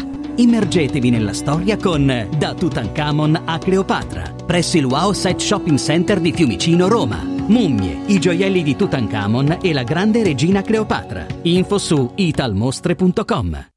Da Stosa Store Capena è il periodo delle grandi occasioni. Con l'acquisto di una cucina Stosa completa di elettrodomestici, in omaggio un televisore maxi schermo 55 pollici. Crea la cucina su misura per te tra un vasto assortimento di stili e modelli. Da Stosa Store Capena, progettazione e rilievo misure gratuiti. A Capena, in via Tiberina 34. E nello Stosa Point a Borgo Quinzio, presso Luzzi Home Arredamenti, puoi arredare tutta la casa. Scopri lo spazio espositivo completamente rinnovato. Arredamentiluzzi.it Anche quest'anno vi portiamo a casa l'oro della Sabina, l'olio nuovo extravergine di oliva Sabina DOP.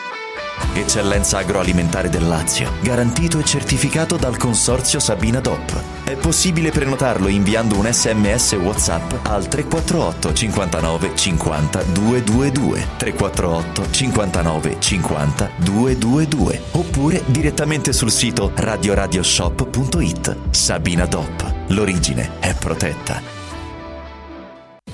Sportello Legale Sanità. 12 anni di giustizia ottenuta e di giusti risarcimenti alle famiglie colpite dalla mala sanità. come per infezioni nosocomiali o per danni o decessi provocati alla nascita su bambini sani. Sportello Legale Sanità. A disposizione di tutti gli italiani contro la mala sanità, senza alcun costo anticipato. 800 700 802. sportellolegalesanita.it Come ogni giorno, noi del Centro Musicale entriamo nelle vostre case. Oggi per augurarvi buone feste e per invitarvi a visitare la nostra sede, dove potrete scegliere tra centinaia di articoli in promozione, dai giradischi alle chitarre elettriche, dai pianoforti ai videoproiettori, dai sistemi karaoke alle batterie elettroniche e molto di più. Centro Musicale, l'eccellenza nell'intrattenimento domestico, è a Roma in via Valpellice 85, telefono 06 88 61 046, centromusicalesrl.it. Mamma, io mi annoio! E allora preparati, ti porto all'Uneur Park! Dentro la città,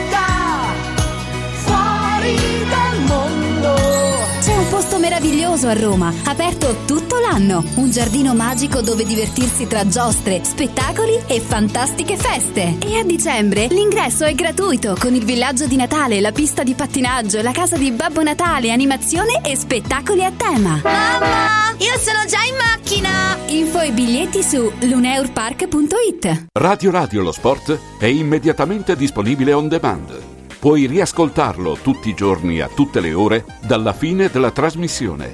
Cerca Radio Radio lo sport sul podcast di Radio Radio. radioradio.it slash podcast.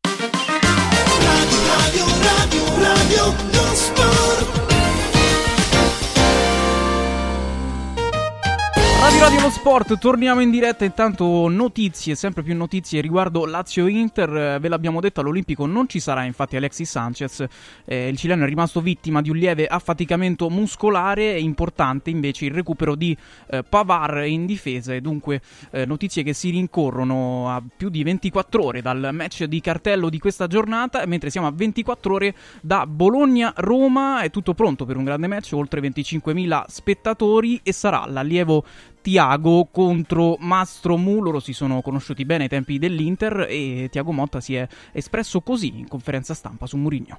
Buongiorno Tiago, Buongiorno. quarto posto, Roma senza attaccanti, José Mourinho, tema libero.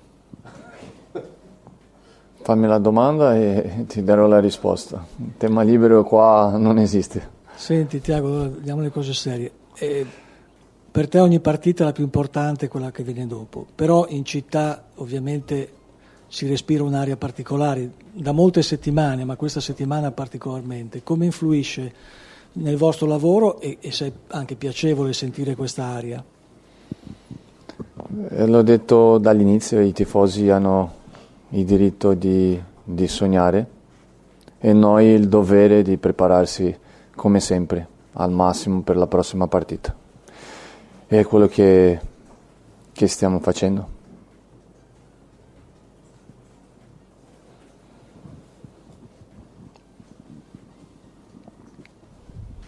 Buongiorno Tiago. E, senti, ieri sera ho partecipato mh, ad uno dei dibattiti che fa sempre il mister Emilio De Leo, che era eh, a fianco, è stato a fianco anni con Sinesa Mihailovic. Sono dibattiti sempre molto interessanti dove intervengono poi giocatori, allenatori, così. E si parlava della leadership relazionale come leadership della bellezza. Allora mi è venuto in mente proprio il Bologna, no? E perché la leadership della bellezza si, si diceva che era, è, sarebbe la leadership dove armonia, fiducia e connessioni autentiche fanno sì che poi in campo eh, si veda la bellezza del gioco. Ecco, secondo me noi stiamo vedendo questo, cioè la bellezza, al di là della sconfitta o della vittoria. Mm-hmm. Sei d'accordo su questo? Beh, eh, io, io, particolarmente sì, perché per me la bellezza del gioco è quello che riusciamo a fare in campo. Magari chiede a un altro allenatore o un'altra persona e per lui una bellezza del gioco sarà un qualcosa di diverso. Ognuno è libero di vedere il calcio al suo, al suo modo. Però eh, rimango con quello che hai detto prima, eh, la connessione, tante cose fatte prima per arrivare a questa bellezza nel campo tantissimo lavoro e tantissimo lavoro, come dico sempre, di questi ragazzi che, che stanno dimostrando di avere eh, questa mentalità di dare continuità eh, al lavoro che hanno iniziato dal primo giorno, da, da, quando eravamo in ritiro e fino ad oggi. Tutti i giorni, tutti gli allenamenti, cercare un qualcosa in più, cercare di migliorarsi, cercare di, di, di affrontare anche nella difficoltà e delle difficoltà che l'abbiamo sempre e, e, sarà così fino alla fine stagione, ma loro vogliono approfittare questo per uh, che sia un stimolo in più per uh, avanzare, per andare in avanti.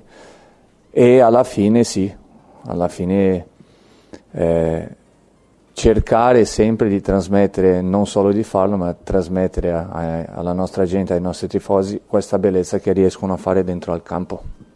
Tantissimo merito loro, tantissimo merito loro.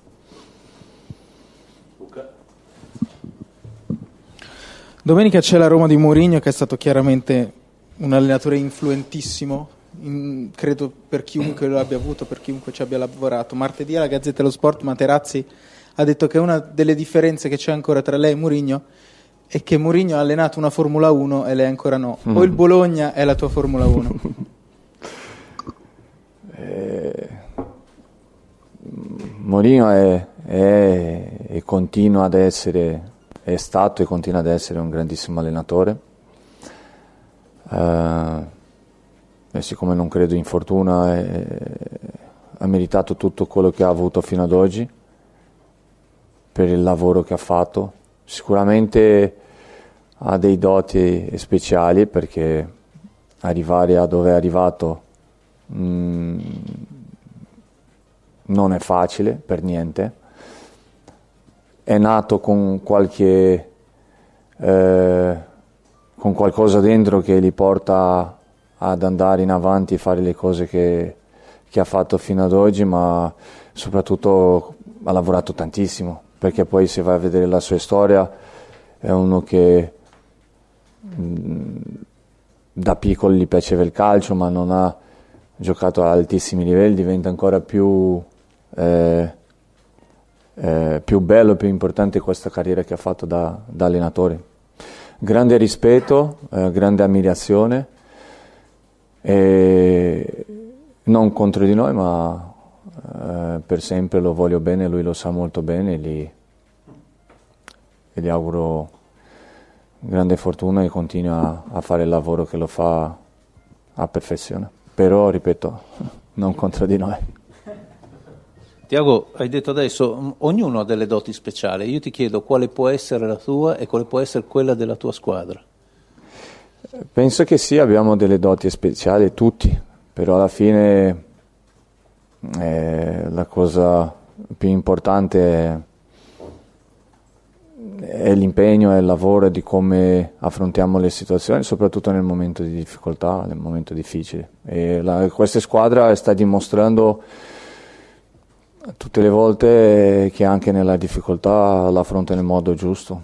E, e il modo giusto è continuare a pensare in avanti alla prossima partita, al prossimo allenamento, allenarsi, lavorare al massimo, avere rispetto per, questo- per- per il gioco, rispettarsi tra di loro, perché alla fine in tanti vogliono, siamo in tanti e vogliono tutti giocare, ma sanno che quando va il mio compagno in campo lo devo sostenere, lo devo aiutare, quando entro devo dare il mio massimo perché è importante tanto quelli che giocano 90 ma quelli che giocano 15 minuti. Sono tutte cose che fa che la squadra in questo momento stia bene, perché se lo meritano. I ragazzi meritano tutto quello che hanno raccolto fino ad oggi.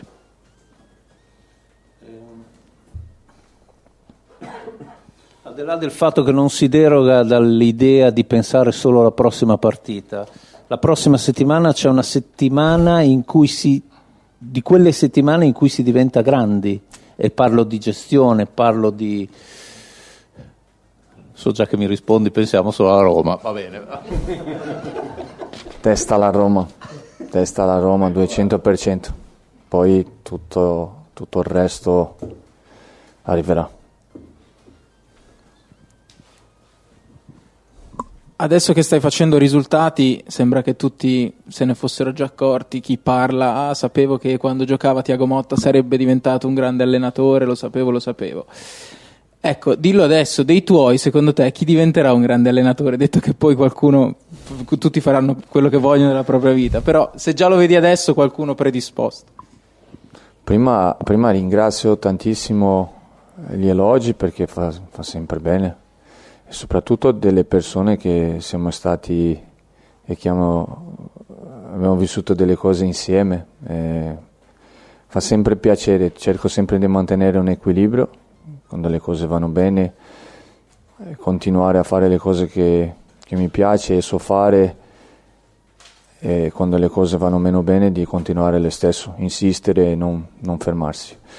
Da noi eh, abbiamo, abbiamo dei ragazzi giovani, eh, dei ragazzi che, che sono intelligenti, che amano quello che fanno, eh, che, che la cosa più importante sono continui perché lavorano sempre giorno dopo giorno bene, è una delle cose che in questi sport è una cosa molto importante, ma non solo nelle, in questi sport, ma nella vita e abbiamo tanti così in squadra. Io in questo momento penso per esempio a Remo, penso a Michel, eh, penso che sono, che sono dei ragazzi che se vogliono alla fine, perché alla fine devono volere loro, ognuno deve seguire il suo sogno e, e se vogliono dopo tanto tempo ancora che hanno per giocare, se quando smettono vogliono allenare. Sempre centrocampisti però.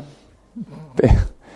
Penso, penso veramente che, eh, che a centrocampo puoi avere un po' più di facilità, eh, perché a centrocampo, soprattutto oggi, penso che oggi, eh, come il calcio ha cambiato, in, in tutti i ruoli, perché oggi anche il, il portiere deve giocare bene e l'attaccante deve difendere, però il centrocampista deve partecipare in tutte le situazioni di gioco, deve pensare per l'attaccante, deve pensare per il difensore voglio dire, è molto più coinvolto nel gioco che magari un'altra posizione.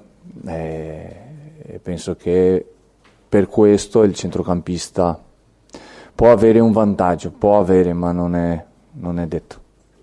Non è detto. E Tiago, eh, Bruno Oliveira, che ha scritto anche un libro insieme ad altri sul metodo Murigno, eh, dice che un aspetto particolare di Murigno è che lui cura molto l'aspetto personale dei calciatori. Ti senti un po' simile anche tu a Murigno in questo? Personale... Personale proprio della, sì, sì, non so se un calciatore ha problemi nella vita privata, cioè è molto attento Mourinho in, in questo, cioè curare anche l'aspetto, avere cura dell'aspetto personale del calciatore. Allora mi chiedevo se ti senti simile a Mourinho in questo. Ma in, in, questo caso penso che non solo Mourinho, penso che tutti gli allenatori fanno attenzione perché alla fine quando vediamo il ragazzo qua in campo facendo il suo lavoro è un ragazzo, è, un, è una persona e, e, si riflette quello che è fuori dal campo, poi al campo è difficile, secondo me è difficile eh, poter separare una cosa dall'altra, è chiaro che ci sono quelli molto bravi sicuramente che riescono a non trasmettere magari una difficoltà o, o, qualcosa che stiano passando fuori dal campo e, e, riescono a lasciare da parte e nel campo essere qualcosa di straordinario, ma è, è veramente molto difficile come per, per, tutti, in tutto il lavoro. Alla fine quando stai bene nella tua vita personale diventa molto più facile di fare il tuo lavoro e non, e non il contrario. E allora penso che Mourinho, eh, me, ma tutti gli altri allenatori cercano di fare attenzione, di capire come sta il ragazzo e nel momento e aiutarlo al massimo e questo non è solo l'allenatore, tutte le persone che lavorano nel club. Cerchiamo noi di fare attenzione a queste cose sicuramente. Ciao Tiago, eh, ci sarà la Roma, ci sarà Murigno, la Roma sembra esaltarsi quando riesce a difendere con questo blocco basso, sembra quasi non volere troppe volte il pallone, gli piace poi ripartire quando ha un po' più di spazio e quindi probabilmente ti aspetterai, te lo chiedo, una Roma molto chiusa, molto difensiva, eh, come si supera questa situazione, come si, si, va un po' ad aprire, a scardinare una difesa come quella giallorossa, come, come potreste fare? Bah, dipende, la Roma, la Roma, è una squadra che ha, che ha, dei giocatori di altissimo livello, di nazionali eh, da tutte le parti. Vuol dire che se noi gli lasciamo la palla e, e non facciamo una buona fase difensiva, loro sicuramente giocheranno perché hanno grande qualità. Se siamo bravi nella fase difensiva e riusciamo a avere noi la palla, è una squadra che, che si difende bene, che ha una, un grande carattere eh, è una squadra che non ha nessun problema in difendersi con un blocco basso. Eh, è una squadra che quando fa pressione alta eh, è molto aggressiva.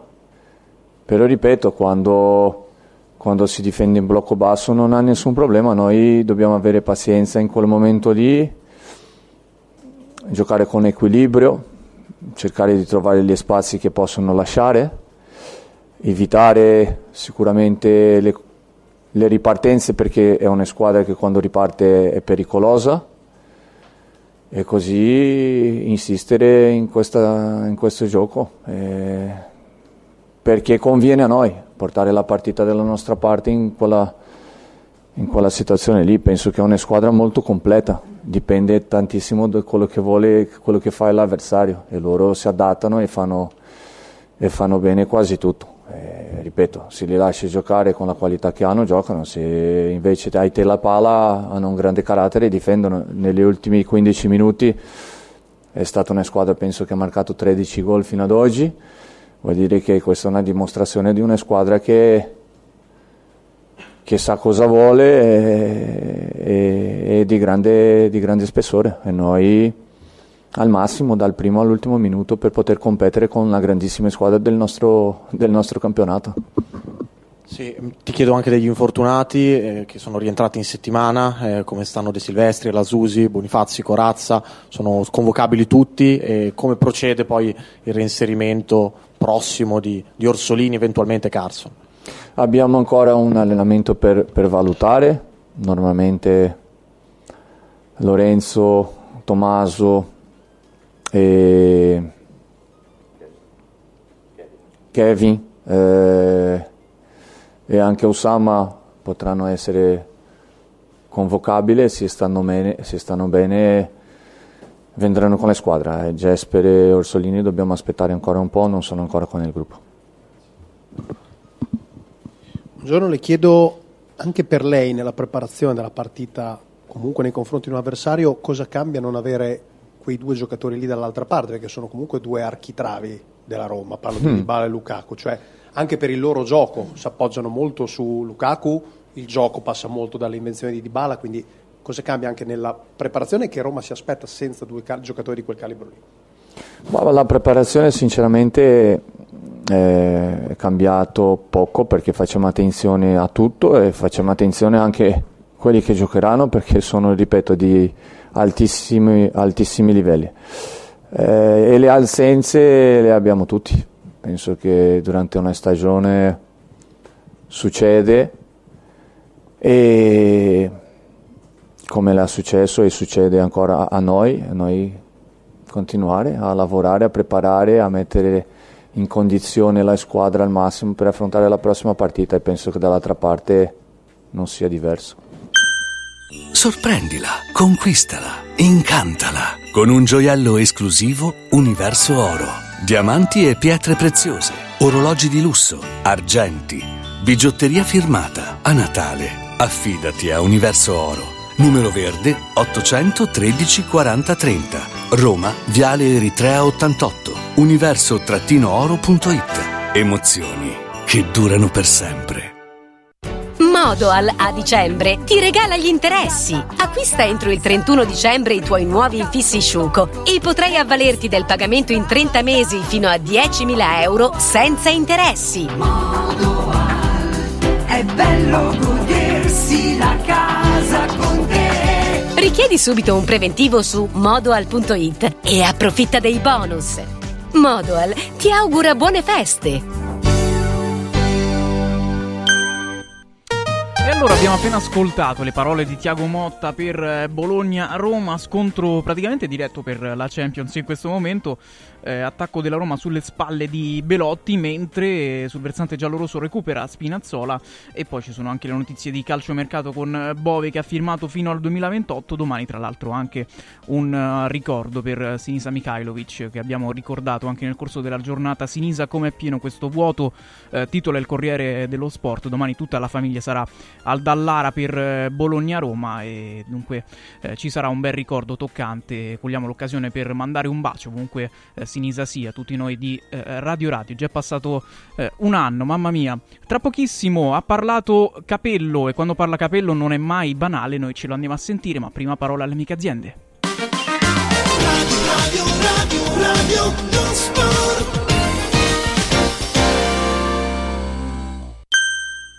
Villa Mafalda, il punto di riferimento a Roma per la tua salute. A Villa Mafalda l'esperienza medica incontra l'alta tecnologia, una proposta completa di prestazioni eseguite in totale comfort e sicurezza, esami diagnostici con le strumentazioni più all'avanguardia, chirurgia endoscopica e robotica per interventi meno invasivi e una guarigione più rapida, assistenza medica 24 ore su 24 tutto l'anno, compreso i festivi. Villa Mafalda è in via Monte delle Gioie 5 a Roma. villamafalda.com. Convenzionata con le maggiori compagnie assicurative. Una speciale convenzione è riservata agli ascoltatori Radio Radio. Il panettone 2023 di Radio Radio è Panzini, selezionato dal Gambero Rosso tra i migliori panettoni artigianali d'Italia del 2022. Il panettone Panzini è a lievitazione naturale in sette gusti, uno più buono dell'altro, una vera gioia per il palato, da condividere durante le festività natalizie. Acquistalo subito su radioradioshop.it o al 348 59 50 222 e scopri anche i torroni e i pacchi regalo. Panettone Panzini, per un Natale di qualità. Sorprendila, conquistala, incantala con un gioiello esclusivo Universo Oro. Diamanti e pietre preziose, orologi di lusso, argenti, bigiotteria firmata. A Natale, affidati a Universo Oro. Numero verde 813 40 30. Roma, Viale Eritrea 88. Universo-oro.it. Emozioni che durano per sempre. Salve, sono Roberto Zaccagnini e vi aspetto nei negozi Phone Marketing con i migliori smartphone, iPhone, tablet e notebook nuovi e rigenerati ai prezzi più bassi d'Italia. Possibilità di permuta, pagamento immediato del vostro usato, rate fino a 12 mesi. Da Phone Marketing, accessori e cover personalizzate. Siamo in tutta Roma, a Belletri e a Monteporzio Catone fonmarketing.it per acquistare e scoprire tutti i prodotti in promozione. Per info 377 289 4183. Per te che ami lo sport e non puoi farne a meno, a Natale metti sotto l'albero un regalo sportivo. Noi Sport ti aspetta nel Maxi Store a Capena in via Tiberina e nell'outlet a Passo Corese. Tutto l'abbigliamento casual e sportswear, calzature e accessori per uomo, donna e bambino delle migliori marche. Scopri le gift card firmate Noi Sport e niente più pensieri per i tuoi regali. Noisport.it, aperto 7 giorni su 7 con orario continuato. Voglio raccontarti una storia. Erano gli anni 60. C'era una bottega a Roma in cui si facevano i materassi a mano. Ogni volta che ci passavo mi fermavo a guardarli lavorare e pensa, oggi su uno dei loro materassi ci sei seduta sopra. Ruega Materassi Tradizione e Innovazione per il tuo comfort. Materassi selezionati dei migliori marchi e decine di letti personalizzabili perfetti per ogni esigenza e stile. Scopri i nostri 5 negozi e come contattarci su ruegamaterassi.com. Posso saltare un po'? Press Up stampa su tutto, dal piccolo al grande formato. Bigliettini da visita, cataloghi, volantini, shopper e molto altro personalizzati con il marchio della tua azienda. Vai su radioradio.pressup.it, clicca sulla vetrina di Press Up e scopri la vasta selezione di prodotti per regali natalizi unici e originali come cover, plate, palline, tazze, personalizzati con una foto o una frase di auguri. Vai su radioradio.pressup.it, il tuo stampatore online. Hai l'assicurazione in scadenza? Chiama Mondopolizza. I migliori prodotti assicurativi al prezzo più basso del mercato grazie agli accordi con le primarie compagnie assicurative. Assicurazioni RCA, casa, infortuni. Per professionisti, soluzioni eccezionali su misura per te. Per ricevere un preventivo chiamalo 06 55 76 903 o direttamente sul sito mondopolizza.it. Mondopolizza, la migliore consulenza assicurativa. 16 e 17 dicembre, Xmas Weekend da Valentino, concessionaria Volkswagen. Il tuo regalo di Natale con sconti fino a 5.000 euro su tutta la gamma in pronta consegna. E extra sconto fino a 2.000 euro su 1.000 auto usate certificate, conti cross da 177 euro al mese e passaggio omaggio. 16 e 17, Xmas Weekend da Valentino, con grandi eventi e straordinarie degustazioni natalizie. In via Tiburtina 1097, via Prenestina 911, via Tuscolana 1233, via Paesiello e Largo Lanciani. ValentinoAutomobili.it radio, radio, lo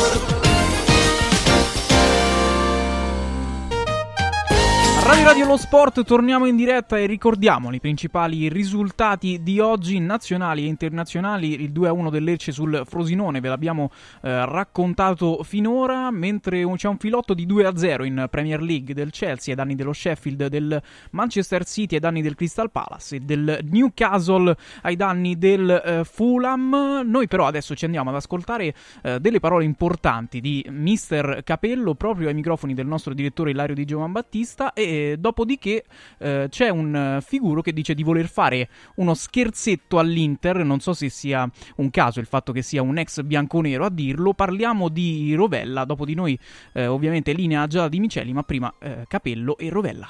Io voglio chiedere a Fabio quali sono stati tra i tantissimi, eh, ma tre uomini, tre leader di spogliatoio degni di essere menzionati. Certo il leader è stato sempre Fabio Capello, su questo non c'è dubbio, ma tra i calciatori? Fra i calciatori devo dire Maldini, nella, sono leader di spogliatoio o leader di campo, che è una cosa ben diversa. Coloro Qual è che- la differenza? quelli che, par- quelli che durante la partita trascinano la squadra e quelli che nello spogliatoio nei momenti di difficoltà sono molto importanti per aiutare l'allenatore. Capiscono e aiutano l'allenatore, sono le due cose completamente diverse, perché quando le cose vanno bene è facile per tutti, quando le cose non vanno allora tutti cercano di nascondersi, trovare le scuse e dire delle cose che non vanno bene. Ecco, il leader è quello che aiuta l'allenatore perché sposa certe Idee? idee dell'allenatore, ma ti dice anche le cose che non fai, che non vanno bene. E quindi, e avendo il coraggio di dire queste cose, viene rispettato sempre da. Quindi Maldini. Maldini, Maldini, eh, Hierro nel Real Madrid e nella Roma nella Roma, tutti che aspettano. In campo un leader però no, eh, era Totti. Eh, fuori in campo, in campo. in campo, fuori Fuori Tommasi. Tommasi, Damiano Tommasi. Allora adesso Era un, un ragazzo umile che riusciva sempre a convincere e a calmare gli animi e essere sereno le idee che trasmetteva, la ca- capacità di analizzare i momenti lo ha fatto diventare sindaco a Verona e quindi era uno che aveva delle capacità. Allora, facciamo scattare quattro foto a Fabio Capello, una della sua esperienza al Milan, una della sua esperienza alla Juventus come allenatore, dico, eh? una per la Roma e una per il Real Madrid. Mister, partiamo dal Milan. Dimmi. Una foto, una foto, un ricordo vero. un Ma sai, Ce n'hai mille, la, vabbè. la- la foto del Milan ce ne sono due. Il primo scudetto che ho vinto come allenatore in carriera a Napoli e la Champion che ho vinto contro Barcellona. merita l'applauso. So che ci sono molti Juventini in sala. Siete molti Juventini? Aspetta, allora faccia... tanto il calcio è fazione, scusate. Tifosi del Milan? Tifosi della Roma? Juve? Lazio? Vabbè, comunque, ok. Andiamo, andiamo a, a due foto sulla Juventus. Ma eh, con la Juventus, anche lì, eh, come giocatore, il primo scudetto quando giocavo e i due scudetti che abbiamo vinto regolarmente, che non ci hanno rubati, perché poi hanno eravamo la, eravamo la squadra nettamente più forte. Eravamo la squadra più forte, non c'era corsa per gli altri. Non serviva comprare gli arbitri, comprare le partite, non serviva. Quindi, quindi riaffermi, Fabio, che quegli scudetti sono di chi l'ha conquistati. Assolutamente d'accordo con quello che stai dicendo perché l'abbiamo dimostrato in campo che eravamo superiori, tanto che nell'ultima finale dei mondiali che l'Italia vinse in Germania a- Berlino c'erano sette giocatori della Juventus, Della Juventus. sette, otto, non È ricordo. vero, è vero. Fra, eh. fra la Francia e l'Italia. Questo cui- è verissimo. Veniamo alla Roma, lo scudetto alla Roma, diciamo le, le tue foto sulla Roma. È stato lo scudetto più sofferto, più voluto, ma soprattutto ho passato dieci minuti terribili il giorno che l'abbiamo vinto contro il Parma, quando c'è stata l'invasione di campo. Hai avuto paura? Paura sì, perché bastava che un, un tifoso un po' eccitato, diciamo, desse uno spintone, un calcio, un cazzotto a un giocatore del Parma e noi avremmo perso lo scudetto a 10 minuti dalla fine. Per cui sono entrato in campo arrabbiatissimo, determinatissimo, avevo dato calcio a tutti quanti, non riuscivo e lì fortunatamente non è successo niente. Guarda che lavorare un anno e perderlo perché uno entra in campo e dà un cazzotto a un giocatore sarebbe stato tristissimo. Che rapporto hai avuto con Totti? Ra- Rapporti di lavoro ottimi, lui faceva il suo lavoro, io facevo il mio, sapevo quello che valeva, quello che poteva dare e quindi siamo andati sempre d'accordo. Io facevo la squadra, ha quasi sempre giocato, l'ho, stato- l'ho tolto due volte in cinque anni, per cui il rapporto di, di rispetto per entrambi. Real? Il Real, ecco, questo... Che cos'è il Real, Eh, Fabio? Guarda, è una bellissima domanda. Questa è una cosa che secondo me va molto bene all'azienda. Tu quando entri al Real Madrid capisci che sei entrato nella società, nel club più famoso al mondo. Ma lo respiri perché quelli che ti accolgono alla portineria, all'ingresso, perché i tifosi sono convinti, perché tu sei lì, fai parte di questo gruppo e sai che sei lì solo per vincere. Il tuo, il tuo lavoro è vincere. Io credo che lo stesso discorso vale per, per voi. La famiglia, bellissimo, tutto, funziona tutto perfettamente, ma dovete portare la vittoria, il risultato. Voi siete Real Madrid. Grande. E Fabio, ma com'era Pelé dal vivo? Ma io ho giocato una volta sola contro Pelé. Ho giocato una volta sola, ho giocato quando lui era negli Stati Uniti e c'è stato un momento durante la partita, giocava anche Chinaglia nel- negli Stati Uniti, giocammo a Washington, non aveva fatto niente in tutta la partita. A dieci minuti dalla fine stavamo vincendo noi 1-0, ha fatto una cosa che ho detto, ah, ho visto Pelé. Sono quelle cose, quelle giocate che dice, ecco, questo è un genio. Senti Fabio, un attimo sull'attualità, poi prego Viviana, non so Viviana dov'è, ma tra poco, eccola lì, c'ha il microfono Viviana, perfetto. Qualche domanda e poi ovviamente salutiamo Fabio Capello, però l'attualità. Allora, sarà davvero lotta scudetto Inter-Juve fino alla fine? Ma io credo che la Juve dovrà inseguire perché ritengo l'Inter una squadra troppo più forte, troppo più completa, ha i sostituti per ogni ruolo che sono all'altezza. Invece la Juve ha una sola fortuna, non fa la Champions, non sarà impegnata nelle coppe e quindi avrà sempre giocatori freschi a disposizione. Non vedo le altre squadre che possano dar fastidio a queste due. Buonasera mister Cappello, Eh, volevo un suo giudizio su quello che è l'attualità del eh, poco usare i giovani nel campionato italiano, i calciatori giovani, quelli della primavera. I giovani. Ho capito.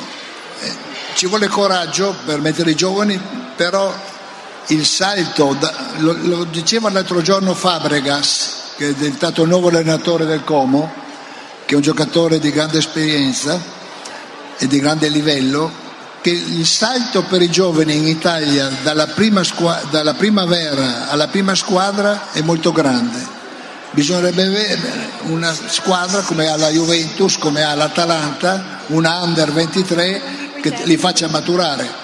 In queste squadre c'è già un impegno agonistico molto diverso. La primavera è ancora una cosa da giovani. Poi se c'è il talento eh, lo si vede eh, e può giocare a 18 anni come a, a 24. Bene, grazie. Mister, per chiudere, quanto conta un allenatore all'interno di un'equipe calcistica? Io ho sempre sentito dire il 20%, è così o no? Ma per me vale il 20%, però quel 20% è, è tanto, eh? è tanto perché dà una direzione di gioco, una direzione eh, di acquisti e quindi si parla di budget, per cui devi essere, avere le idee ben chiare e sapere co- di cosa hai bisogno quando fai la campagna acquisti e in base alla squadra che avevi o alla squadra che hai costruito impostare il gioco. Non si può giocare sempre nella stessa maniera, quello è l'errore più grande che si possa fare. Cercare di copiare il City, copiare il Barcellona di Messi, come fai a copiarlo? Se non hai quella tecnica non puoi farlo. Essere, devi giocare in maniera diversa. Non me- perché se vuoi farli giocare come que- queste due squadre che ho appena nominato, cosa succede? Che questi giocatori non possono farlo e quindi vanno in difficoltà. Radio, radio, radio, lo sport. Ciao Nicola, buon pomeriggio. pomeriggio. Arriva l'Inter, che partita servirà per battere l'attuale capolista? Beh, sicuramente servirà una partita molto attenta, è una partita molto importante per noi, eh, servirà molta attenzione, voglia di fare e sicuramente diciamo che è una partita che in questo momento ci può servire per anche riprenderci anche emotivamente dal momento magari un po' così così e quindi sarà una grande partita. Hai debuttato poi in Serie A proprio contro l'Inter quattro anni fa, ora sei vicino alle 100 presenze. Eh, la strada che hai fatto finora potrebbe regalarti anche una chance in vista del prossimo europeo? Ma eh, questo lo spero sempre perché la nazionale diciamo, è, è, il sogno di ogni ragazzino che inizia a giocare a calcio, eh, soprattutto qua in Italia, quindi io la nazionale la guardo sempre e spero una convocazione, so che devo fare ancora meglio e quindi sicuramente perché no. Due domande, la prima eh, dal punto di vista personale l'Inter nella tua vita come si incrocia? Perché se non sbaglio hai cominciato l'Accademia Inter che però era legata all'Inter o no come società e poi mi sembra che tu abbia una famiglia di tifosi dell'Inter, eh, ecco dal punto di vista personale l'Inter cosa ha rappresentato, se ha rappresentato qualcosa nella tua vita e la partita di domani per voi il significato nel senso che la qualificazione agli ottavi di Champions eh, può diventare una, una, spinta in più per riprendervi anche in campionato a questo punto, deve diventarlo? Beh, sicuramente parto dalla seconda domanda. Eh, la qualificazione agli ottavi di Champions è un traguardo molto importante, non scontato, eh, anche perché c'erano squadre forti nel nostro girone e soprattutto anche per la qualificazione ai quarti in Coppa Italia, che comunque è sempre importante e sicuramente in campionato siamo magari un po' indietro, ma comunque stiamo lì e stiamo cercando di recuperare punti e la di domani sarà fondamentale anche per scontri diretti. E poi per me sicuramente l'Inter, eh, come ho detto prima, è stata la prima partita che ho fatto in Serie A. E, sì, tutta la mia famiglia è interista, quindi ho iniziato a giocare in una squadra che era associata all'Inter, che era l'Accademia, e quindi sicuramente ha un, diciamo, un sapore diverso anche per me, sicuramente tutti, sono sempre tutti qua, quindi sì. No, non lo so, questo, no, spero che ti fino per me, sinceramente.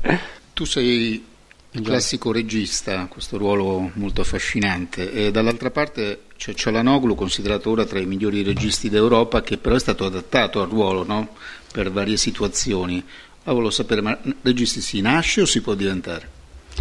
No, beh, sicuramente Cialanoglu ha delle qualità incredibili e le sta dimostrando quest'anno. E L'Inter ha sempre avuto grandi registi perché anche l'anno scorso, gli altri anni, guardavo sempre Brozovic, che è un giocatore a cui comunque piaceva guardare, piaceva studiare per come si muoveva. E quest'anno hanno trovato Cialanoglu, che secondo me già aveva eh, un tipo di gioco che eh, poteva, in cui il regista, diciamo si associava bene al suo tipo di gioco, quindi non, secondo me non è tanto una sorpresa, anche, aveva fatto anche negli altri anni qualche volta quando Brozovic era infortunato, quindi è un grande giocatore, sarà anche bello giocarci contro per vedere diciamo, il livello. Ciao Nicolò, l'anno scorso Sarri parlando di Cataldi disse che per fare il regista nella sua idea di calcio serve continuità, serve fare 30-40 partite. Sei arrivato quest'estate, inizialmente hai fatto un po' di panchina, adesso la, questa continuità la stai trovando. In cosa ti senti di soddisfare le richieste del mister e in cosa invece il mister ti, ti rimprovera che non riesci ancora a fare? E, ehm, credo di essere migliorato ultimamente eh, nella fase difensiva, come mi chiedeva il mister inizio anno, che magari eh, anche quel tipo di gioco del mister dove imparare, devo capire bene i movimenti, quindi piano piano quello secondo me lo sto facendo meglio. Sicuramente forse qualcosa in più in fase di possesso, eh, riuscire magari a portarmi anche il gioco, il mio raggio d'azione un pochettino più avanti, quindi credo in quello sinceramente. Diciamo che lo scorso anno hai giocato titolare nella vittoria esterna col Monza a San Siro con l'Inter, che non è una cosa scontata, quindi già possiamo dire che può essere un buono sponsor con Mister Sarri per giocare titolare, immagino, questa è una battuta. Poi, eh, prima parlava, si parlava della tua famiglia, che è interista, il tuo passato però è, è Juventino, quindi volevo innanzitutto chiederti un tuo punto di vista magari anche sulla corsa a scudetto, visto che la Juve e l'Inter sono eh, sfidanti, e poi eh, sulla tua crescita, parlavi dei miglioramenti in fase offensiva, ti manca un po' anche magari ritrovare il gol, essere più presente lì davanti, perché ho visto insomma 92 presenze, un gol, ti senti di poter fare di più? Presenze chiaramente eh, tra i professionisti. Beh, sicuramente sì, però il ruolo, il, diciamo, il ruolo del regista è, diciamo, parte che è, lon- è lontano dalla porta, quindi è difficile magari arrivarci anche. Però sicuramente è una cosa in cui devo migliorare, in cui sto lavorando tanto, anche magari cercando delle conclusioni da fuori aria, quindi magari anche assist, quindi diciamo che sì, si può sempre lavorare di più e, mm, e questo è una cosa su cui comunque lo penso anch'io, anche oltre al mister che magari eh, lo penso anch'io diciamo personalmente, però sicuramente sì, eh, però diciamo che il ruolo del regista è più diciamo arretrato perché comunque anche tanti gli altri registi che giocano diciamo, in Serie A non è che fanno tanti gol, a meno che non batti rigori o punizioni, diciamo è difficile arrivare alla conclusione in porta, però sicuramente è una cosa che uno deve e può fare. Ah, lotta, beh, la lotta a scudetto sicuramente sono due squadre fortissime. Eh, secondo me l'Inter forse ha qualcosa in più ancora della Juve, ma eh, sono due squadre fortissime. Non lo so, non, ti dico la verità, non lo so. Spero che domani noi facciamo uno scherzo all'Inter, questo sicuramente. Ciao Nicolò, senti, eh, io invece andrei più sulla, sull'ambiente e sulla situazione attuale della squadra. Eh, nonostante adesso al netto della um, sconfitta a Madrid, che comunque può rientrare anche nell'ordine delle idee con una squadra molto più forte, gli ottavi di Champions, gli, eh, i quarti di Coppa Italia, quattro punti dal quarto posto, quindi comunque in corsa su tutti quanti gli obiettivi, si andrà a giocare la Supercoppa a gennaio, però si respira molto un clima di negatività, di eh, insoddisfazione nell'ambiente. Voi in campo come lo percepite? Vi dispiace non riuscire a, a catturare così tanto la, la, la passione del pubblico? Come magari è successo in passato? Eh, sicuramente sì, però diciamo che noi pensiamo a fare bene in campo, a cercare di divertirci, a giocare e sicuramente, come hai detto tu, noi siamo in lotta per tutti gli obiettivi che diciamo, ci eravamo prefissati a inizio stagione, quindi secondo me le conclusioni vanno tirate alla fine, non durante il percorso, durante la stagione. Quindi eh, vedremo a fine anno come siamo messi. Eh, la squadra per me è molto forte, Stiamo, possiamo giocarcela tranquillamente per entrare in Champions. E, e, quindi dobbiamo continuare come stiamo facendo. E magari serve qualche gol in più, o magari dobbiamo prendere qualche gol in meno, cioè ci mettiamo dentro tutti, ma sicuramente il nostro secondo me lo stiamo facendo. Queste partite non l'hai giocata quella contro l'Atletico a Madrid, però comunque hai fatto parte della trasferta, hai giocato in Champions. Cosa vi stanno insegnando? Te lo chiedo perché comunque negli scontri diretti quest'anno, come lo scorso anno aveva già fatto la Lazio, avete detto la vostra, quindi te lo chiedo in ottica, in ottica Inter, quanto credi che sia migliorata e pronta questa squadra per competere contro le dirette concorrenti? E poi l'abbiamo fatta a Mister Sarri, a Felipe Anderson, eh, chi speri di incontrare agli ottavi? Beh, eh, secondo me abbiamo già dimostrato anche questa stagione che negli scontri diretti siamo forti perché abbiamo battuto il Napoli a Napoli. E comunque col Milan ce la siamo giocata, poi vabbè ovviamente abbiamo giocato a San Siro quindi magari ci può stare anche perdere, e, ma siamo una squadra forte che eh, secondo me siamo a livello delle altre, anzi assolutamente, quindi non dobbiamo avere paura di nessuno, noi domani andiamo in campo per vincere, siamo a casa nostra e quindi questo sicuramente sento, mi sento di dire questo perché vedo anche la squadra come si allena, i giocatori che ci sono e sono sicuro che noi andremo in campo per vincere domani. Eh, agli ottavi... Eh, non, è una non lo so, dico la verità non lo so. Io ho detto anche quando, sono, quando ero arrivato spero di giocare contro Real Madrid. So che è una, è una partita diciamo quasi proibitiva, ma eh, non si sa mai. Eh, sicuramente è un mio sogno giocare al Bernabeu, quindi spero di giocarci contro sei un giovane dicono di prospettiva, che significa per uno come te lavorare con Maurizio Sarri? È veramente un maestro di calcio? Cosa, che approccio, che, che valore aggiunto può dare un ragazzo? Tu ormai sei da diversi mesi qui. No, eh, io sono venuto qua per il mister e quindi anche per l'ambiente e quindi sicuramente il mister è un maestro di calcio, lo confermo. E, mi ha aiutato tantissimo a capire, ma anche i collaboratori del mister, a capire ehm, anche sì nel mio ruolo, ma in generale come muovermi durante la partita e diverse situazioni. Quindi io confermo quello che ho già detto, quindi sicuramente sì. Radio Radio lo sport è stato offerto da Press Up, Press il tuo stampatore online. Scopri le promozioni su radioradio.pressup.it. Radio Radio Radio Radio lo sport.